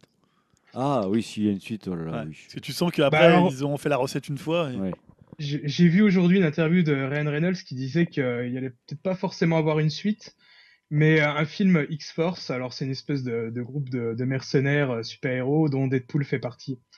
Donc euh, bon, après euh, on, on verra déjà bien les résultats au box-office du oui. film. À mon avis, si tu fais un gros tabac, il y aura forcément une suite. Il hein. n'y a pas de raison. Oui. C'est bon. Bon, ouais. Quel autre film tu voulais voir cette semaine, Jim? Alors, euh, bon, j'assume pleinement mon choix. La tour de contrôle infernale. Euh, moi, j'aime. Je suis vraiment client de Eric et Ramsey. C'est un, euh, c'est un humour un peu pipi caca, mais ça me fait encore assez marrer. Et euh, là, en plus, à la réalisation, c'est Eric Judor. Euh, je pense que c'est lui aussi qui a dû écrire le scénario. Et j'aime encore bien euh, ce qu'il fait. Par exemple, euh, il, avait, euh, il avait écrit la série euh, qui était passée sur Canal plus, Platane, euh, Platane ouais. qui, euh, pareil, quoi, était euh, l'humour assez méta, où justement, d'ailleurs, la saison deux reprenait le tournage de la tour, euh, la tour Montparnasse infernale numéro deux. Donc, je ne sais pas s'il va y avoir des références euh, à ça dans le film. Mais bon, après, pourquoi pas, quoi. Après, moi, j'aime bien aussi un peu quand Eric et Ramsey sont en roue libre, comme ils ont pu être dans des films comme Seul Tout, que je trouvais quand même assez drôle, ou même quand ils ont été dirigés par Quentin Dupieux dans Steak, qui était vraiment excellent, donc à voir. Est-ce que tu vas aller le voir à Saint-Nazaire ? Non, non, je vais aller le voir soit à Nancy, soit à Metz. Hein.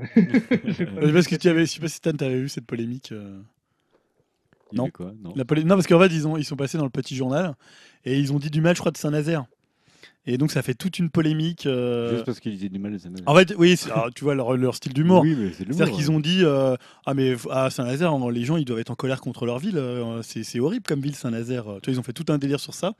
Et après, ils ont été obligés de s'excuser euh, parce que, euh, apparemment, des gens, des habitants de Saint-Nazaire ou des gens de la mairie, je sais pas, de, trouvaient que c'était inadmissible de dire du mal de. Tu peux plus dire du mal des villes maintenant. Oui, voilà. Non, c'est politiquement incorrect de dire du mal des villes. Voilà, donc c'est, c'est drôle. Bon, tu nous diras ouais, si tu as trouvé ça drôle. Je les reconnais bien là. Ouais, bah oui, il n'y a pas de souci. Hein. Euh, Julien, alors j'ai hésité à le mettre ce film-là, mais j'ai vu la bande-annonce où il y a vraiment des très belles images, mais je ne sais pas ouais, si j'aurais envie de le voir. Je ne sais pas. Les, tu parles des Innocentes ? Les Innocentes, oui. Ouais, donc parce que moi je l'ai mis surtout parce que c'est le nouveau film d'Anne Fontaine. Ah bah, j'adore euh, Anne Fontaine. Moi j'aime bien Nettoyage à sec, j'aime bien, euh, même j'avais bien aimé La Fille de Monaco avec Louise Bourgoin. Euh, voilà, elle n'a pas fait que des chefs-d'œuvre, elle est assez, euh, c'est un peu comme ça en, en dents de scie son cinéma, mais euh, moi j'ai. Déjà, il y a un film que, que j'adore, euh, qui est avec des, euh, des, des bonnes sœurs et des nonnes, c'est Le Narcisse Noir. Ah bah oui, voilà, un film, ça, c'est un la film. Grande référence. Voilà, c'est, la, bon, c'est, là, on va, c'est le niveau d'au-dessus. C'est des, c'est, c'est, ouais, c'est, j'espérais un peu ça, en fait. C'est des génies, hein, en... c'est, euh, comment ça s'appelle c'est, euh, euh, les, deux, les deux sœurs qui ont fait aussi Les Chaussons Rouges. Euh, euh, Otto, Otto euh, Prager et je, bah, je veux tout, dire j'ai... une bêtise donc voilà. je ne vais pas le dire donc c'est un classique comme ça de, de, de film de, de couvent où, euh, où un, un, comment, un prince indien arrive, euh, arrive dans, un, dans un couvent qui est comme ça à flanc de colline voilà. et, euh, il y a toute c'est, une réalisation toute aussi une réalisation. Grandiose hein. Et euh, là c'est encore bah, voilà, on avait aussi euh, La Religieuse de, de Niclou euh, voilà, c'est encore un film avec euh, des bonnes sœurs. Bon, j'ai trouvé que la, l'actrice là, je ne sais plus comment elle s'appelle euh, qui joue dedans était un peu moyenne. Ah oui. Euh, le, le, Lou, euh, Lou Delage, non Lou Delage, c'est ça. Ouais, Lou Delage, je ne l'ai pas trouvé extraordinaire. Maintenant, il y a vraiment, comme tu disais, il y a vraiment des belles images. Il y a l'air d'avoir quand même une espèce d'émotion dans ce, ce côté très, très huis clos, huis clos, ce secret qu'elle garde. Donc euh, voilà, moi ça m'a quand même intéressé parce que c'était Anne Fontaine et que, on va le dire, il n'y avait pas quand même grand chose qui sortait cette semaine. Oui, euh, oui, oui. Mais euh, alors si je mets pas deux années. Et que voilà, je me disais euh, après avoir vu pour la troisième fois Les Tuches, il euh, faudrait peut-être que je vois un autre film, quoi. Les Tuches en américain, je veux dire. C'est quand même. Qu'est-ce que tu voulais voir comme nom? Euh, non, c'était Lou Delage, c'est ça? Ah, c'est tout, t'as retrouvé. Bon, allez, non, après, on cherchait les. les... Narcisse Noir. Ouais, Auto... c'est un peu la honte. Otto Preminger, plus... non? Non, pas Otto Preminger, c'est. Euh... C'est pour ça que je préférais. Ils sont deux, hein, mais euh, voilà, c'est une honte de plus se rappeler de. C'est voilà, c'est deux grands noms du. Michael Powell. Voilà, Powell et. et... C'est Powell que je retiens, en fait. Em... Emmerich Pressburger. Voilà, Pressburger et Powell et Pressburger. Euh, qu'on fait aussi Les Chaussons Rouges, qui est un grand ah, film de danse. Bah, je conseillerais les deux, hein, d'ailleurs, ah, Les Noirs et Les Chaussons Rouges. D'ailleurs, si vous avez aimé Black Swan, hein, ouais. c'est un peu la repompée de Chaussons Rouges. Ouais, et puis c'est des, c'était des, des, des stylistes. Voilà, leurs films sont juste magnifiques euh, en termes visuels. En plus, il y a des super éditions euh, D V D, peut-être même Blu-ray maintenant. Il faudrait voir en français. Bon, mais bref, voilà. On n'est pas parti sur un conseil. Hein. Non, mais bon, c'est toujours bien. De... c'est toujours bien de, de relancer, oui, de, de dire. Bref, Les Innocentes, c'est vrai qu'au niveau visuel, très joli. J'ai hésité, puis l'histoire a l'air chiante, donc euh, moi j'ai dit non. Un petit peu. Euh, moi j'ai vu une bande-annonce, alors je suis partagé, c'est Free Love, je ne sais pas si vous avez vu, c'est l'histoire d'une histoire d'amour entre deux femmes dans les années quatre-vingt-dix. Euh, donc moi je l'ai mis parce qu'il y a Ellen Page dedans. Alors Ellen Page, j'ai un peu peur pour elle, à la fois je la trouve géniale, et à la fois j'ai peur qu'elle s'enferme dans ce genre de rôle, depuis son coming out. Euh, Julianne Moore, que, j'ai, que je trouve vraiment très très belle dans ce film-là, hein. Elle a une coiffure assez étonnante, mais, mais elle est vraiment belle. Euh, Steve Carell, que j'aime vraiment dans les films sérieux, moi. Je, j'adore son côté comique, mais quand ouais, il joue, quand il joue bon dans acteur. les films sérieux, il est très bon acteur. Je, je, vraiment, je... Et puis dans ce film-là, il a l'air vraiment vraiment bon. Après, comme je le disais tout à l'heure, j'ai, ouais, enfin, j'ai une réserve pour ce film, c'est le thème abordé, la façon d'aborder ce thème. Ouais. Euh, j'ai été voir Carole de Todd ouais. Hayes, qui était un très très beau film, hein, ouais. mais j'ai beaucoup aimé. Mais je trouve qu'on a trop de films où euh, être homosexuel c'est dur, être homosexuel on est malheureux, être homosexuel on détruit une famille. Et je trouve que Free Love c'est encore ça. C'est... Est-ce que dans Carole tu as l'impression aussi que c'était un peu sec? Parce que tout le monde dit qu'il n'y a pas trop d'émotions, que c'est un peu froid, un peu ah, papier glacé. Non, euh, non, c'est à l'image de son héroïne. C'est une héroïne euh, qui, qui est tout en retenue. Donc le film est, est comme ça, mais je trouvais que ça allait. Au contraire, ça sert le film. Moi, je ne l'ai pas ressenti comme ça. Je, je trouvais que c'était un des points forts du film. Mais euh, voilà, c'est surtout, c'est surtout les thèmes, la façon d'aborder euh, le thème de l'homosexualité et des couples un peu différents. C'est toujours par le négatif, euh, par le fait on doit lutter, on, on détruit des familles, et cetera, et cetera. Euh, c'est, voilà, c'est, c'est parce que Carole m'a donné sa pression et je trouve que Free Love me donne cette impression encore une fois. Mais c'est des films essentiels quelque part. Mais voilà, on pourrait aborder ça d'un angle un peu différent et ça serait drôle. J'ai pas mis Joséphine Sarandie, euh, Julien. Merci de, la, merci de me le dire. Tu l'avais mis sur Conduire, mais tu n'as pas mis Joséphine Sarandie de Marie-Lou Berry. Euh, non, je ne l'ai pas mis, bizarrement. Comédie française. Voilà, qui a l'air très drôle. Hein. Je sais que d'habitude, je cours voir les merdes, mais quand même, pas toutes. S'il te plaît, pas toutes. Par contre, j'ai vu. C'est une suite en plus aussi, ça. C'est quoi ? C'est une suite en plus, le film là, non ? Il y avait déjà eu un, un premier euh, film. Joséphine Sarandie ? Non, Joséphine Ange Gardien. Non, non, non. Oui, elle était facile celle-là. Non, non, mais je, je, je crois vraiment que c'est la suite. Euh, ah ouais, alors ça, euh, je ne sais pas du tout. Ouais. Ah bon. Parce que, qu'est-ce qu'il peut y avoir avant d'être enceinte, hein ? Là, je te laisse. Euh... Bah, en couple. Là, on va peut-être, euh... on va peut-être en dix-huit plus là. Je... Ah. Merci Julien. On va se faire recaler au niveau de, de des classifications. Non, j'ai vu une bande-annonce qui m'a éclaté. Pizza. C'est euh, la bande-annonce du film Freaks of Nature. Alors Freaks of Nature, si je le dis à la française. C'est un film qui a un mélange entre Zombieland et The Faculty pour les références. Euh, ouais. Ça m'intéresse. Ça, ouais, il faudrait mais... que tu vois la bande-annonce. Je suis sûr que tu iras le voir, euh, Dim. Freaks of Nature. Et il euh, y a Bob Odenkirk Kirk dedans, donc celui qui joue Saul, le fameux Saul de ah, Breaking Bad. Ouais, okay. Je ne l'ai pas reconnu, hein. Mais euh, ça a l'air vraiment drôle. Moi, j'ai, j'ai, voilà, ça m'a fait marrer la bande-annonce, c'est du grand what the fuck, hein. C'est du grand n'importe quoi avec des gens démembrés, et cetera, avec des zombies, des vampires et tout ça. Ça a l'air vraiment, vraiment amusant. Donc, euh, je pense que j'irai le voir, celui-là, Freaks of Nature. Le dix-sept, on a d'autres films qui sortent. Dim, que tu as mis. On a tous mis le même d'ailleurs, mais Dim, je te laisse commencer à en parler. Ouais, donc euh, Julien, tu l'avais évoqué tout à l'heure, Ave César, ouais. donc euh, des frères Cohen. Et euh, bah, je vais dire que mon argument euh, tient sur un seul nom, Channing Tatum. Oh là là, je m'attendais pas du tout à ça, tiens. Il n'a pas un gros rôle en plus dedans. Hein. Non, plus sérieusement, enfin voilà quoi, les frères Cohen pour moi, enfin euh, ça fait partie de mes réalisateurs préférés. Euh, il, que ce soit les films un peu plus comiques comme celui-là ou des films plus sérieux, enfin moi j'arrive toujours à accrocher à leur euh, Alors style. Euh, t'avais aimé The Barber? Toujours des. Comment? The Barber, t'avais aimé? Ouais, j'avais bien aimé. Ouais. Putain, les boules. Ouais, moi sans, sans plus. Tu fais chier, moi. Moi, celui que j'avais vraiment eu de mal, c'est Burn After Reading. Ouais, moi c'est ah. pareil. Celui-là, je l'ai trouvé un peu. Euh... Ah, je crois que je l'ai pas vu. Enfin, c'était un... plus dans la comédie, mais comédie un peu forcée. Euh...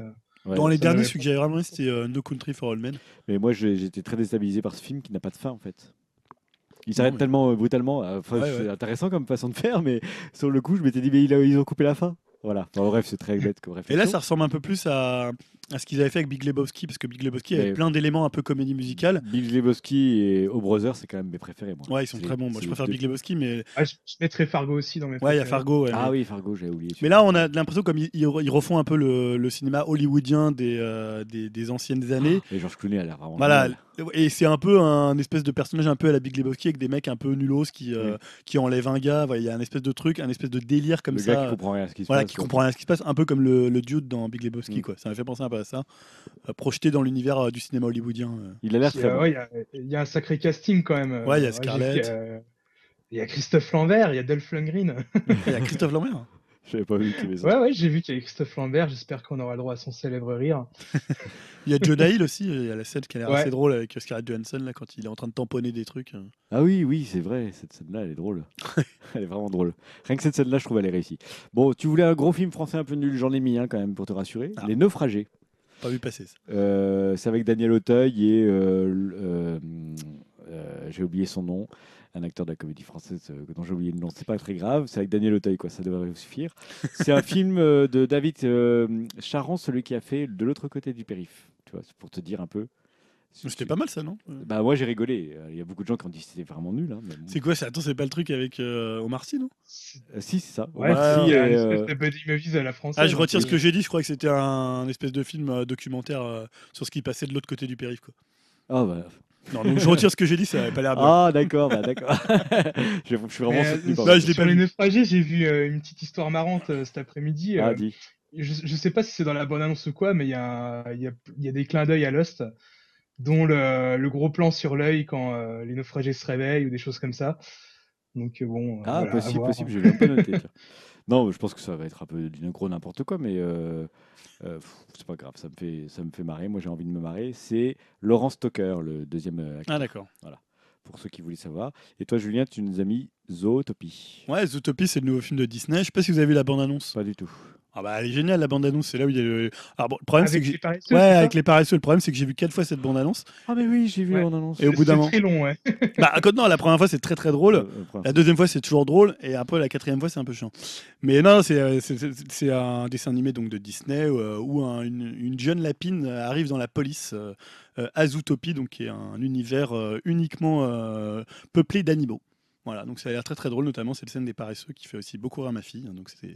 Voilà. Ouais, je, j'ai été assez bluffé par euh, la qualité des, des émotions sur les visages. Ah oui. La lapine qui est super speed et qui se décompose petit à petit, j'ai, j'ai trouvé ça génial. Quoi. Non, moi je trouve que par exemple le paresseux, il est beaucoup plus drôle que Jacques Villeray dans Le Dîner de Cons. Ça s'appelle un troll, ça, par exemple. Non, mais tu sais, il a ce côté quand il sourit, là, quand il comprend la blague. Mais c'est surtout la façon. Il a un côté un peu François Pignon. Quand tu décomposé le mouvement super voilà. lentement, tu te dis, wow, chapeau. Quoi. Et j'ai trouvé ça très très drôle de faire une bonne annonce autour de ça. Ouais. Et euh, donc, je vais aller le voir parce que euh, ma fille veut le voir. Donc, euh... Mais tu crois que sur la longueur, ça sera drôle ? Je sais pas, mais rien que déjà ça. Et puis, je trouve que ça a l'air assez enlevé. Assez... Bon, c'est toujours une occasion de sortir avec ça. Et puis, y a, et oui, il y a un renard en plus, donc j'aime bien les, les personnages animés renards. Je me rappelle de, de Renard Chenapan. Ah, j'allais dire, je croyais que tu allais dire Rox et Rocky. Non, en vrai, tu te rappelles de ces animés Renard Chenapan ? Non, pas du tout. Et, euh, super générique, on pourra le mettre peut-être en fin d'émission. Ah, on cherche le rappelle, Tim. Tu te rappelles ? Renard ah oui, Chenapan. En fait, moi, j'aimais pas spécialement les dessins animés, mais le générique, je l'aimais beaucoup. Ah, les génériques, il y avait des voix robotiques, des voix, tu sais, ah, un peu. Oui, oui, oui. Audio, audio-tuné. Un peu, ouais, un peu, c'était l'autotune. Euh... Tu vas nous parler de. De P N L. Voilà. C'était un peu P N L avant l'heure. Euh... Il fallait bien qu'on le place. Renard Chenapan. Bon, voilà pour les sorties ciné de deux prochaines semaines à venir, en tout cas qui nous inspirent, nous. Hein. N'hésitez pas à vous dire si vous avez des films euh, en commentaire que, euh, qui vous intéressent et auxquels on serait passé à côté. Desquels on serait passé à côté. C'est pas très français ce que je dis, mais on se comprend. Bon, de toute façon, on en est dans ce voilà. podcast. Je il, pense est que... tard, hein. il est tard, euh, on n'a pas de voix, il y a un son bizarre. Euh, on est que trois, c'est un peu le pire Greg, podcast ever. Quoi. Coup, quoi. Appelez l'internet pour nous le dire. Je vais le réécouter et s'il est mauvais, on l'efface. Hein.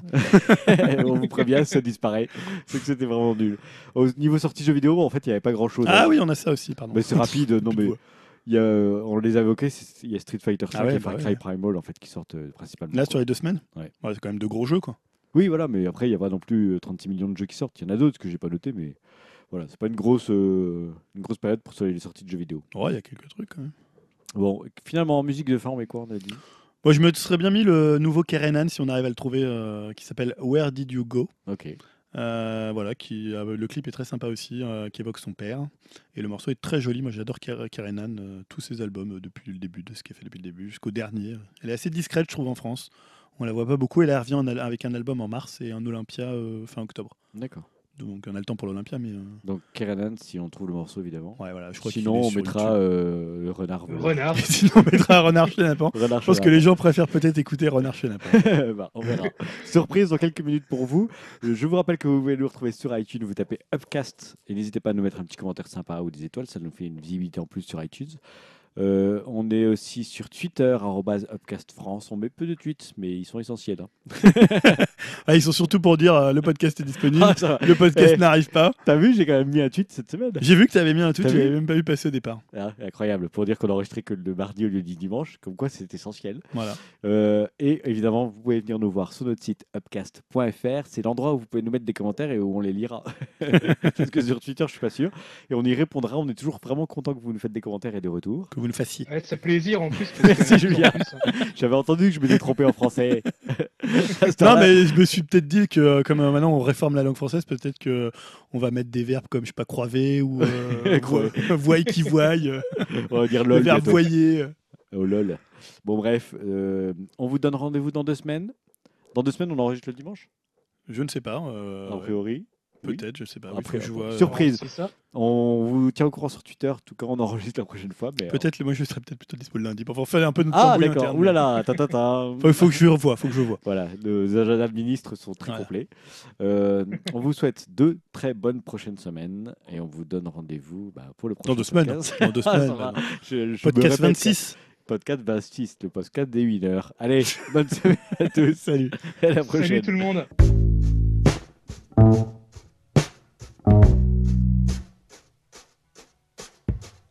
thirteenth of June, two thousand ten.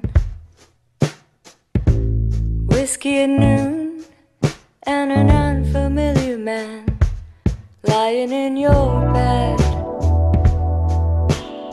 Or was it my turning head? Thinking it was you.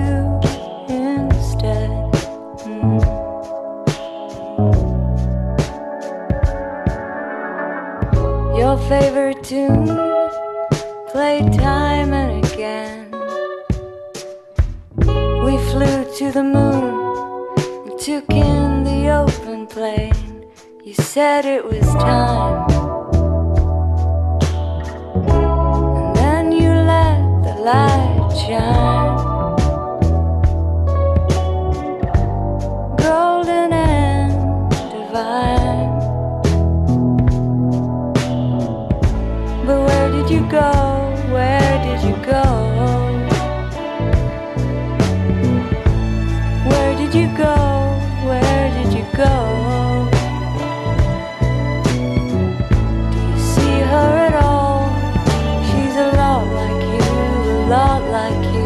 you know.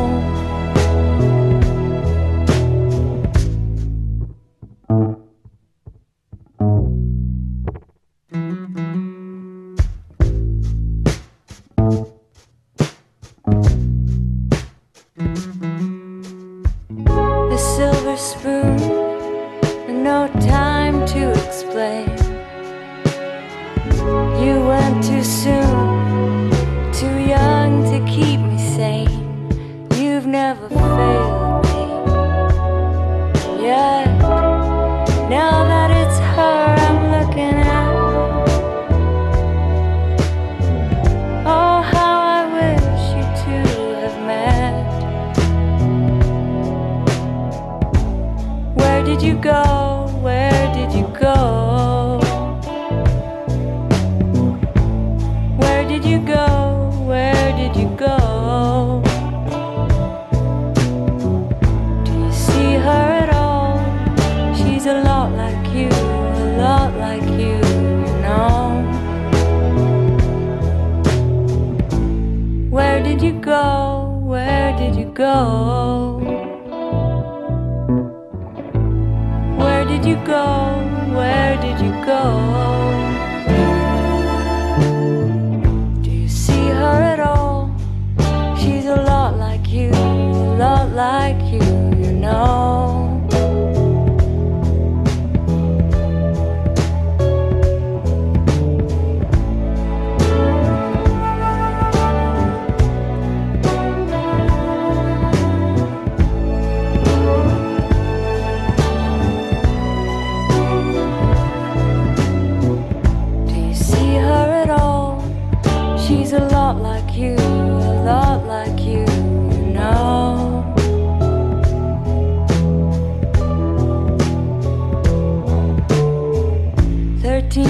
June two thousand ten,